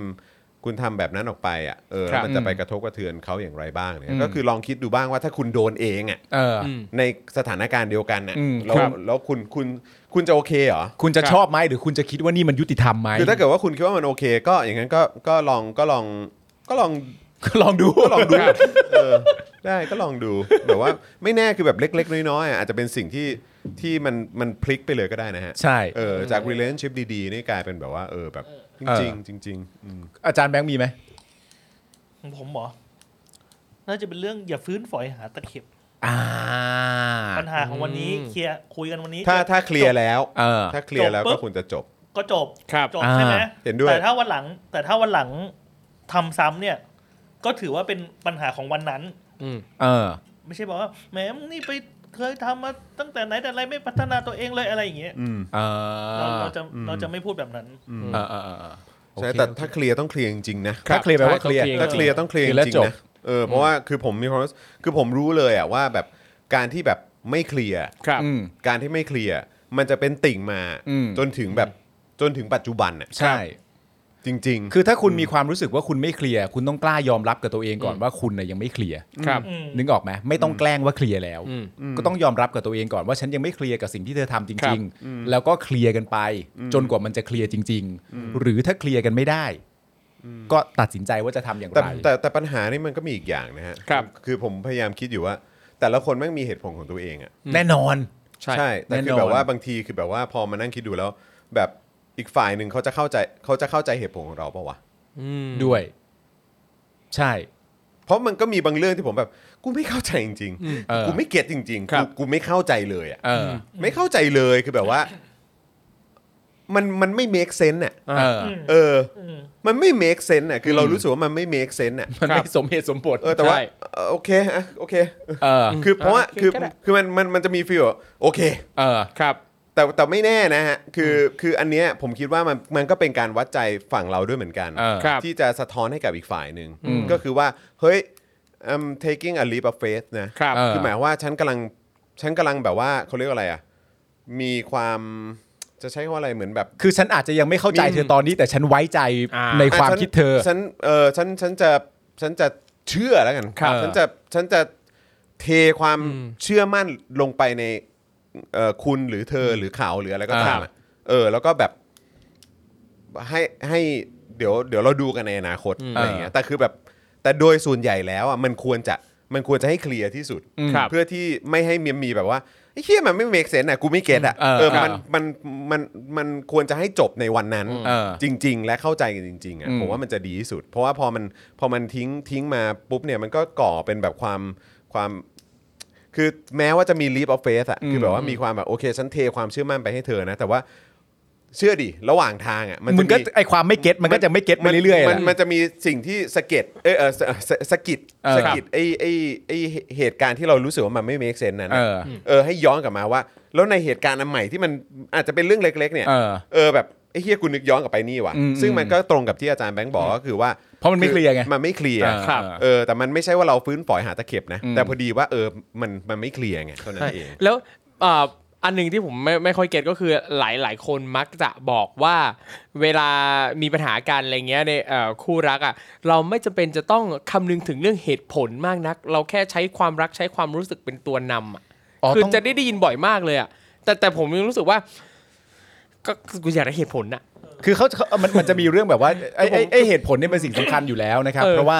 เพราะว่าเหตุผลเขาเรียกว่าอะไรวะแต่ว่าไอ้ความรักเนี่ยมันเป็นเรื่องผสมผสานกันระหว่างเหตุผลกับความรู้สึก คือ มันเป็นศิลปะ คือคือการมีเหตุผลมากเกินไปมันทำให้ความรักมันไปไม่รอดหรือเปล่า ใช่ ก็ก็ก็ด้วยอย่างเช่น ก็ก็อย่างที่บอกแหล้วว่าไอ้ leap of faith อะมันก็ ใช่ คือจะเป็นสิ่งที่ทำให้แบบว่า โอเคมันยังไปต่อกันได้ แต่ว่า ครับ แต่ว่ามันก็ไม่ได้เป็นการการันตีนะ เออ ว่ามันทำให้ความรักนั้นมันประสบ เออ มันมัน ครับ สมหวังและประสบความสำเร็จอะ เออ คือไม่แน่ leap of faith ตอนนี้แม่งอาจจะแบบว่า มันไอไอสิ่งที่ที่ยังเป็นสิ่งที่มันทำให้เราแบบแบบเอ๊ะเอ๊ะอยู่ตอนนั้นแบบ ครั ว่า บ กูว่ามันไม่สมเหตุสมผลกูว่ามันแบบอะไรวะอะไรเงี้ย อืม เออมันอาจจะแบบถัดมาอีกสิปีท้ายสุดแม่งก็พังก็ได้ เออหรือถัดมาอาจจะเป็นแบบว่าอ่ากูเข้าใจแล้ว อ่า อ๋อ ตอนนั้นที่กู กู แบบไปนี่ก็ได้ ใช่ใช่ใช่ก็เป็นไปได้มันออกได้หลายทางฮะ เออ ครับ คุณผู้ชมบอกไปกินข้าวมานี่เรามาเรื่องความรักได้ยัง ไงครับ ได้ครับ ไม่รู้ว่า ความรักอยู่รอบตัว ไม่รู้ว่าอ๋อคือมันมาจากคำถามใช่ไหม ใช่มาจากคำถาม เออ มาจากคำถาม นะครับนะ นั่ ฮะ นแหละ คุณเบียร์บอกว่าพอเถอะค่ะ เศร้าเออ อ้าว ครับผม เพราะว่า นะฮะ เพราะว่าเขาโสดครับ อ๋อ อ๋อ อ๋ อ๋ อ อ อ๋อ ครับครับผม นะฮะ โสดก็ไม่ต้องเศร้า Enjoy สิครับ enjoy life ครับ enjoy ครับ ครับ ครับ ผม yes นะฮะ enjoy ซะ ครับ ใช้ชีวิตให้สนุกสนาน I do enjoy my life เนื้อะครูทอมเนอะ ใช่ครับผมยิ่ง enjoy ผมบอกเลย จำได้ไหมฉายาเก่าเขาคืออะไร คืออะไร ทอมทินเดอร์ เอ้ยสุดยอด ครับผม ทินเดอ นะ ร์ เฮ้ยแต่ว่าจริง ๆ แล้วการมีคู่มันก็ดีเนอะอาจานแบงค์เนอะ ใช่ใช่ใช่ ใช่ใช่ ก็ ใช่ ก็ดีครับก็ยิน ใช่ใช่ แล้วจะไม่ใช่ก็ไม่ได้ด้วยนะ ใช่ ก็ยินดีด้วยที่ทุกคนมีความรักที่ดี ครับผมดีฮะดีฮะดี นะ ฮะ ฮะ โอเค อ่ะก่อนจะไปข่าวต่อไปครับ อยากจะอัปเดตนะครับสำหรับแฟนๆของโค้ชแขกนะครับ เออ นะฮะแล้วก็เอ่อแฟนๆของพี่โอ๊ตด้วย ครับผม นะครับนะฮะเอ่อเดี๋ยวผมขอประชาสัมพันธ์ของเออพี่แขกละกันนะครับฝากครูทอมเออของพี่โอ๊ตหน่อยนะครับ ได้ครับ นะฮะก็สัปดาห์นี้นะครับโค้ชแขกเนี่ยอยากจะย้ำว่าห้ามพลาดเพราะว่าพี่แขกกลับมาแล้วนะครับนะฮะรับรองว่าจะต้องถูกใจคุณผู้ชมสายคาเฟ่แน่นอน ครับผม นะครับเพราะโค้ชแขกจะพาไปเช็คอินคาเฟ่สุดเก๋สไตล์ฝรั่งเศสกันที่ร้านเมซงเบลอ นี่ นะครับ โอ้ยร้านนี้เด็ดเลย เหรอไม่ใช่กิน รู้สึ โอ้ย ก ร้านนี้เด็ดมาก นะฮะ อยู่แถวพร้อมพงษ์ อ๋อ สุ เห ขุมวิท รอ สี่ ครับโอ้เมซงเบลอ Maison Bleu ย่านสุขุมวิท ครับ อ๋อพร้อมพงษ์ก็ใกล้ๆเอ่อ็มโพ ใช่ครับ ใช่ไหมฮะเออนะครับบอกเลยนะครับว่าร้านสวยมากนะครับที่สำคัญคาเฟ่แห่งนี้เนี่ยไม่ได้มีดีแค่ขนมหวานนะครับ แต่อา ค หา รั ร บ ฝรั่งเศสจานอื่นๆเนี่ยก็ดีเลิศไม่แพ้กันนะครับ ครับ ถ้าใครอยากเห็นว่าจานซิกเนเจอร์ของเมซองเบลอเนี่ยนะครับจะเป็นเมนูอะไร และเมนูโปรดไหนนะครับที่อร่อยจนโค้ชแขกเนี่ยต้องยกนิ้วให้นะครับก็ไปรอชมพร้อม ๆ กันได้เลยวันพรุ่งนี้นะครับนะฮะบ่ายโมงเป็นต้นไปครับนะฮะเวลาเอ่อคำประกาสากล คำประกาศสากลโอเค นะรับ เข้าใจ ก็อาจจะบวกล ครับผ บ ม นิดหน่อย นี่ ะครับ ร้านนี้เนี่ยนะครับโอ้โหเด็ดมาก เป็นร้านของรุ่นพี่โรงเรียนผมเอง เอาเหรอโรงเรียน ใช่ โรงเรียน สาธิตมหาวิทยาลัยเชียงใหม่ อ๋อเหรอ ครับผม อ๋อมาเปิดร้านที่นี่เลย คาดหวังเลยว่าต้องแซบแน่นอน เหรอ เพราะว่าพี่มู่นะครับเจ้าของร้านเนี่ยก็แบบเป็นอีกหนึ่งคนที่แบบติดตามเรื่องการเมืองอย่างถึงพริกถึงขิง ว้าว เข้มข้น ว้าว ทั้ง แจ๋วแจ๋ว วัฒนธรรมไทยและฝรั่งเศสต่างๆ อือหือ อันนี้ รู้ลึกรู้จริง อันนี้ก็เป็นอีกตัวอย่างผมเชื่อว่าชื่อชื่อคุณอะไรนะฮะ พี่มู่ครับ คุณมู่ใช่ไหม ใช่ครับ พี่มู่เนี่ย มู่ ผมเชื่อว่าพี่มู่เองก็คงจะเอ่อถ้าแถวย่านนั้นอ่ะพ ครั ร้อบ มพงษ์อ่ะก็เป็นย่านแบบว่าชาวต่างชาติเลย ครั เนาะ บ เออนะครับนะก็คงจะมีคนที่แบบบางทีก็มาที่ร้านแล้วอาจจะกลายเป็นลูกค้าประครัจำ บ มีการพูดคุยมีการแลกเปลี่ยนความคิดเห็นเอ่อสถานการณ์ที่มันเกิดขึ้นในสังคมบางทีก็อาจจะแชร์กันก็ได้ ครับ แล้วอันนี้ก็อาจจะเป็นการให้ข้อมูลเกี่ยวกับสังคมไทย ครับ การเมืองไทยอะไรแบบนี้ก็ได้ที่ไม่ได้จำเป็นต้องเป็นคนไทย ใช่ ก็พอจะเข้าใจ ใช่ ได้ ครับ ว่าประเทศไทยเป็นอย่างไร ใช่ครับ ใช่ ใช่ไหมครับเออ ใช่ครับ นะครับ แล้วยิ่งอย่างอย่างพี่มู่เนี่ยโอ้โหเชี่ยวชาญภาษาฝรั่งเศสมาก ว้าว เผลอๆเรื่องต่างๆที่เกิดขึ้นในไทยพี่มู่เนี่ยก็ translate เป็นภาษาฝรั่งเศสด้วย เอาเหร ช อ อบ ครับ มาก เออ ชอบมากนะครับสุด โอ้ ยอดจ อย่าง ริ นี้ ง คุณศิลาก็ไม่พอใจฮะ ๆไปพูดให้ต่างชาติฟัง ไอ้ฝั่งชาติฟันไอ้พวกประเทศพวกนี้นะ อ๋อ แต่นั้นเขาต้องการจะเล่นเอ่อ จันป๊อกเขา อ๋อ แรมเล่นจันป๊อกเขา ตามสไตล์ครับนะฮะ ตามสไตล์อ่ะ อ่าแล้วก็ยังมีอีกหนึ่งรายการที่อยากให้ติดตามกันนะครับพี่ ครับผม โอ๊ตครั ครับ โอ้ ผม หลายคนคิดถึงพี่โอ๊ตผมก็คิดถึงพี่โอ๊ตเหมือนกันนะครับคุยกันหลังไมค์ตลอดเลยนะครับ ใช่ครับ นะฮะแล้วก็พี่โอ๊ตก็คิดถึงแฟนๆอ่าแล้วก็คุณผู้ชมด้วยเหมือนกันนะครับ ครับ นะฮะเพ ครั ราะ บ ฉะนั้ ผม นสัปดาห์นี้นะฮะเดี๋ยวเราจะได้กลับมาเจอกับพี่โอ๊ตแล้วนะครับ ครับผม นี่เพิ่งคุยกันเลยเมื่อเช้า อ่ะ นะครับ เยี่ยมเลยครับผม นี่ครับ ความพิเศษของวันพรุ่งนี้นะครับ ยังไม่หมดนะครับ นอกจากโค้ชแขกนะครับ เราจะได้พบกับ global view with o a t เฉลิมพลฤทธิชัยนะครับ นี่แน่นอนว่า พี่โอ๊ตเนี่ยก็ต้องมีประเด็นที่ไม่ธรรมดามาฝากคุณผู้ชมเช่นเคยครับ เราจะมาคุยกันถึง 5 เรื่องที่พี่โอ๊ตเนี่ยนะครับไม่เคยชอบ แต่ต้องมาเปลี่ยนใจ เอออทุกคนลองเดากันได้เลยนะครับว่ามีเรื่องอะไรบ้าง ที่พี่โอ๊ตเนี่ยถึงขั้นยอมรับว่าเคยไม่ชอบเลย เออ นี่ พรุ่งนี้มาฟังกันนะครับว่าห้า5 เรื่องนั้นคือเรื่องอะไรบ้างนะครับ แล้วก็ที่สำคัญก็คืออะไรกันแน่ที่มาเปลี่ยนใจพี่โอ๊ตได้นี่ น่าสน โอ้ ใจ โหต้อง นะ รอเลยนะ น่าส คนรั ใจ บ คือคือพี่โอ๊ตอ่ะ ครับ เป็นคนที่สำหรับผมเองคือเป็นคนที่ที่ amazing นะครับ เออ ใช่ amazing เขา ใช่ คือเราใช้คำนี้ได้ ใช่ เนอะ ใช่ เออพี่โอ๊ตเขาเป็นคนที่ amazing จริง คๆรับ แล้วคือเขาเป็นคือนอกจากจะแบบโอ้โหมีความรู้ความสามารถเยอะแยะมากมายแล้ว แล้วก็แบบทัศนคติเขาแล้วก็มุมมองของเขา ครับ นี่ก็แบบโอ้โห คือสนุกอ่ะ ใช่ เออแล้วก็น่าสนใจแล้วก็มักจะมีอะไรที่ เราคิดไม่ถึงเสมอแบบพี่โอ๊ตหยิบยกขึ้นมาแล้วก็เอ้ยแบบน่าสนใจมากเลยแล้วยิ่งคือเมื่อก่อนเนี่ย ครับ คือนอกจากจะทำเกี่ยวเรื่องข่าว การเมือง ครับ สังคมอะไรแบบนี้แล้ว แล้วก็อ่ะก็มีเรื่องของฮอลลีวูด ครับผม อะไรแบบนี้ด้วยใช่ไหมครับ แล้วพอคราวนี้มาเคป๊อปอ่ะ อ่า คือคือความผสมผสานเหล่า ครั นี้ บ มันเป็นมันเป็นยังไงเนาะ ใช่ เออ นะครับ คือมันแบบ มันเจ๋งอะ่ะ เอ เจ๋ อ ง นะครับ เพราะฉะนั้นอยากให้ติดตามนะครับ global view กับพี่โอ๊ตมาก ๆ เลย ครับ นะครับ ผม เพราะฉะนั้นรอคอยแล้วก็ติดตามกันได้นะครับ ครับ นะฮะ กี่โมงครับ เอ่อเจอกันพรุ่งนี้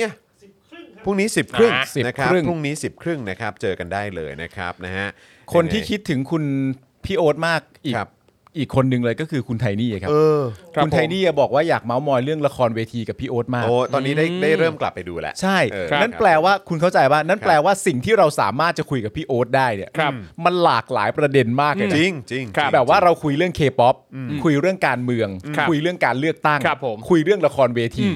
คือใครเหมือนถนัดเรื่องใดอ่ะคุณก็สามารถจะนำไปคุยอย่างจริงจังกับพี่โอ๊ตได้หมดเลยนะครับ เข้าใจว่าพี่พี่โอ๊ตเป็นคนแบบนั้น ใช่ เขาเป็นคน ใช่ แบบนั้นจริง ไม่ว่าจะเป็นเรื่องไหนก็ตาม รู้กว้างรู้รอบ ใช่ ชอบมากเลยก็ จริงๆจริง จริงๆคือพี่โอ๊ตเนี่ยฝากบอกคุณผู้ชมนะครับ ให้ลองลิสต์มาด้วยว่าตัวเองเนี่ยมีอะไรบ้างที่เคยไม่ชอบ แล้วก็ตอนนี้เนี่ยมาชอบนะครับ ซึ่งอย่างของพี่โอ๊ตเองพี่โอ๊ตก็แอบบอกมาว่าหนึ่งอย่างที่จะพูดกันก็คือเคป๊อปนี่แหละ อ่า พี่โอ๊ตเคยไม่ชอบมาก ๆ เลย แล้วตอนนี้ อื้อหื เอ อ อ โอ้โห เออเออเอออี อีกนิดนึงแทบจะไปฝึกเต้นแล้วก็เดบิวต์เป็นศิลปินอยู่ที่เกาหลีแล้วพี่โอ๊ต จริงจริง ใช่ ถ้ายังเต้นไหวผมว่าได้เจอแน่นอน เออเฮ้ย เต้นไหววันนี้เต้นไหวนะ เออ ไม่ เรารู้ไหมว่า ครั จ บ ริงๆแล้วเป็นคนที่ร้องเพลงเพราะมาก เออ เอาอี จริ ก ง แล้ว จริงจริง แล้วก็จริง ๆ แล้วเนี่ยคื ครั อบ นอกจากจะร้องเพลงเพราะแล้วเนี่ย ครับ คือจริง ๆเขาอ่ะควรจะไปสายมิวสิควลนะ ๆอ๋อเหรอ ใช่ เออใช่ใช่ใช่ เพราะเขาร้องเขาร้อง จริ เขา ง เขาคือคือผมว่าเขาไปสายละครเวที ครับ ได้เลยอะ เออ คือคือคือถ้าจะไปใช้ชีวิตอยู่ใน ครับ บรอดเวย์ก็ได้อะ ครับ ผมว่า อืม ขนาดพี่โอ๊ตอ่ะ จริงทำกับข้าวไปทำสวนไปร้องเพลงไป เออ โอ้ยเพลอเออแบบ ไม่และต้นไม้มันจะโตเร็วเหรอ อุ้ยโตเร็ว สวนนี่แบบ คุณต้องเห็น พรึบ สวนของพี่โอ๊ต เห็นแล้วเห็นแล้ว งามสะพรั่ง เห็นแล้ว มา คือแบ ก บ เออ จังหวะพี่โอ๊ตออกมารถน้ำแบบโอ้โหนกพร้อมบินมาแล้ว เออ บินมาแบบ อื้อหือมาแบบมาชูคอสลอนรอฟังเสียงพี่โอ๊ตร้องเพลง แบบนี้เลย เสียงกระเวก นึกนึกภาพเนี่ยนึกภาพแบบว่าเอ่อนกในดิสนีย์อ่ะ เนี่ย เออ กำลังจะหันไปถามกำลังจะ พ หั อนร้องไปถาม ปุ๊ ว่า บแล้วนกร้องกลับ กำลังจะหันไปถามว่าดูม้วนไหนมา ไปดูม้วนไหนมา เออนะครับ เด็ดเด็ด อ่าอ่ะโอเคครับนะฮะเอ่อคุณพีรพลถามว่าอาจารย์วินัยแต่งงานวันนี้เหรอครับ ใช่แล้วครับ เดี๋ยวเดี๋ยวเดี๋ยวเดี๋ยวเอาเป็นว่าคือเมื่อสักครู่นี้ช่างภาพเขาเพิ่งส่งภาพมาให้ อ่า เดี๋ยวเดี๋ยวเดี๋ยวอีกสักครู่เดี๋ยวผมจะลองเอาภาพเด็ดๆเอ่อเอามาแบบว่า ได้ ลองคัด ได้ คัด ได้ มาให้นะครับ ครับ จะได้เพราะว่าจริง ๆ แล้วเราได้เห็นภาพตอนช่วงต้นรายการไปบ้างแล้ว ครับ นะครับนะเดี๋ยวเดี๋ยวเมื่อสักครู่นี้ทีมงานเอ่อทางช่างภาพนะครับที่ ครับ น่ารักเนี่ยก็ส่งภาพมาให้ ครับ นะครับนะเพราะฉะนั้นเดี๋ยวเราจะกลับมาเอ่อเอาเอาภาพมาให้ชมกันอีกเออละกันนะครับ ครับ นะอดใจ ผม รอแป๊บหนึ่งนะครับอ่ะแต่ว่าตอนนี้เรากลับมาติดตามกันดีกว่านะครับ ค ก รับ รณีสารนัด ฟังคำสั่งถอนประกันไมค์แอมมี่รุ้งวันนี้นะครับ ครับ วันนี้นะครับตอนบ่ายโมงครึ่งครับสารอาญานัดฟังคำสั่งเพิกถอนการประกันตัว คดีที่พนักเอ่อที่พนักงานอายการยื่นคำร้องต่อศาลนะครับขอให้ไต่สวนพยาน และมีคำสั่งเพิกถอนการปล่อยตัวชั่วคราว นางสาวปนัสยาจิราวัฒนกุลนะครับหรือน้องรุ้งนะครับนายพานุพงษ์จัดนอกหรือไมค์และนายชัยอมรแก้ววิบูลย์พันธ์หรือแอมมี่นั่นเองนะครับ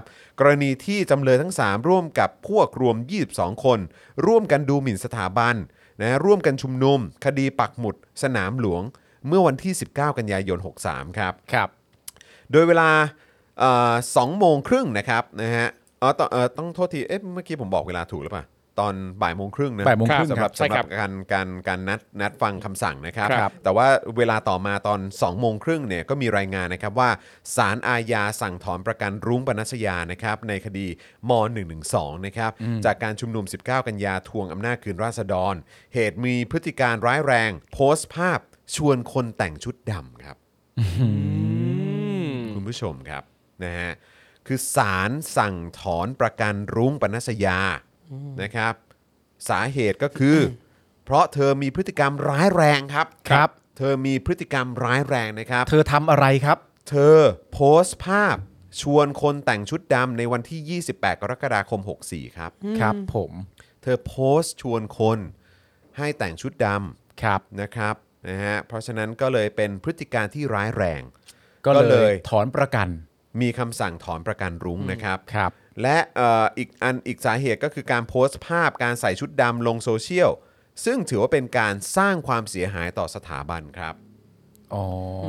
ฟังฟังฟังเอ่อก้อนนี้ดีๆนะครับ ครับ ศาลอาญาสั่งถอนประกันรุ้ง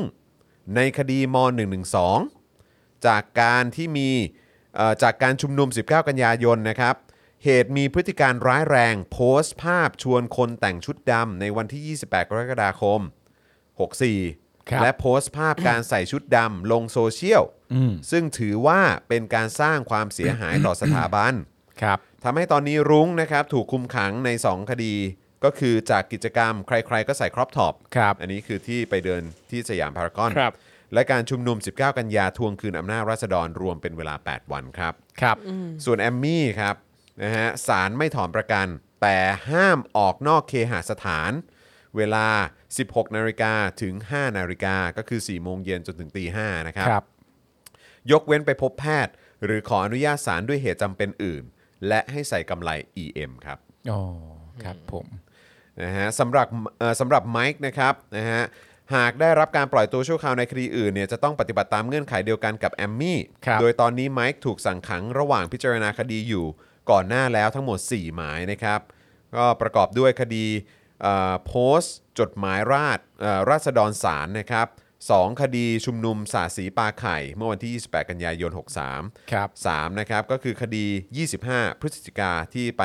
เอ่อ SCB SCB นะครับและ 4 ก็คือคดีชุมนุม 2 ธันวาที่ 5 แยกลาดพร้าวนะครับ ครับ โดยก่อนหน้านี้ศาลได้อ่านคำสั่งในกรณีของธนายอานนท์นำพานะครับไปเมื่อวันที่ 5 พฤศจิกายน 64 นะครับ โดยมีคำสั่งไม่เพิกถอนประกันตัว เนื่องจากศาลเห็นว่าพยานฝ่ายอายการที่เป็นโจทย์ในคดีนี้ไม่สามารถแสดงให้เห็นได้ว่า การชุมนุมที่เกิดขึ้นทำให้เกิดความวุ่นวาย และเนื้อหาการปราศัยของอานนท์แม้จะหมิ่นเหมแต่ก็ยังไม่ร้ายแรงถึงขั้นถอนประกัน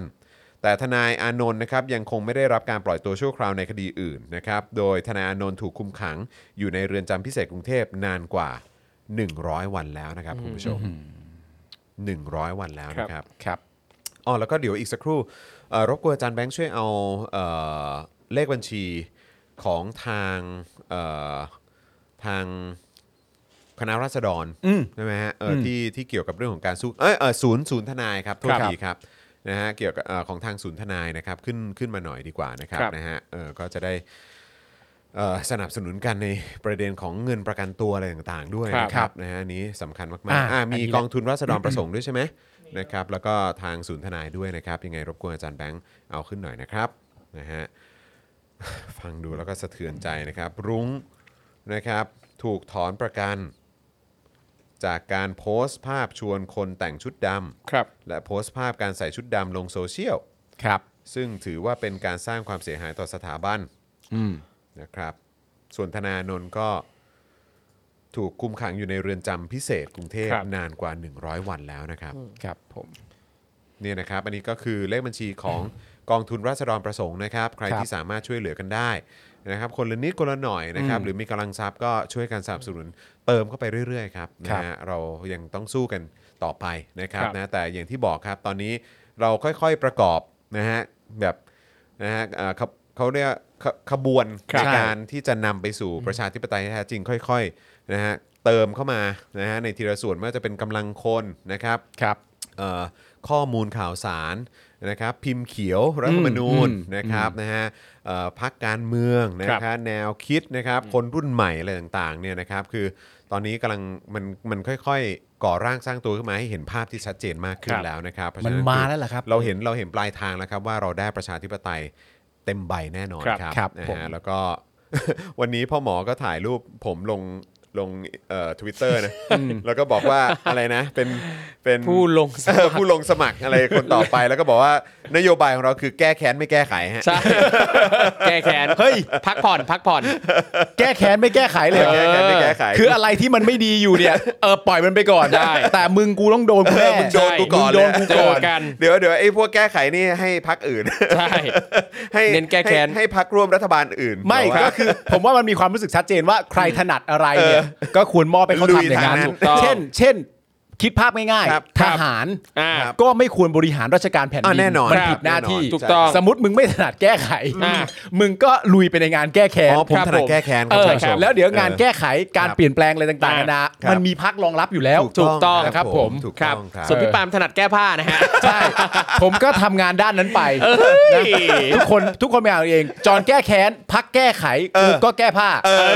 อครับ ก็จ ผม บจบๆนี้ทุกคนก็แฮปปี้ นะฮะส่วนส่วนตู่ก็ถนัดแก้ตัว แก้ตัว เออครับผม แล้วเป็นแก้ตัวน้ำขุนๆด้วยนะ โอ้โหก็ชัดเจนไป ครับ เออ นะครับนะฮะอ่ะคราวนี้อีกประเด็นหนึ่งดีกว่าครับนะที่หลายต่อหลายคนก็อู้อ้ากันพอสมควรเลยนะครับ ครับ ผม ครับ คืออ่า CP กับกลุ่มเทเลนอครับ ปิดเดียวนะฮะ ควบรวม True แล้วก็ d t แทนะครับ ตั้งบริษัทใหม่สู่เทคโนโลยีหับ โอ้ ครับ โห ครับ ควบกันไปนะครับสองวันที่ผ่านมานะครับ เพราะว่ามีกระแสเรื่อง True ซื้อ d t แทกลับมาอยู่ในความสนใจของผู้คนอีกครั้งนะครับ หลังจากที่เป็นข่าวลือมาเป็นปีเลยนะครับ เพราะว่าสำนักข่าวต่างประเทศอย่างรอยเตอร์ ก็ได้มีรายงานครับ ว่าบริษัทเทเลนอของนอร์เวย์ซึ่งเป็นผู้ถือหุ้นใหญ่ของบริษัท Total Access Communication หรือว่า d t แทเนี่ยนะครับยอมรับแล้วนะครับว่ากำลังมีการเจรจากับเครือเจริญโภคภัณฑ์ ผู้ถือหุ้นใหญ่ของบริษัท True Corporation จำกัดเกี่ยวกับกะเกี่ยวกับการควบรวมกิจการนะครับ จนกระทั่งวันนี้ครับก็มีรายงานมาว่าเครือเจริญโภคภัณฑ์หรือ CP เนี่ยนะครับกับกลุ่มเทเลนอประกาศการพิจารณาสร้างความร่วมมืออย่างเท่าเทียมกัน หรือว่า Equal Partnership นะครับโดยการสนับสนุนให้บริษัท True Corporation จำกัดมหาชนหรือ True เนี่ยนะครับกับ Total Access Communication จำกัดมหาชนหรือว่า d t แทเอาง่ายๆ ก็คือให้ True กับ d t แทเนี่ยนะครับปรับโครงสร้างธุรกิจสู่การเป็นบริษัทเทคโนโลยี ภายใต้ยุทธศาสตร์เทคโนโลยีฮับ ครับ BBC ไทยครับก็ได้ระบุไว้ตั้งแต่ตอนที่กรณีนี้ยังเป็นเพียงข่าวลือนะครับว่าเหตุที่ความเคลื่อนไหวของ True และ d t แทซึ่งเป็นบริษัทเทเลคอมยักษ์ใหญ่อันดับ 2 และ 3 ของประเทศไทย เป็นที่จับตาอย่างมากก็เพราะว่าถ้าหากการซื้อขายเกิดขึ้นจริงนะครับ ผู้ให้บริการด้านอินเทอร์เน็ตและโทรศัพท์มือถือของไทย ที่แต่เดิมนี้มีอยู่ 3 เจ้าก็คือ AS True แล้วก็ d t แทเนี่ยจะลดเหลือแค่ 2 เจ้าเท่านั้น ครับ เมื่อการแข่งขันลดลงนะครับ คนที่จะได้รับผลกระทบมากที่สุดก็คือผู้บริโภคนั่นเองครับ เป็นเป็นใครไปไม่ได้เลยครับ เช่นเดียวกับเอ่อเช่นเดียวกันกับการที่รอยเตอร์ก็ได้รายงานว่า ถ้า True กับ d t แทรวมกิจการกันจริง ก็จะกลายเป็นบริษัทด้านโทรคมนาคมที่ใหญ่ที่สุดในประเทศไทย ครับ แซงหน้า Advanced Info Service หรือว่า AIS นะครับ ซึ่งตอนนี้เนี่ยนะครับ AIS เนี่ยก็ครองส่วนแบ่งการตลาดสูงสุดในบรรดาบริษัทโทรคมนาคม 3 รายของประเทศไทยครับ ครับ ถ้าได้รับการอนุมัติจากหน่วยงานที่กำกับดูแล บริษัทที่เกิดจากการควบรวมกิจการของ True และ d t แทเนี่ยนะครับ ก็จะกลายเป็นว่ามีส่วนแบ่งการตลาดราว 52%มากกว่า AIS ที่4เปอร์เอ่อมากกว่า AIS ซึ่งมีอยู่ราว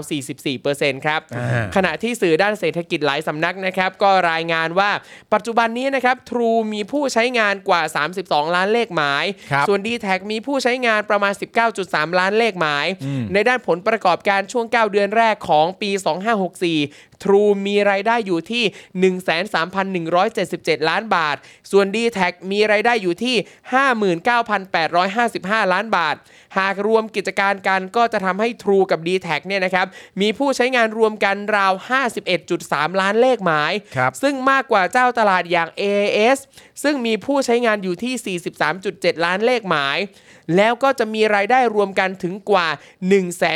163,032 ล้านบาท ครับผม อืมไม่น้อยนะครับ ขึ้นเป็นอันดับหนึ่งด้านโทรมนาคโทรคมนาคมในไทยเลยทีเดียวนะครับ ครับ พร้อมกับระบุว่าดีลระหว่าง True กับ d t แทเนี่ยนะครับถ้าเกิดขึ้นจริงเนี่ยก็จะเป็นการรวมกิจการระหว่างเทเลนอกับบริษัทมือถือในภูมิภาคนี้เป็นครั้งที่ 2 ในรอบปีนะครับ หลังจากที่เทเลนอเนี่ยนะครับก็ได้ควบรวมกิจการกับบริษัทเอเชียตา บริษัทโทรคมนาคมของมาเลเซียเมื่อเดือนมิถุนายนที่ผ่านมา และกลายเป็นผู้นำธุรกิจโทรคมนาคมของมาเลเซียทันที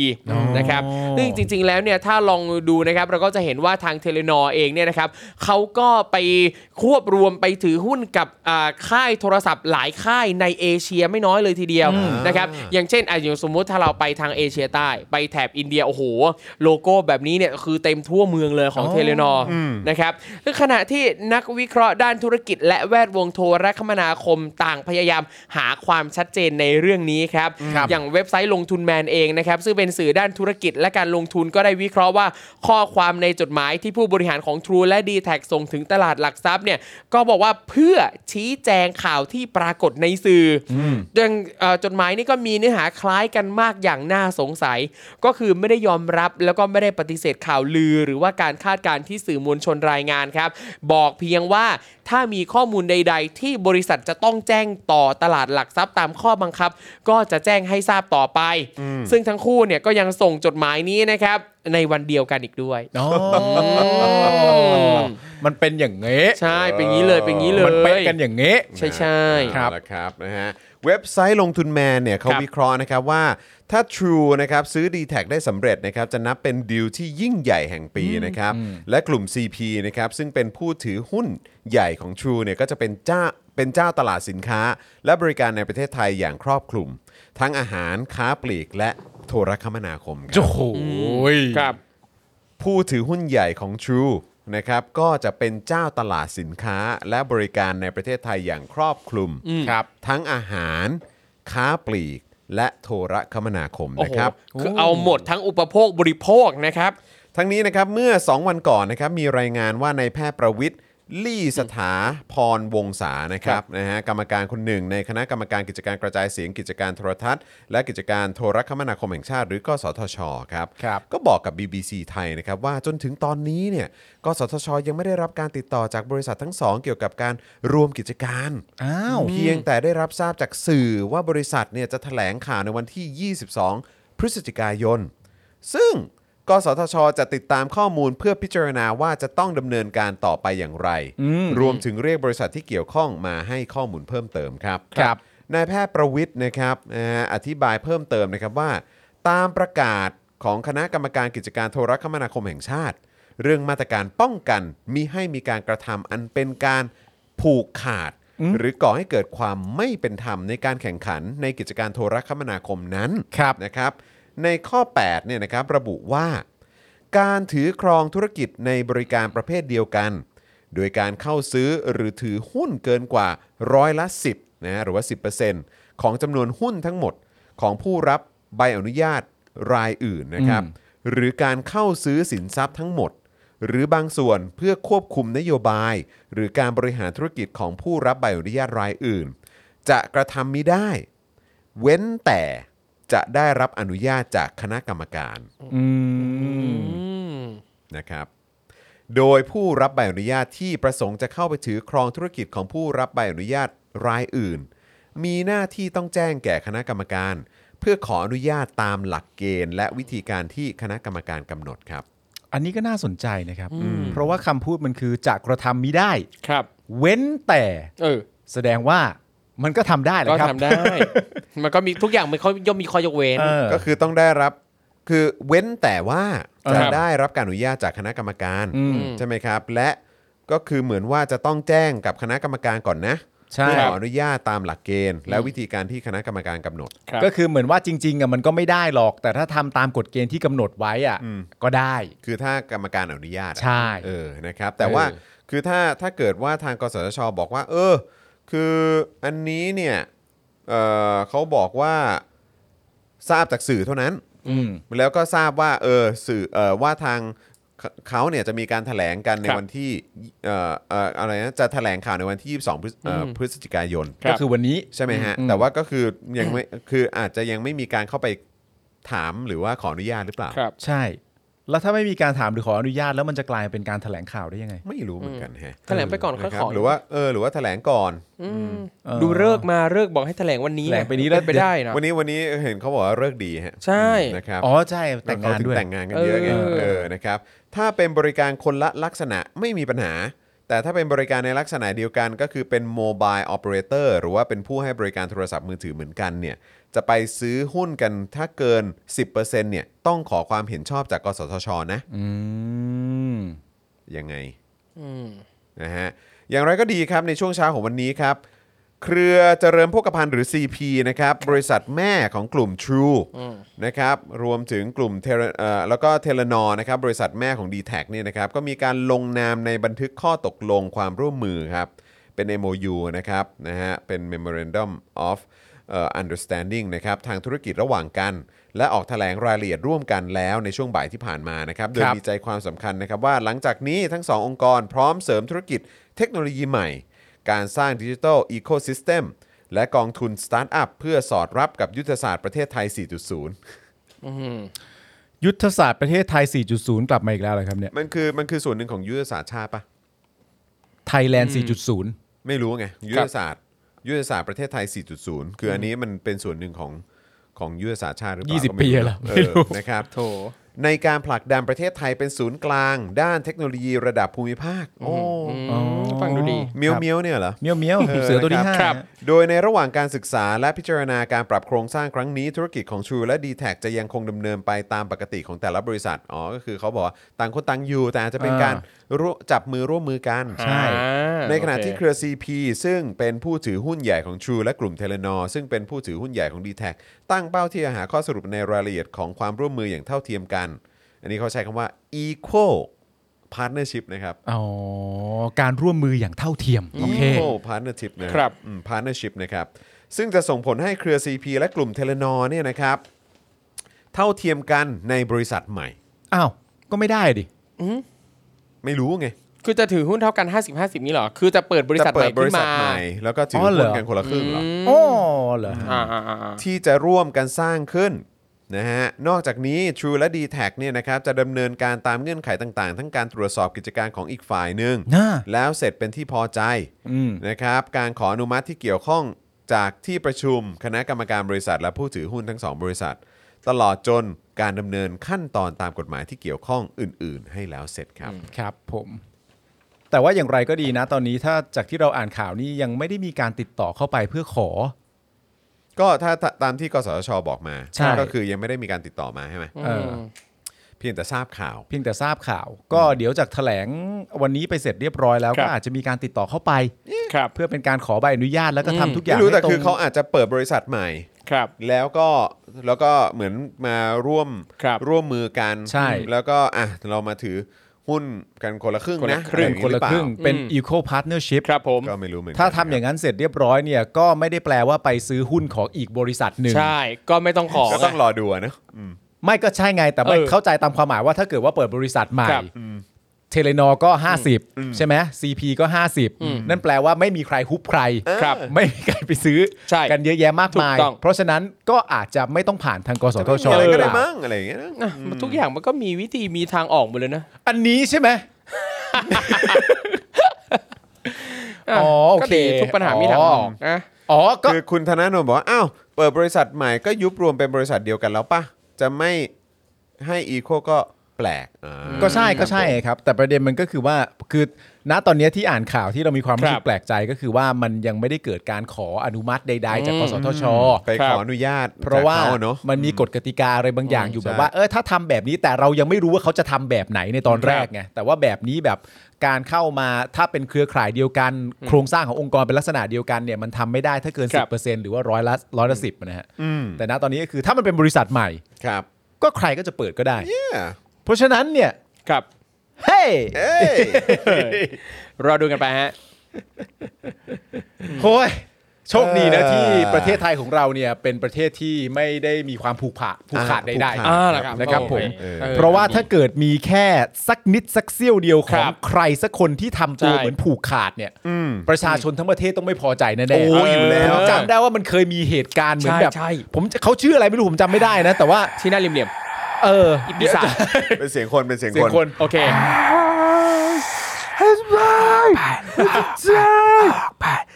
เนี่ยผมจำได้เขาเขาเคยเขาเคยรู้สึกกันแบบนี้มาก่อนว่า ครับ ถ้ามีแค่เขาเรียกว่าสักกลิมส์หนึ่ง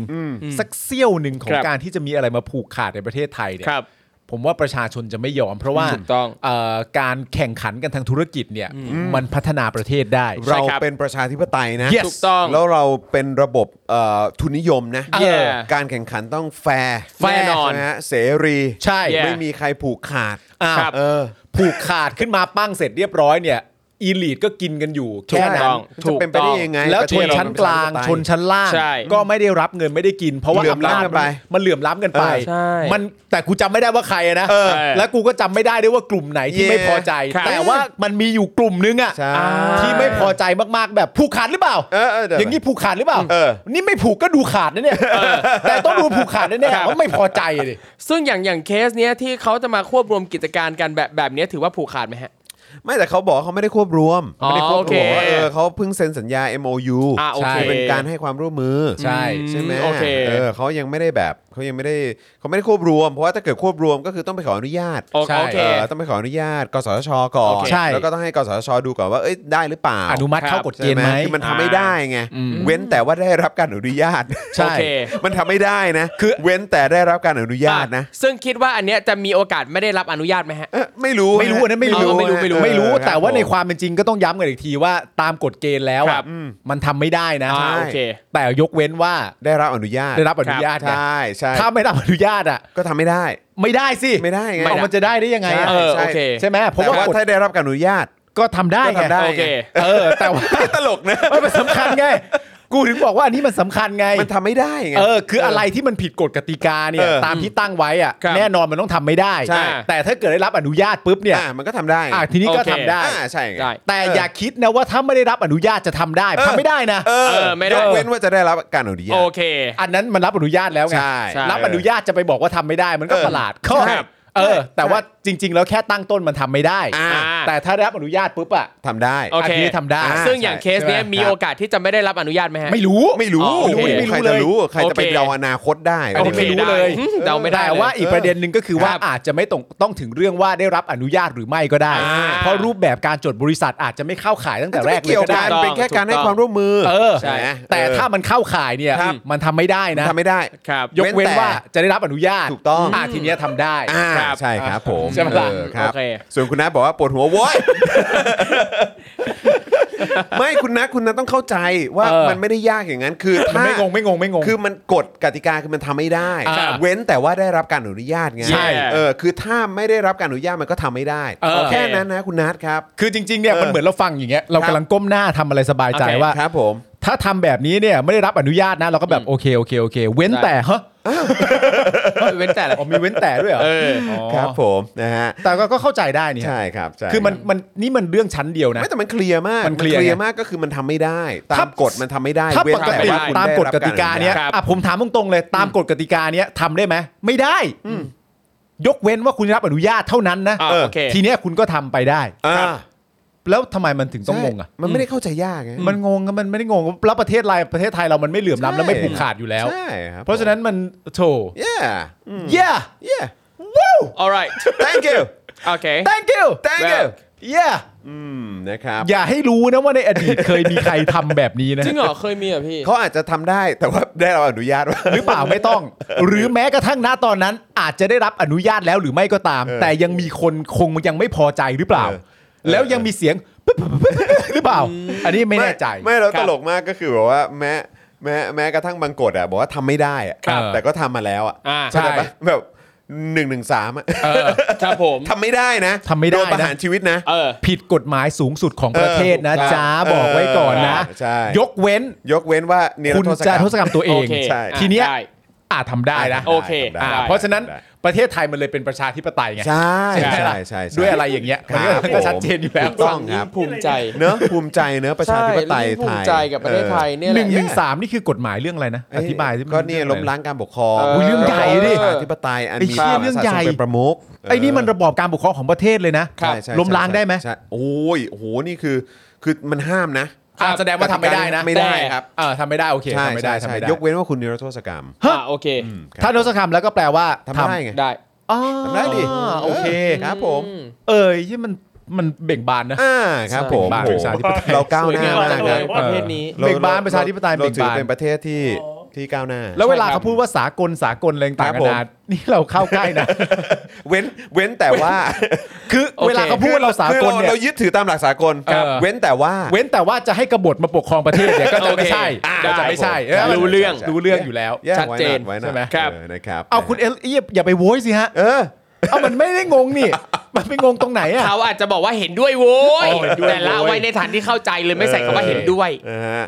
อ่ะคุณผู้ชมครับนะเดี๋ยวอีกสักครู่เอ่อเดี๋ยวฝากอาจารย์แบงค์เอาภาพเพิ่มเติมขึ้นมาหน่อยละกันนะครับ ครับ เดี๋ยว ครับ รวมรวมกับภาพเซตแรกด้วยนะครับนะเพราะว่าเอ่อคุณผู้ชมที่เพิ่งเข้ามาใหม่อาจจะยังไม่เห็นนะครับ ครับ นะฮะก็เดี๋ยวเราจะร่วมแสดงความยินดีกับอาจารย์วินัยด้วยนะครับ ครับผม นะฮะโอ้โหนี่คือแบบนี่เราคืออยากให้เห็นคุณแม่ด้วยไง ได้ได้ได้ ส ได้ วย โชว์คุณแม่หน่อย เะครับ นะฮะแล้วก็เอ่อย้ำอีกครั้งนะครับคุณผู้ชมนะครับสำหรับเอ่อตรงเอ่อบริเวณด้านล่างนี้นะครับก็น่าจะเห็นกันอยู่นะครับก็คือตัวไซเรน ครับ นะครับนะฮะวิวอวิวอนะครับ Yeah มาแล้วนะครับก็คือตอนนี้นะครับจาก 13,301 ครับ ซัพพอร์เตอร์และเมมเบอร์ของเรานะครับ ครับ นะพอผ่านมาเอ่อหนึ่งเดือนนะครับนะก็อาจจะมีคุณผู้ชมที่หลุดไปนะครับ ครับ จากสถานะการเป็นเมมเบอร์และซัพพอร์เตอร์ของเรา ครับ นะครับนะก็เลยอยากจะย้ำคุณผู้ชมนะครับว่าไม่อยากให้เอ่อพลาดนะครับนะหรือว่าเออแบบหลุดไปโดยไม่รู้ตัว ครับ นะครับอยากจะฝากคุณผู้ชมเช็คสถานะของตัวเองหน่อยนะครับเพราะนี่ก็หลุดหายไปหลายท่านเหมือนกันนะครับซึ่ง ครับ เชื่อว่าน่าจะหลุดแบบไม่รู้ตัว แล้วก็อาจจะอ่าเขาเรียกว่าอะไรได้รับผลกระทบอ่ะเห ครั มือบ นเหมือนแบบที่พี่โรซี่บอก ใช่ นะครับก็คือแบบบางทีผูกไว้กับบัตรเครดิตนะครับ อ่า แล้วก็บางทีอาจจะมีการใช้จ่ายอะไรไป แล้วแบบบางทีทางบริษัทเองอาจจะมองว่าเฮ้ยอันนี้มันแบบเป็นเอ่อสแกมหรือเปล่า ครับ แบบว่า อ่า เออเอ้ยโดนแบบว่าแบบเอ่อโดนแฮ็กโดนอะไรหรือเปล่า ครั นะ บ ครับนะบาง ค ที รับ เขาอาจจะระงับไว้ตรงจุดนั้นก่อนนะครับบางทีอาจจะเอ่ออาจจะไม่ทราบเอ่อหรืออาจจะไม่รู้ตัวกันนะครับนะครับ แต่ว่าลองเช็คกันดูได้นะครับเบื้องต้นคือขอให้เช็คก่อนว่าเรายังเป็นเมมเบอร์หรือเป็นซัพพอร์เตอร์อยู่หรือเปล่า ครับ นะ ผม นะ นะฮะใครที่หลุดออกไปโดยไม่ตั้งใจ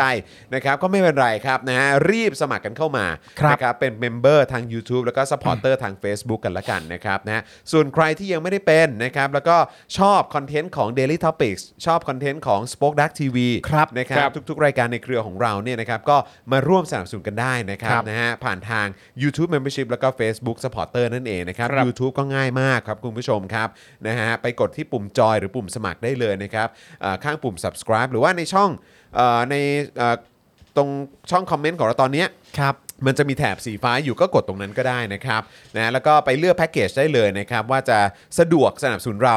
ทุกๆเดือนนะครับนะฮะในแพ็กเกจไหน ครับ นะ ผม นะฮะก็พอเลือกได้แล้วก็กดปุ่มจอยนะครับแล้วก็ไปเลือกวิธีการชำระเงินนะครับ ซึ่งอยากจะแนะนำว่าเป็นทางบัตรเครดิต บัตรเดบิต แล้วก็ผูกกับค่าโทรศัพท์มือถือรายเดือนจะสะดวกที่สุดนะครับหรือ ครับ ถ้าคุณผู้ชมสะดวกผ่านวอลเล็ตต่างๆ ก็ไม่มีปัญหาครับนะ ครั ฮะ บ แต่ว่าหมั่นเช็คยอดด้วยละกันนะครับ Yeah. นะฮะแล้วก็กรอกรายละเอียดครบถ้วนกดยืนยันก็เป็นเมมเบอร์แล้วนะครับ ส่วนทาง Facebook เนี่ยก็สะดวกเหมือนกันนะครับ Facebook เนี่ยนะครับก็ใต้ไลฟ์นี้เลยนะครับ ข้างกล่องคอมเมนต์นะครับ จะมีปุ่มสีเขียวอยู่นะครับ ที่มีรูปหัวใจ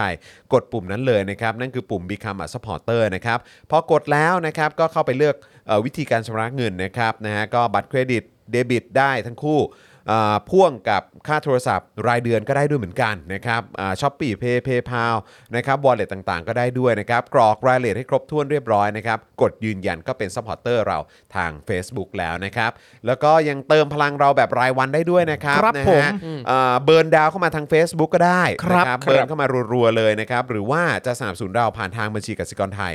0698975539 ก็ได้ด้วยเหมือนกันนะครับนี่นะฮะเติมมาคนละ 5 บาท 10 บาทก็ได้นะ ห้าบาทสิบบาท ใช่ครับได้หมดเลยนะครับ คนละบาทยังได้เลยครับ ช่วงนี้นี่รายวันเรา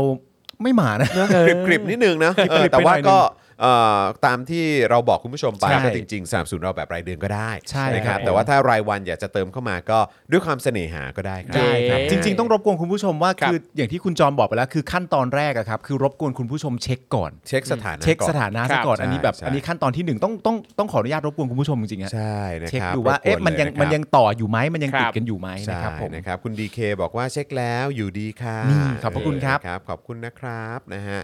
อ่าแล้วก็ต้อนรับเมมเบอร์ใหม่ของเราด้วยนะครับ สวัสดีนะครับนะฮะคุณ CK บอกว่าสวีเดนรายงานตัวโอ้ โอ้สวัสดี นะ ครั ฮะ บ สวัสดีนะครับ เป็นประเทศที่น่าอิจฉามากเลยเรื่องสิทธิมนุษยชน ใช่ ครับผม นะ คุณ รับ ธานินบอกว่าวายเป็นมาหกเดือนแล้วไม่อยากจะอวด โอ้ย อ่า เย นี่ โอ้ ขนาดไม่อยากจะอวด ถ้าอยากจะอวดจะขนาดไหนครับ ขอดูหน่อยครับ ขอดูเวอร์ชันอยากอว อ ด ยาก หน่อย ให้อวดอยากให้อวด อวดเยอะๆเลยครับ ใช่ครับ รายการเรา วดลย พร้อมการอวดครับ ใช่ใช่แล้วก็ใครเป็นเมมเบอร์ก็จะได้ใช้นี่ด้วยนะ ได้ใช้พวกแบบอิโมติคอน เออ ใช่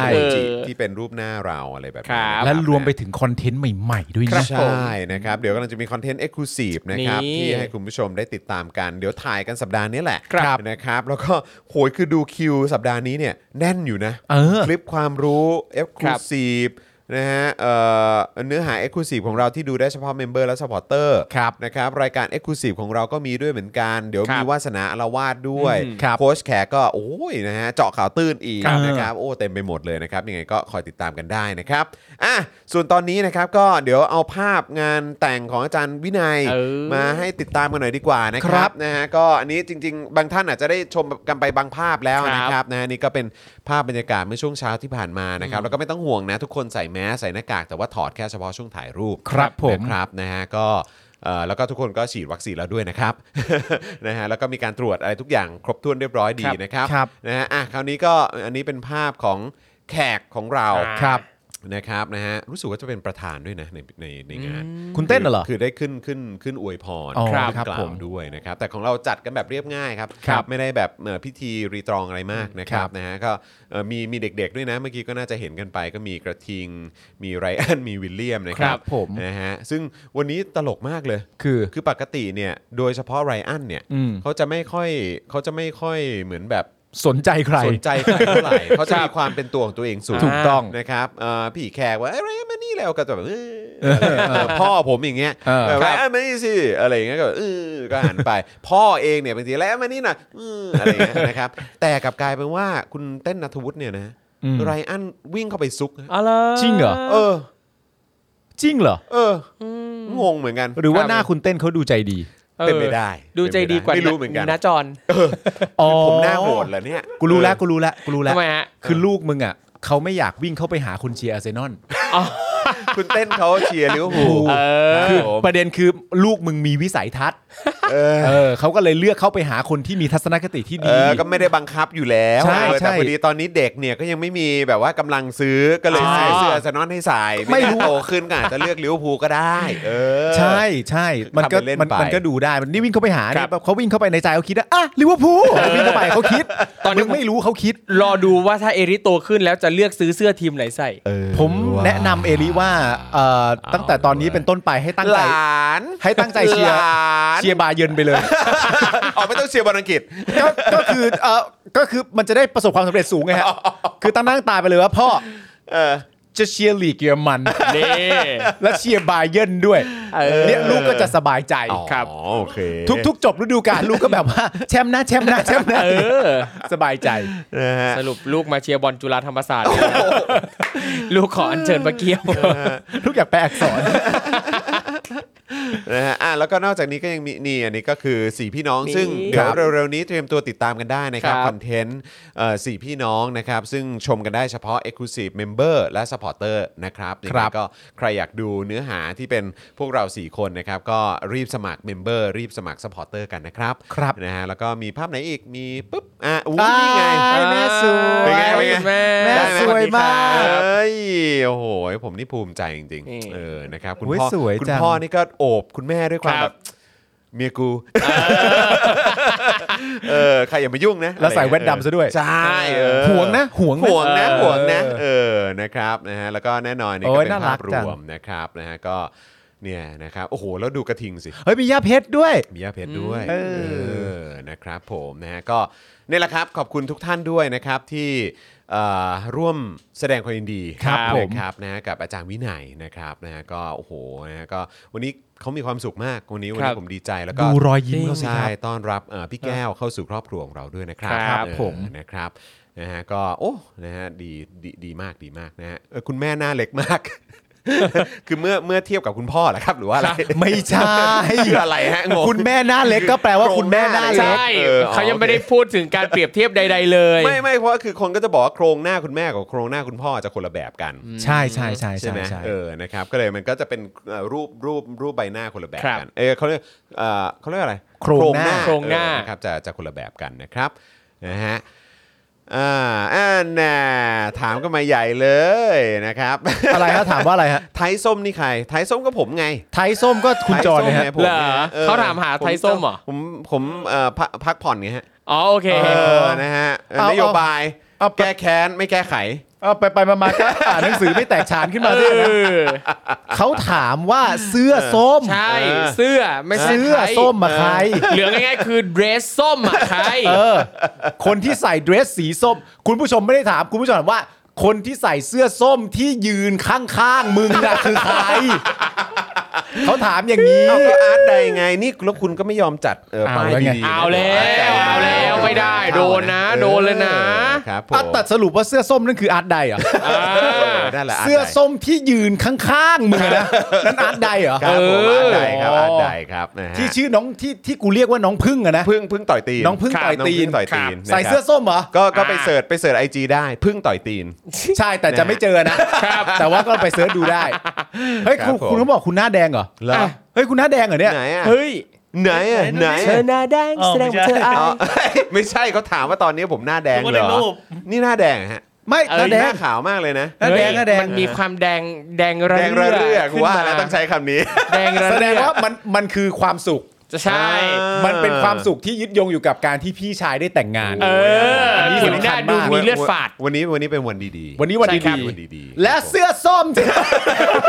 ทำไมไม่สังเกตไทยส้มกูบ้างวะ มันเห็นไปแล้วก็เขาพูดเรื่องพัก เออ พักแก้แก้ไม่แก้ไขแก้แค้นอะไรเงี้ย พักผ่อน พักผ่อนไปแล้ว แต่เสื้อส้มนี่รู้เลยว่าต้องเป็นทีมงาน Daily Topics แน่ๆ ใช่ มาสีส้มแบบนี้ ใช่ ผมนะฮะเออ ซิกเนเจอร์ของ เสื้อส้มเป็นทีมงานที่ท็อปิกอยู่แล้ว เออ เอ้าเฮ้ยแล้วทำไมผมไม่ได้เชิญ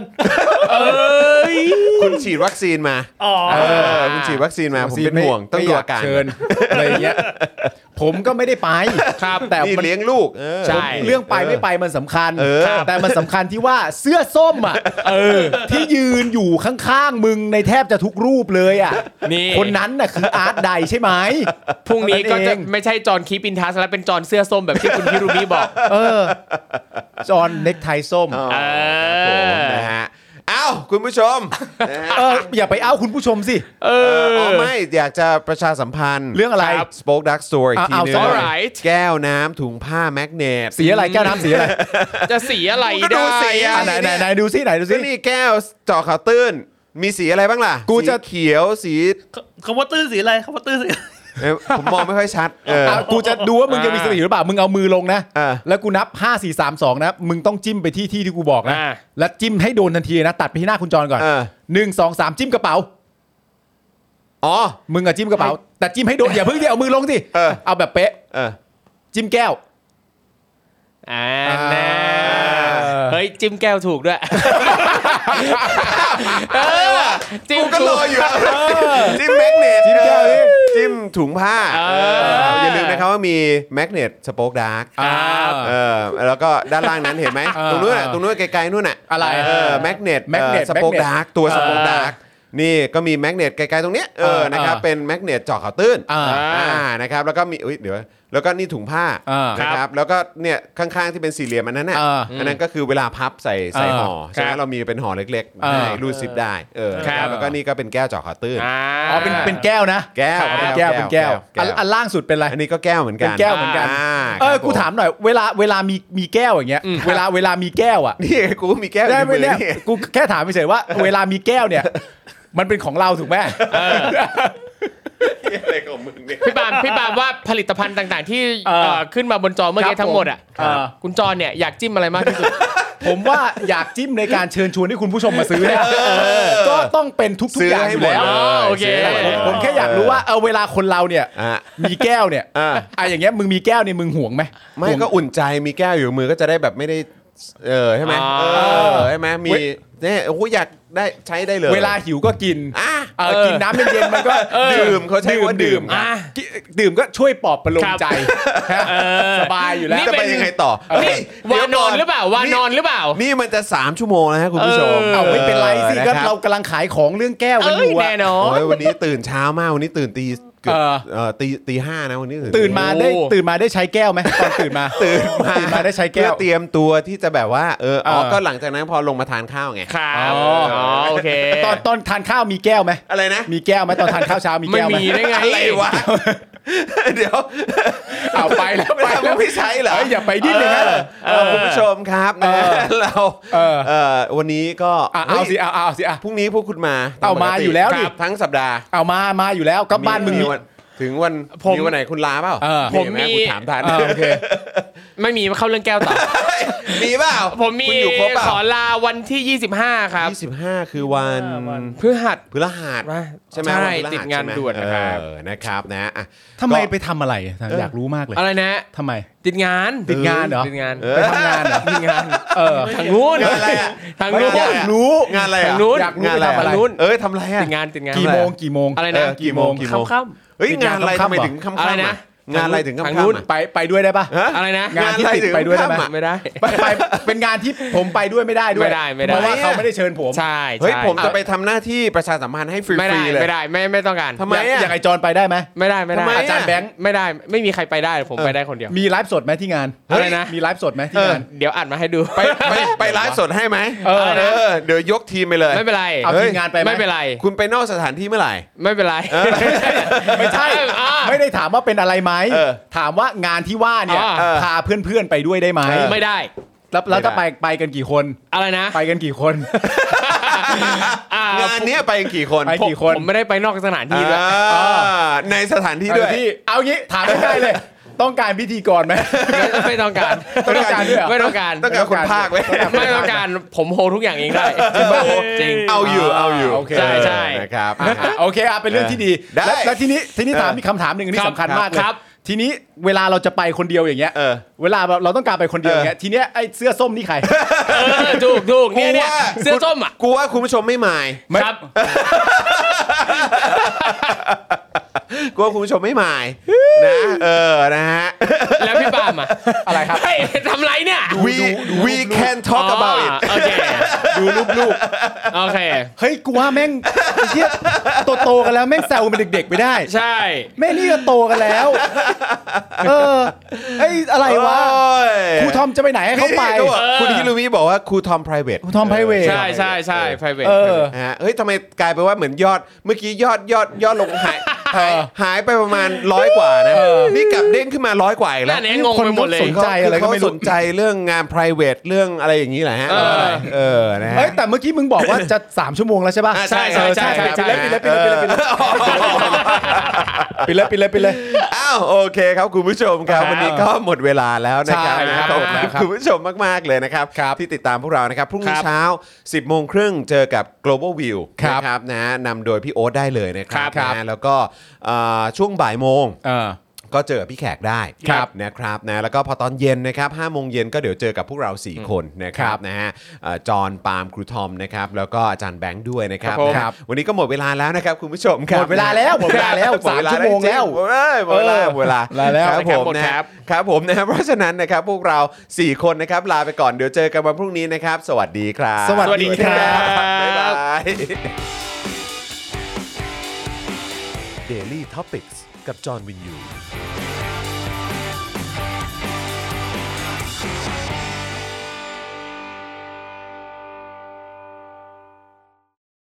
คุณผู้ชมที่อยากจะสนับสนุนเราผ่านทาง YouTube Membership นะครับ ง่ายนิดเดียวครับ แค่กดปุ่มจอยที่อยู่ข้างปุ่ม subscribe ใน YouTube Channel ของเรานะครับ เมื่อกดปุ่มจอยแล้วก็เลือกได้เลยนะครับ ว่าอยากจะสนับสนุนเราในแพ็กเกจไหน หลังจากนั้นก็เลือกวิธีในการชำระเงิน และเข้าไปกรอกรายละเอียดให้ครบถ้วนนะครับ